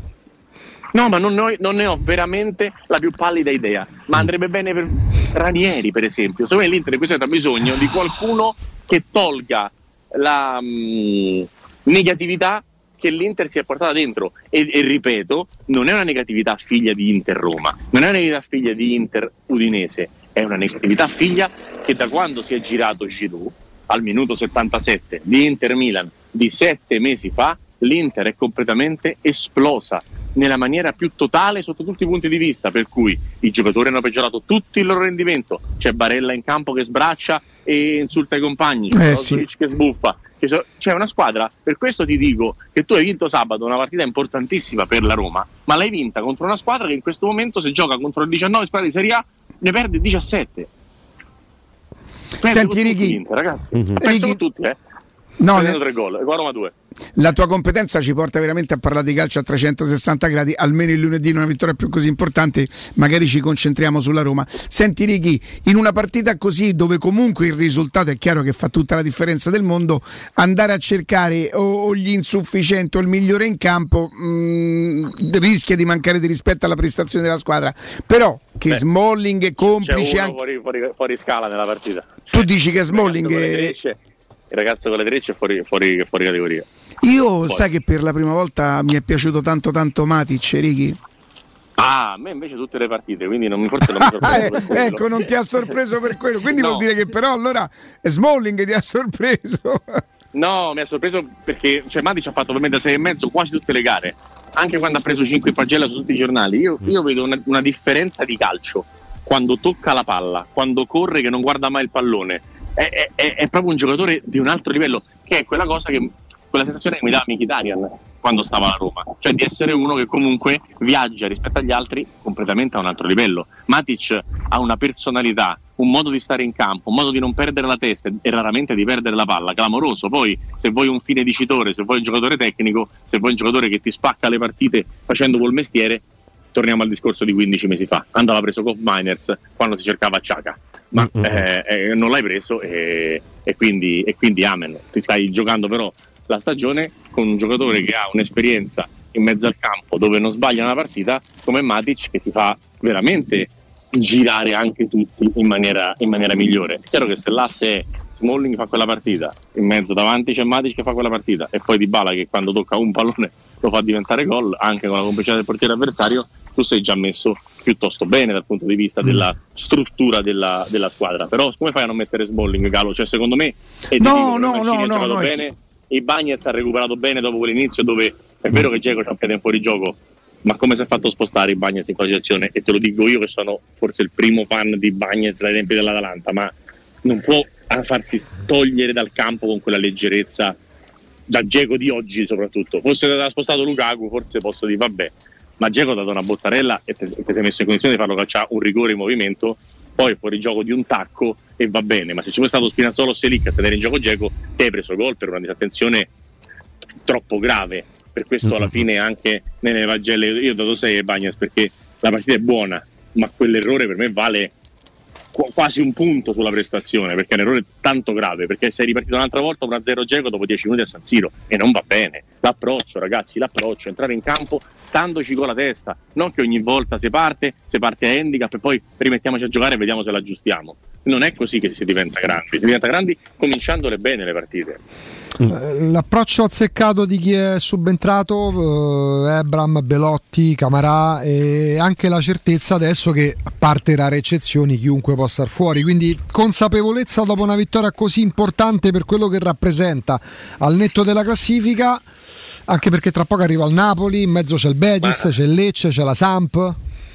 Ma tu non mi convincerai mai dal punto di vista dell'organico che la Roma non sia forte, Augusto. No, figurati. Per me chiunque mette in campo, la Roma è una squadra forte. Forse può essere, se Kumbulla non riesce ad allinearsi al livello degli altri, può essere un po' corta dietro, dove comunque puoi recuperarti i Vigna e i Gardop per giocare comunque a 3. Ma al di là di questo hai sicuramente una capacità di ruotare uomini sia in mezzo al campo sia davanti abbastanza ampia. Io sono d'accordo che la Roma possa anche fare quinta alla fine del campionato, perché il Napoli è una squadra straordinaria con gli acquisti degli ultimi 15 giorni di mercato, perché si può permettere di perdere Osimhen e non perdere punti, cosa che invece gli anni scorsi non accadeva. La Juventus ha la rosa per me migliore del campionato, il Milan è una squadra formidabile e l'Inter ha la rosa assolutamente più forte della Roma, quindi la Roma può anche fare quinta. però facesse quinta a 76 punti con gli altri che ne fanno 77. Allora uno dice, cioè nel senso che non sarebbe per demerito, ma solo perché ci sono state squadre migliori. Fa il suo e fa 76 punti, uno dice ok, hai fatto un bellissimo campionato, l'anno prossimo lavorerai per prendere altri 3 di Dybala, Wijnaldum e Belotti ed essere più forte delle squadre con cui stai giocandoti la stagione. Se invece tu fai quinto e arrivi, o magari sesto come è successo l'anno scorso, e arrivi a 68-70 punti con gli altri che ne fanno 80, secondo me è un altro tipo di stagione. Senza dubbio. E non esiste negoziarla con ho fatto un bel percorso in Europa, magari uscendo poi più avanti in Europa. No, dovresti vincerla in quel caso, come prima cosa fare quarto, dovresti vincerla, anche perché poi è capitato di metterla pure su carta, anche perché se la vinci l'Europa League va certo. Sì, tra l'altro uguale, appunto, anzi forse è pure meglio, anzi sicuramente è meglio, decisamente è meglio, ecco perché la Roma 2, la Roma bis, chiamiamola come vogliamo, per me non è così inferiore. Ecco perché sabato pure vi facevo la domanda: quanti hanno la panchina più forte della Roma? Allora, Svilari in porta, Karsdorp, Bigna, Kumbulla e Zaleschi, al momento c'è lui in difesa, davanti alla difesa uno tra Matic e Cristante con Camarà, e poi El Shaarawy, Belotti, Shamurodov, Bove. Cioè ragazzi, quante volte la Roma, forse 2 volte in 20 anni, gli ultimi 20 anni ha avuto una panchina così forte la Roma? Per questo ti dico, una cosa è fare 63 punti come l'anno scorso, una cosa è farne 75. Cioè anche per vedere un secondo anno dei miglioramenti, determinate cose, miglioramenti che sono inevitabili. Se l'anno scorso hai fatto 63 con Zaniolo, 2 gol, senza Dybala, senza Belotti, eccetera eccetera eccetera, dai, la Roma deve fare un campionato di alto livello. A me, se fa 75 punti e fa settima, non mi sentirete mai dire sta facendo male, perché per me la Roma vale quei punti lì, tra i 75 e gli 80, poi dipende dalla gestione, dall'allenatore, eccetera eccetera, quello che riesce a tirare fuori. Per ora è perfettamente in media. Poi se mi facevi fare un pronostico ti mettevo forse un punto con l'Inter, un punto con l'Atalanta, un punto con l'Udinese, anziché 3 punti con l'Inter, 0 con l'Atalanta. Però quelli sono. Ma i punti sono quelli. Sì. I punti sono quelli, ma 16 punti a 8 giornate. Ha giocato 5 partite in trasferta, ha giocato già con l'Inter, con la Juventus e con l'Atalanta, e continua a darle 7, come esattamente abbiamo fatto le pagelle 10 giorni fa. Non aumento il 7, forse ero stato generoso prima e sono severo adesso, ma non aumento il 7. Per me la Roma sta facendo il suo campionato e ci rimane comunque Ludo Gorez e la partita di numero 2 di Europa League dove entrare Dybala per vincere. Quindi ci sono ancora i lavori in corso ed è una stagione lunga. Per esprimere giudizi definitivi non si può fare al 2 di ottobre, al 3 di ottobre. Sì, anche perché molto spesso abbiamo citato anche il fatto che questa pausa per il mondiale sarà veramente un unicum, no? Non c'è mai stata, quindi insomma vedremo probabilmente un altro tipo di campionato. Il fatto che la Roma abbia tanti italiani, tralasciando le amichevoli insomma abbastanza particolari che si giocheranno, ma tanti italiani in rosa che fanno parte anche, no, dell'ossatura, da Mancini a Spinazzola, a Cristante, a Pellegrini e Zaniolo ovviamente, questo può essere una bella fionda per la seconda parte di stagione. Magari il fatto che l'Italia non faccia il mondiale è triste per il paese, facciamo così, però per la Roma non potrebbe non essere un male. Vuoi trovare un vantaggio da una cosa che mette una tristezza? Lo so, che dobbiamo fare? Diciamo che raccontare, però questo è no però è vero che puoi avere un vantaggio, è vero pure che sono anche altre squadre che non hanno tutti questi giocatori che parteciperanno al mondiale. Poi il mondiale di qualcuno può durare 3 partite, quindi alla fine li porta via i giocatori fino al 30 novembre, il campionato ricomincia il 5 gennaio.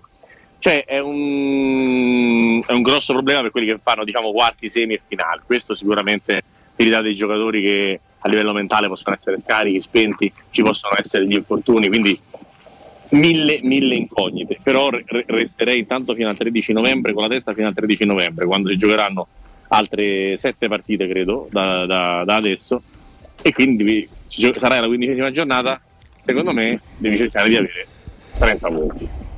Io non lo so, forse non potrei mai pensare con la testa del calciatore, però io non so quanto un calciatore migliorerebbe restando a casa. Mi spiego: a meno che tu non sia Di Maria, che ha 34 anni, che è l'ultima occasione della vita.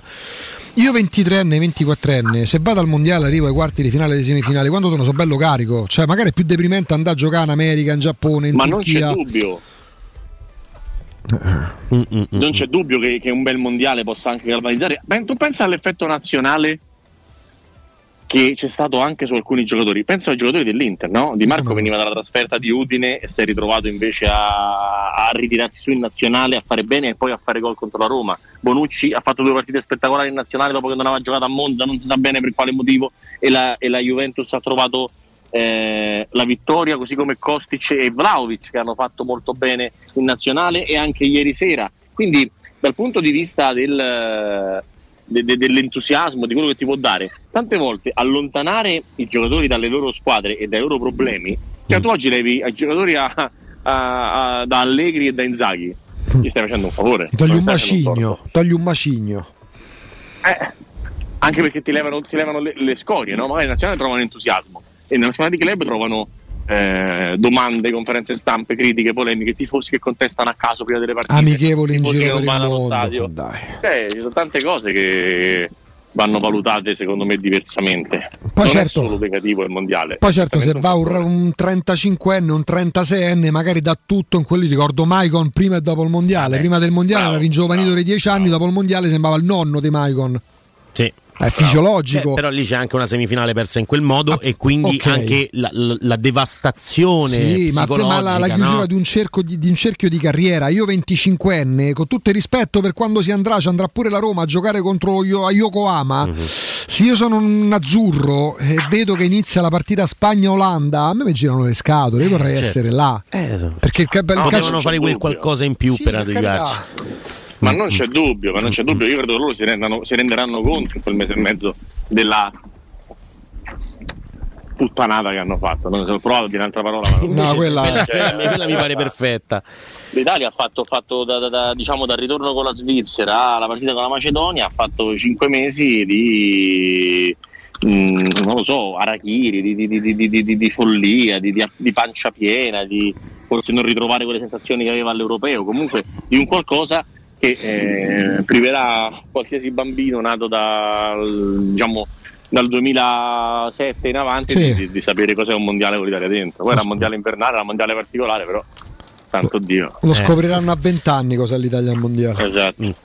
Ricky Abelli, grazie mille, ci sentiamo domani? A domani alla grandissima, puntuali, mi raccomando. A che ora disegni? Senti, ieri c'è stato un fuoriclasse. Ieri c'è stato un fuoriclasse che ha fatto 3 gol in quella partita, però. E non è lui? No, è sì. Ciao Ricky. Ciao. Sei un pesto. Ciao, grazie. Ringraziamo Riccardo Trevisani, Sport Media. Però restate con noi perché dobbiamo parlare di lui, Patrizio. Attenzione. Pubblicità. Ehi Mario, hai sentito che da Arte stanno facendo lo sconto del 50% su tutta la merce in esposizione? Sì, fantastico! Inoltre sulla progettazione c'è un ulteriore sconto fino a 4.000 euro. Arte Arredamenti effettua una grande promozione su cucine, living, zona notte, camere per ragazzi e tanto altro. Arte a Roma e in viale di Colli Portuensi 500, via di Torrevecchia 1035 e via Quirino Maiorana 156. Arte.it. Non perdiamoci questa occasione! Quindi dopo aperitivo? No, oggi ho il dentista. E sei così allegro? Io avrei una fifa. E perché? Dolore, sia fisico che al portafoglio. Bah, come sei antiquata. Io sono un paziente We Dental Care. Il benessere del cliente è al primo posto. Macchinari di ultima generazione, un medico per ogni specializzazione, 2 centri all'avanguardia vicini alle metro e con orario continuato 9:20 lunedì sabato. Vai su WeDentalCare.it, 800 56 1006. Faccio di meglio, ti accompagno. Secur Metra. Da oltre 30 anni studiamo infissi per proteggere ciò che ami. Design minimal, per un vetro più esteso con la massima trasmissione luminosa esistente in commercio. Con noi amplifichi ogni performance energetica. Le nostre finestre sono un connubio armonico di estetica, prestazione e sicurezza. Un equilibrio perfetto tra isolamento termico ed acustico. Contatta ora il numero verde 800 001 625 e scopri i vantaggi dell'ecobonus con lo sconto in fattura del 50%. Secur Metra, una finestra su Roma. Di mattina Laura lotta per trovare parcheggio, poi lotta per rispettare tutte le scadenze, per uscire dalla riunione prima che Marco esca da scuola, infine per tornare a casa in tempo per cena. Ma c'è una lotta che non deve affrontare da sola, quella contro il tumore al seno. Ad ottobre, se hai tra i 45 e i 49 anni, fai prevenzione e prenota una mammografia gratuita. Se hai tra i 50 e i 74 anni, la Regione Lazio ti offre percorsi di screening gratuiti tutto l'anno. Per info chiedi al tuo medico o vai su salutelazio.it. È la mia nuova acqua di casa. Approfitta anche tu della sensazionale offerta promozionale firmata Brispal. A soli €19 al mese avrai acqua pura e con tante bollicine direttamente a casa tua. Hai capito bene? A soli €19 al mese, incluso manutenzione e cambio filtri. Cambia acqua anche tu e passa ad un erogatore Brispal e avrai purezza, freschezza e il massimo del risparmio. Brispal, la tua nuova acqua di casa. Informazioni allo 06 61 45 088 o Brispal Italia.it. I fabbricanti d'oro sfidano le gioiellerie. I preziosi che ti offriamo arrivano direttamente dalle fabbriche proprietà dei soci. Gioielli con oro 18 carati e diamanti certificati dall'Istituto Gemmologico Italiano. Fabbricanti d'oro è garanzia di qualità, novità, professionalità e il miglior prezzo di mercato. Info all'800 68 15 10 o su ifabbricantidoro.com. Ulteriore sconto del 5% per gli ascoltatori.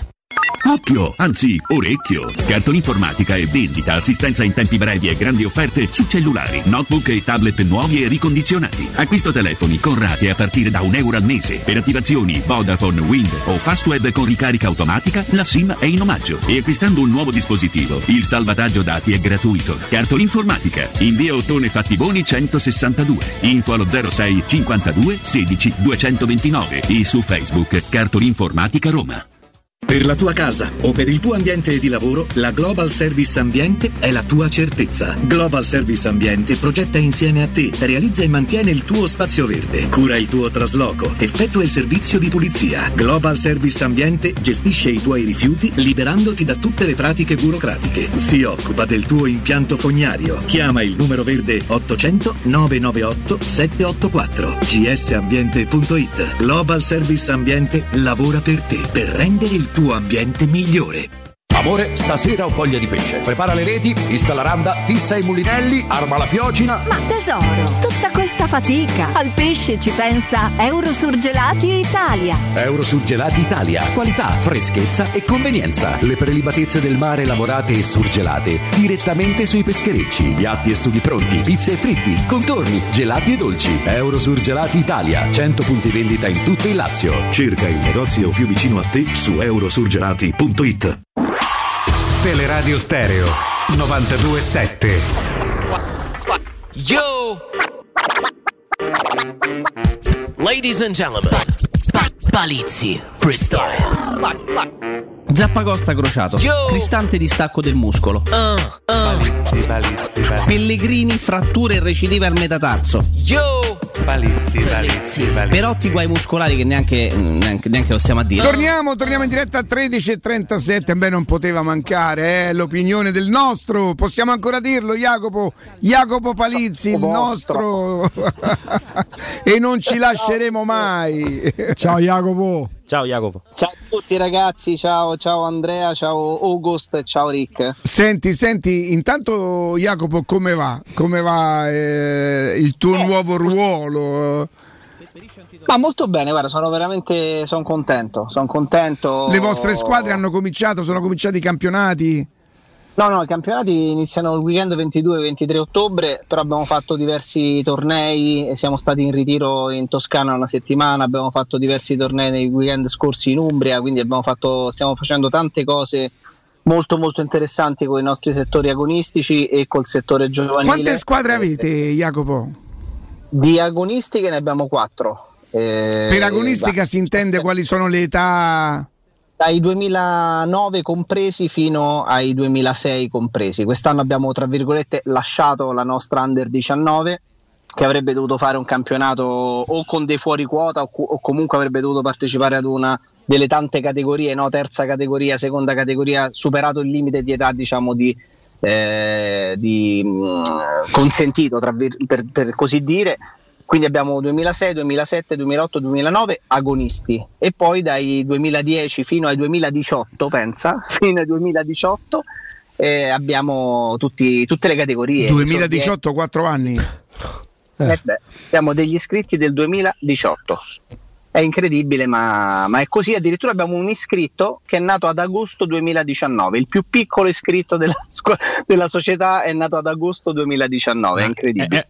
È una cosa legale questa. Cioè, comunque, non ha visto manco Roma-Liverpool sto ragazzino. A semifinale. Ah, prossimo anno, Diego? No. Diego non mi pare portato, sia come il babbo, pure se idolo brasiliano. Poi lo sai che c'è, io non gli faccio pressione. Gli hanno comprato la maglietta da Roma, ma gli ha comprato il padre, io non mi sarei permesso. Nel senso, non gli vorrei dare sto dolore a sto ragazzino. Che poi deve dire i cazzi dei minori, non ti assumi responsabilità per la mano con mio nonno, non la vuole cantare, come ogni tante volte a me mi capita, cimia di mio padre pure di mio nonno, no? E, Jacopo, oggi ci devi spiegazioni, c'è materiale, oggi ci devi spiegazioni. No, cominciamo intanto come hai visto la partita, vabbè, quello che ti ha suscitato lo immagino. Sì, lo immagini, poi insomma ci siamo scritti, però non mi è piaciuto il fatto che tu non mi abbia risposto quando sono stato io a scrivere, cioè hai cominciato tu a scrivermi e io ti ho risposto su Rui Patricio, quando però poi io ti ho scritto una cosa che non riguardava Rui Patricio. Vabbè, ma tu mi scrivi De Colossus, dai. Però, scusami, cioè, capisci? Di più forte che ha la Roma, che mi fa il gol decisivo da 3 punti a Milano, e che faccio? Che non lo scrivo. Senti, quindi a parte quello che ti ha suscitato, intanto vorrei sapere da te che scenario apre questa vittoria.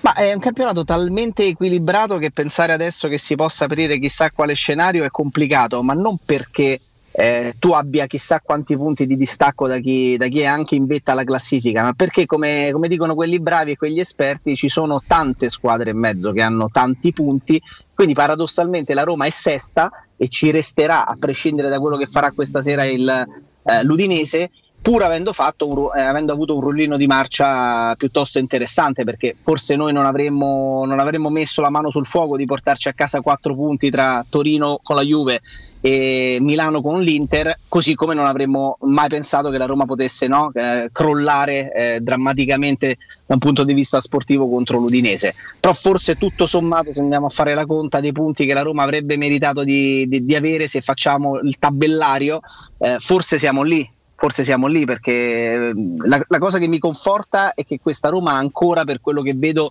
dei margini di miglioramento sotto il profilo dell'espressione di gioco rispetto a tante squadre che invece sono davanti a lei e che già giocano molto bene, il Napoli in primis, l'Udinese sta vivendo un momento stellare, sta andando bene la Lazio, gioca un buon calcio anche il Milan. Tu hai ancora dei margini di miglioramento e sei lì, e con questi margini ti sei preso un punto a Torino con la Juve, forse a tratti immeritato, ma non ho problemi anzi, questo è il mio pensiero e lo dico per me, gli abbiamo mezzo scippato un punto e bene così, è una vittoria strameritata contro l'Inter l'altra sera, e poi una sconfitta con l'Atalanta in una partita che forse se la giochi 10 volte la vinci 12, e quindi ci sta poi, no? Come incidente di percorso, una partita che tu domini e che poi purtroppo sei costretto a non portarti a casa nemmeno un punto. Se tu guardi gli highlights e riguardi la partita senza l'occasione del gol segnato da Scalvini, pensi che la Roma se l'è portata a casa forse vincendo 4-0, invece ha perso. Arriviamo un attimo nel momento che ti chiamiamo anche per questo, non solo per questo, sia sul gol, grazie a Dio annullato a Dzeko, che sul gol invece poi valido. Il portiere da qualche tempo dà l'idea, come io lo dico proprio impropriamente, da profano, se non spingesse sulle gambe, Jacopo. Ci sta, sì, non spinge. O se ci capisco pure dei portieri, cioè, andate veramente in Patagonia a lavorare. Andate a lavorare. Finalmente. Dovrei far finta del contrario, se no non mi chiamate più. Quindi. Allora aspetta, Riccardo, adesso ti spiego io.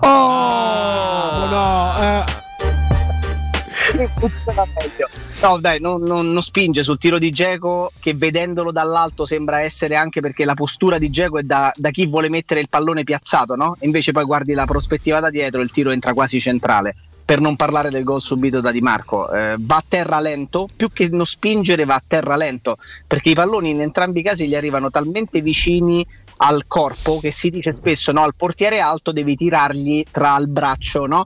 E il fianco sostanzialmente, la vita, perché se gli tiri lì il pallone mirando in quella zona vicino al piede, facendo la proiezione di quando va per terra, quello è il succo del discorso, mirandogli vicino ai piedi lo metti in difficoltà, il portiere è alto perché va giù più lentamente rispetto ad uno magari che ha qualche centimetro di meno, e questo è il caso, non perché lui sia altissimo ma per far capire il contesto. Il pallone che gli è arrivato prima da Dzeko, fortunatamente annullato, e poi da Di Marco, non era un pallone prendibile ma laterale angolato e tu puoi fare la considerazione non ha spinto con le gambe, è proprio che va lento per terra. È possibile, Jacopo, che gli abbia preso il tempo calciando di destra, lui magari l'ha battezzato, che...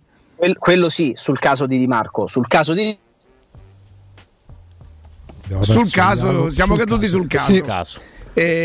Ci siamo incasati, nel senso ci sono. Ah, eccolo. Sul caso, Ecco.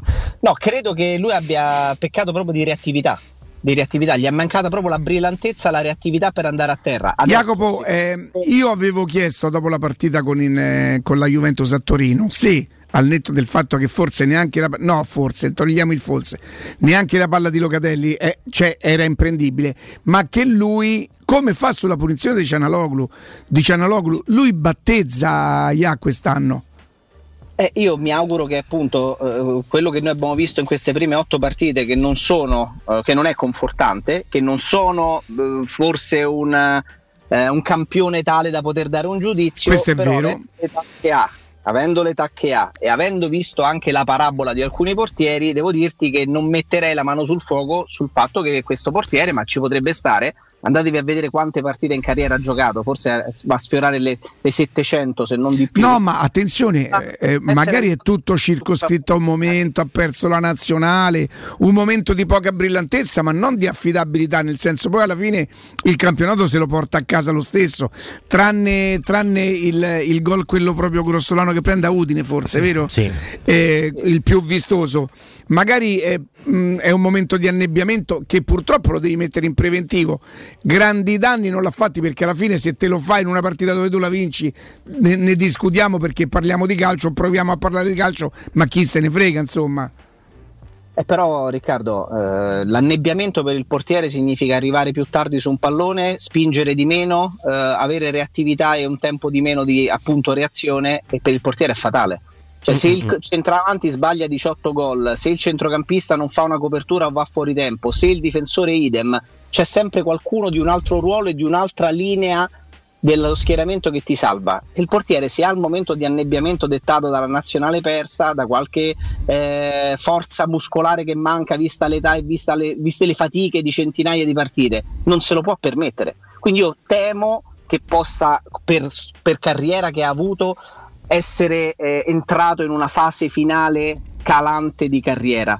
Spero di no, però l'affidabilità del portiere va di pari passo con avere tutti questi fattori allineati. Vogliamo parlare di Andanovic, ragazzi? Di quello che Andanovic sta facendo improvvisamente dalla scorsa stagione compresa fino alla partita stessa della Roma? Se Rui Patricio prende il gol che prende da Dybala, di cosa stiamo parlando? Bello, bellissima l'imbucata di Spinazzola, il cross preciso, delizioso, la coordinazione di Dybala, ma la palla entra centrale eppure lenta e quasi se la butta. Oddio, proprio lenta Ian non mi sembra, Per me là c'è una compartecipazione pesante di Andanovic. Sì. Io poi non ho capito una cosa, perché le immagini non tocca terra, vero? Perché picchi per terra, tocca dopo il tiro, lì diventa, nel momento in cui tocca terra, diventa una sorta di proiettile là, Io sono sempre di un'idea, ma magari sbaglio perché non conosco il ruolo, quando secondo me il portiere ci arriva che le mani dovrebbe quasi sempre schiaffeggiare o buttarla fuori. Ci sono quei tiri che un po' le mani te le piegano, no? Stava già per terra quando arrivava la palla, era posto male. Se ci arrivi e la tocchi, vuol dire che con un briciolo di sforzo in più la puoi tirare fuori. Un conto è che se tu spingi come portiere e non arrivi proprio sul pallone, e ci sta, perché ci mancherebbe, ma Andanovic ci arriva e la palla non la spinge fuori ma la spinge dentro. Da proprio la sensazione di stare praticamente già per terra quando la palla arriva dalle parti sue. Piuttosto io ho una domanda che però è un po' tendenziosa, o meglio non è tendenziosa, perché non la dico con lo... Da grande intenditore, maestro di calcio quale sono, insomma, io non conosco le tattiche, ma il giro del pallone, il piede, Siamo sicuri che Spinazzola voleva da proprio a Dybala? Beh, Spinazzola è un destro naturale, con il mancino non è che faccia molte cose, quindi gli è uscito un cross esageratamente preciso, la vogliamo mettere così. Perché io ho avuto il sospetto, mi cambia poco e va bene così, ma è proprio per voler fare davvero il piacione stavolta. Ho quasi l'impressione che lui cercasse le incursioni di Pellegrini, però non è vero, perché forse la calcia, diciamo, lui la mette in mezzo. Però il sinistro un po' lo chiude, Spinazzola. Ora vediamo se, perché qua se chiudi con il sinistro voleva da presa di Dybala. Mettiamoli tutti d'accordo. Mettiamoli tutti d'accordo. Ci fosse stato Zaleschi avrebbe fatto gol. Cioè la domanda è questa qua. E se non la voleva da Dybala? Figazzi. Ecco qua, abbiamo trovato. Vediamo il cerchio. Che stiamo tanto. Jacopo, grazie. Ciao Jacopo. Grazie. Noi ci sentiamo tutti i giorni dopo le partite, compatibilmente con i tuoi impegni, però ci farebbe anche piacere dal 22-23 ottobre in poi parlare dei tuoi risultati. Me lo ricordi come si chiama la gloriosa società? Ci chiamiamo Cortina Sporting Club, nasciamo come società di calcio a 5 che abbiamo lasciato dall'anno scorso, ma da diversi anni abbiamo iniziato a gettarci nel calcio ad 11 e dopo, insomma, un lavoro faticoso abbiamo iniziato a fare, come si dice in genere, queste scuole calcio, Cortina, allora Marioli. Tor Tre Teste, Spinace, che fine hanno fatto? Cortina d'inverno, d'estate si chiama Forte dei Marmi. D'estate Forte dei Marmi. Anche a me mi hanno chiamato a fare il direttore una squadra che si chiama St. Moritz, che sta in Svezia. Senti, sta a giocare a padel lì, Rick, quando vuoi. Ma davvero? Veniamo, ma però devi giocare pure tu. Ci provo, dai, d'accordo. Jacopo, grazie. Ciao Jacopo, grazie. Allora senti, Jacopo, ringraziamo e salutiamo Jacopo Palizzi del Cortina Sporting Club. Senti che roba, dai. Mamma mia. Ciao Jacopo. Ciao. Sì, grazie, ciao. E ciao. Allora grazie a tutti, grazie a Veronica, grazie a Valentina, grazie a Matteo Bonello, grazie, salutiamo e ringraziamo Danilo appena arrivato, Andrea Costa qui. Andrea Costa chi è? Ma una nave. Ma che no, è una nave? Mi sa che c'era uno Costa da Torino, Andrea Costa faceva la Juventus. Come no, a voglia, 90esimo minuto. Quello col cappello. Sì. No, Andrea Franco Strippoli. Dai. Andrea Franco Strippoli sono io. Andrea Corallo, Augusto Ciardi, restate con noi. A domani, grazie. Ciao.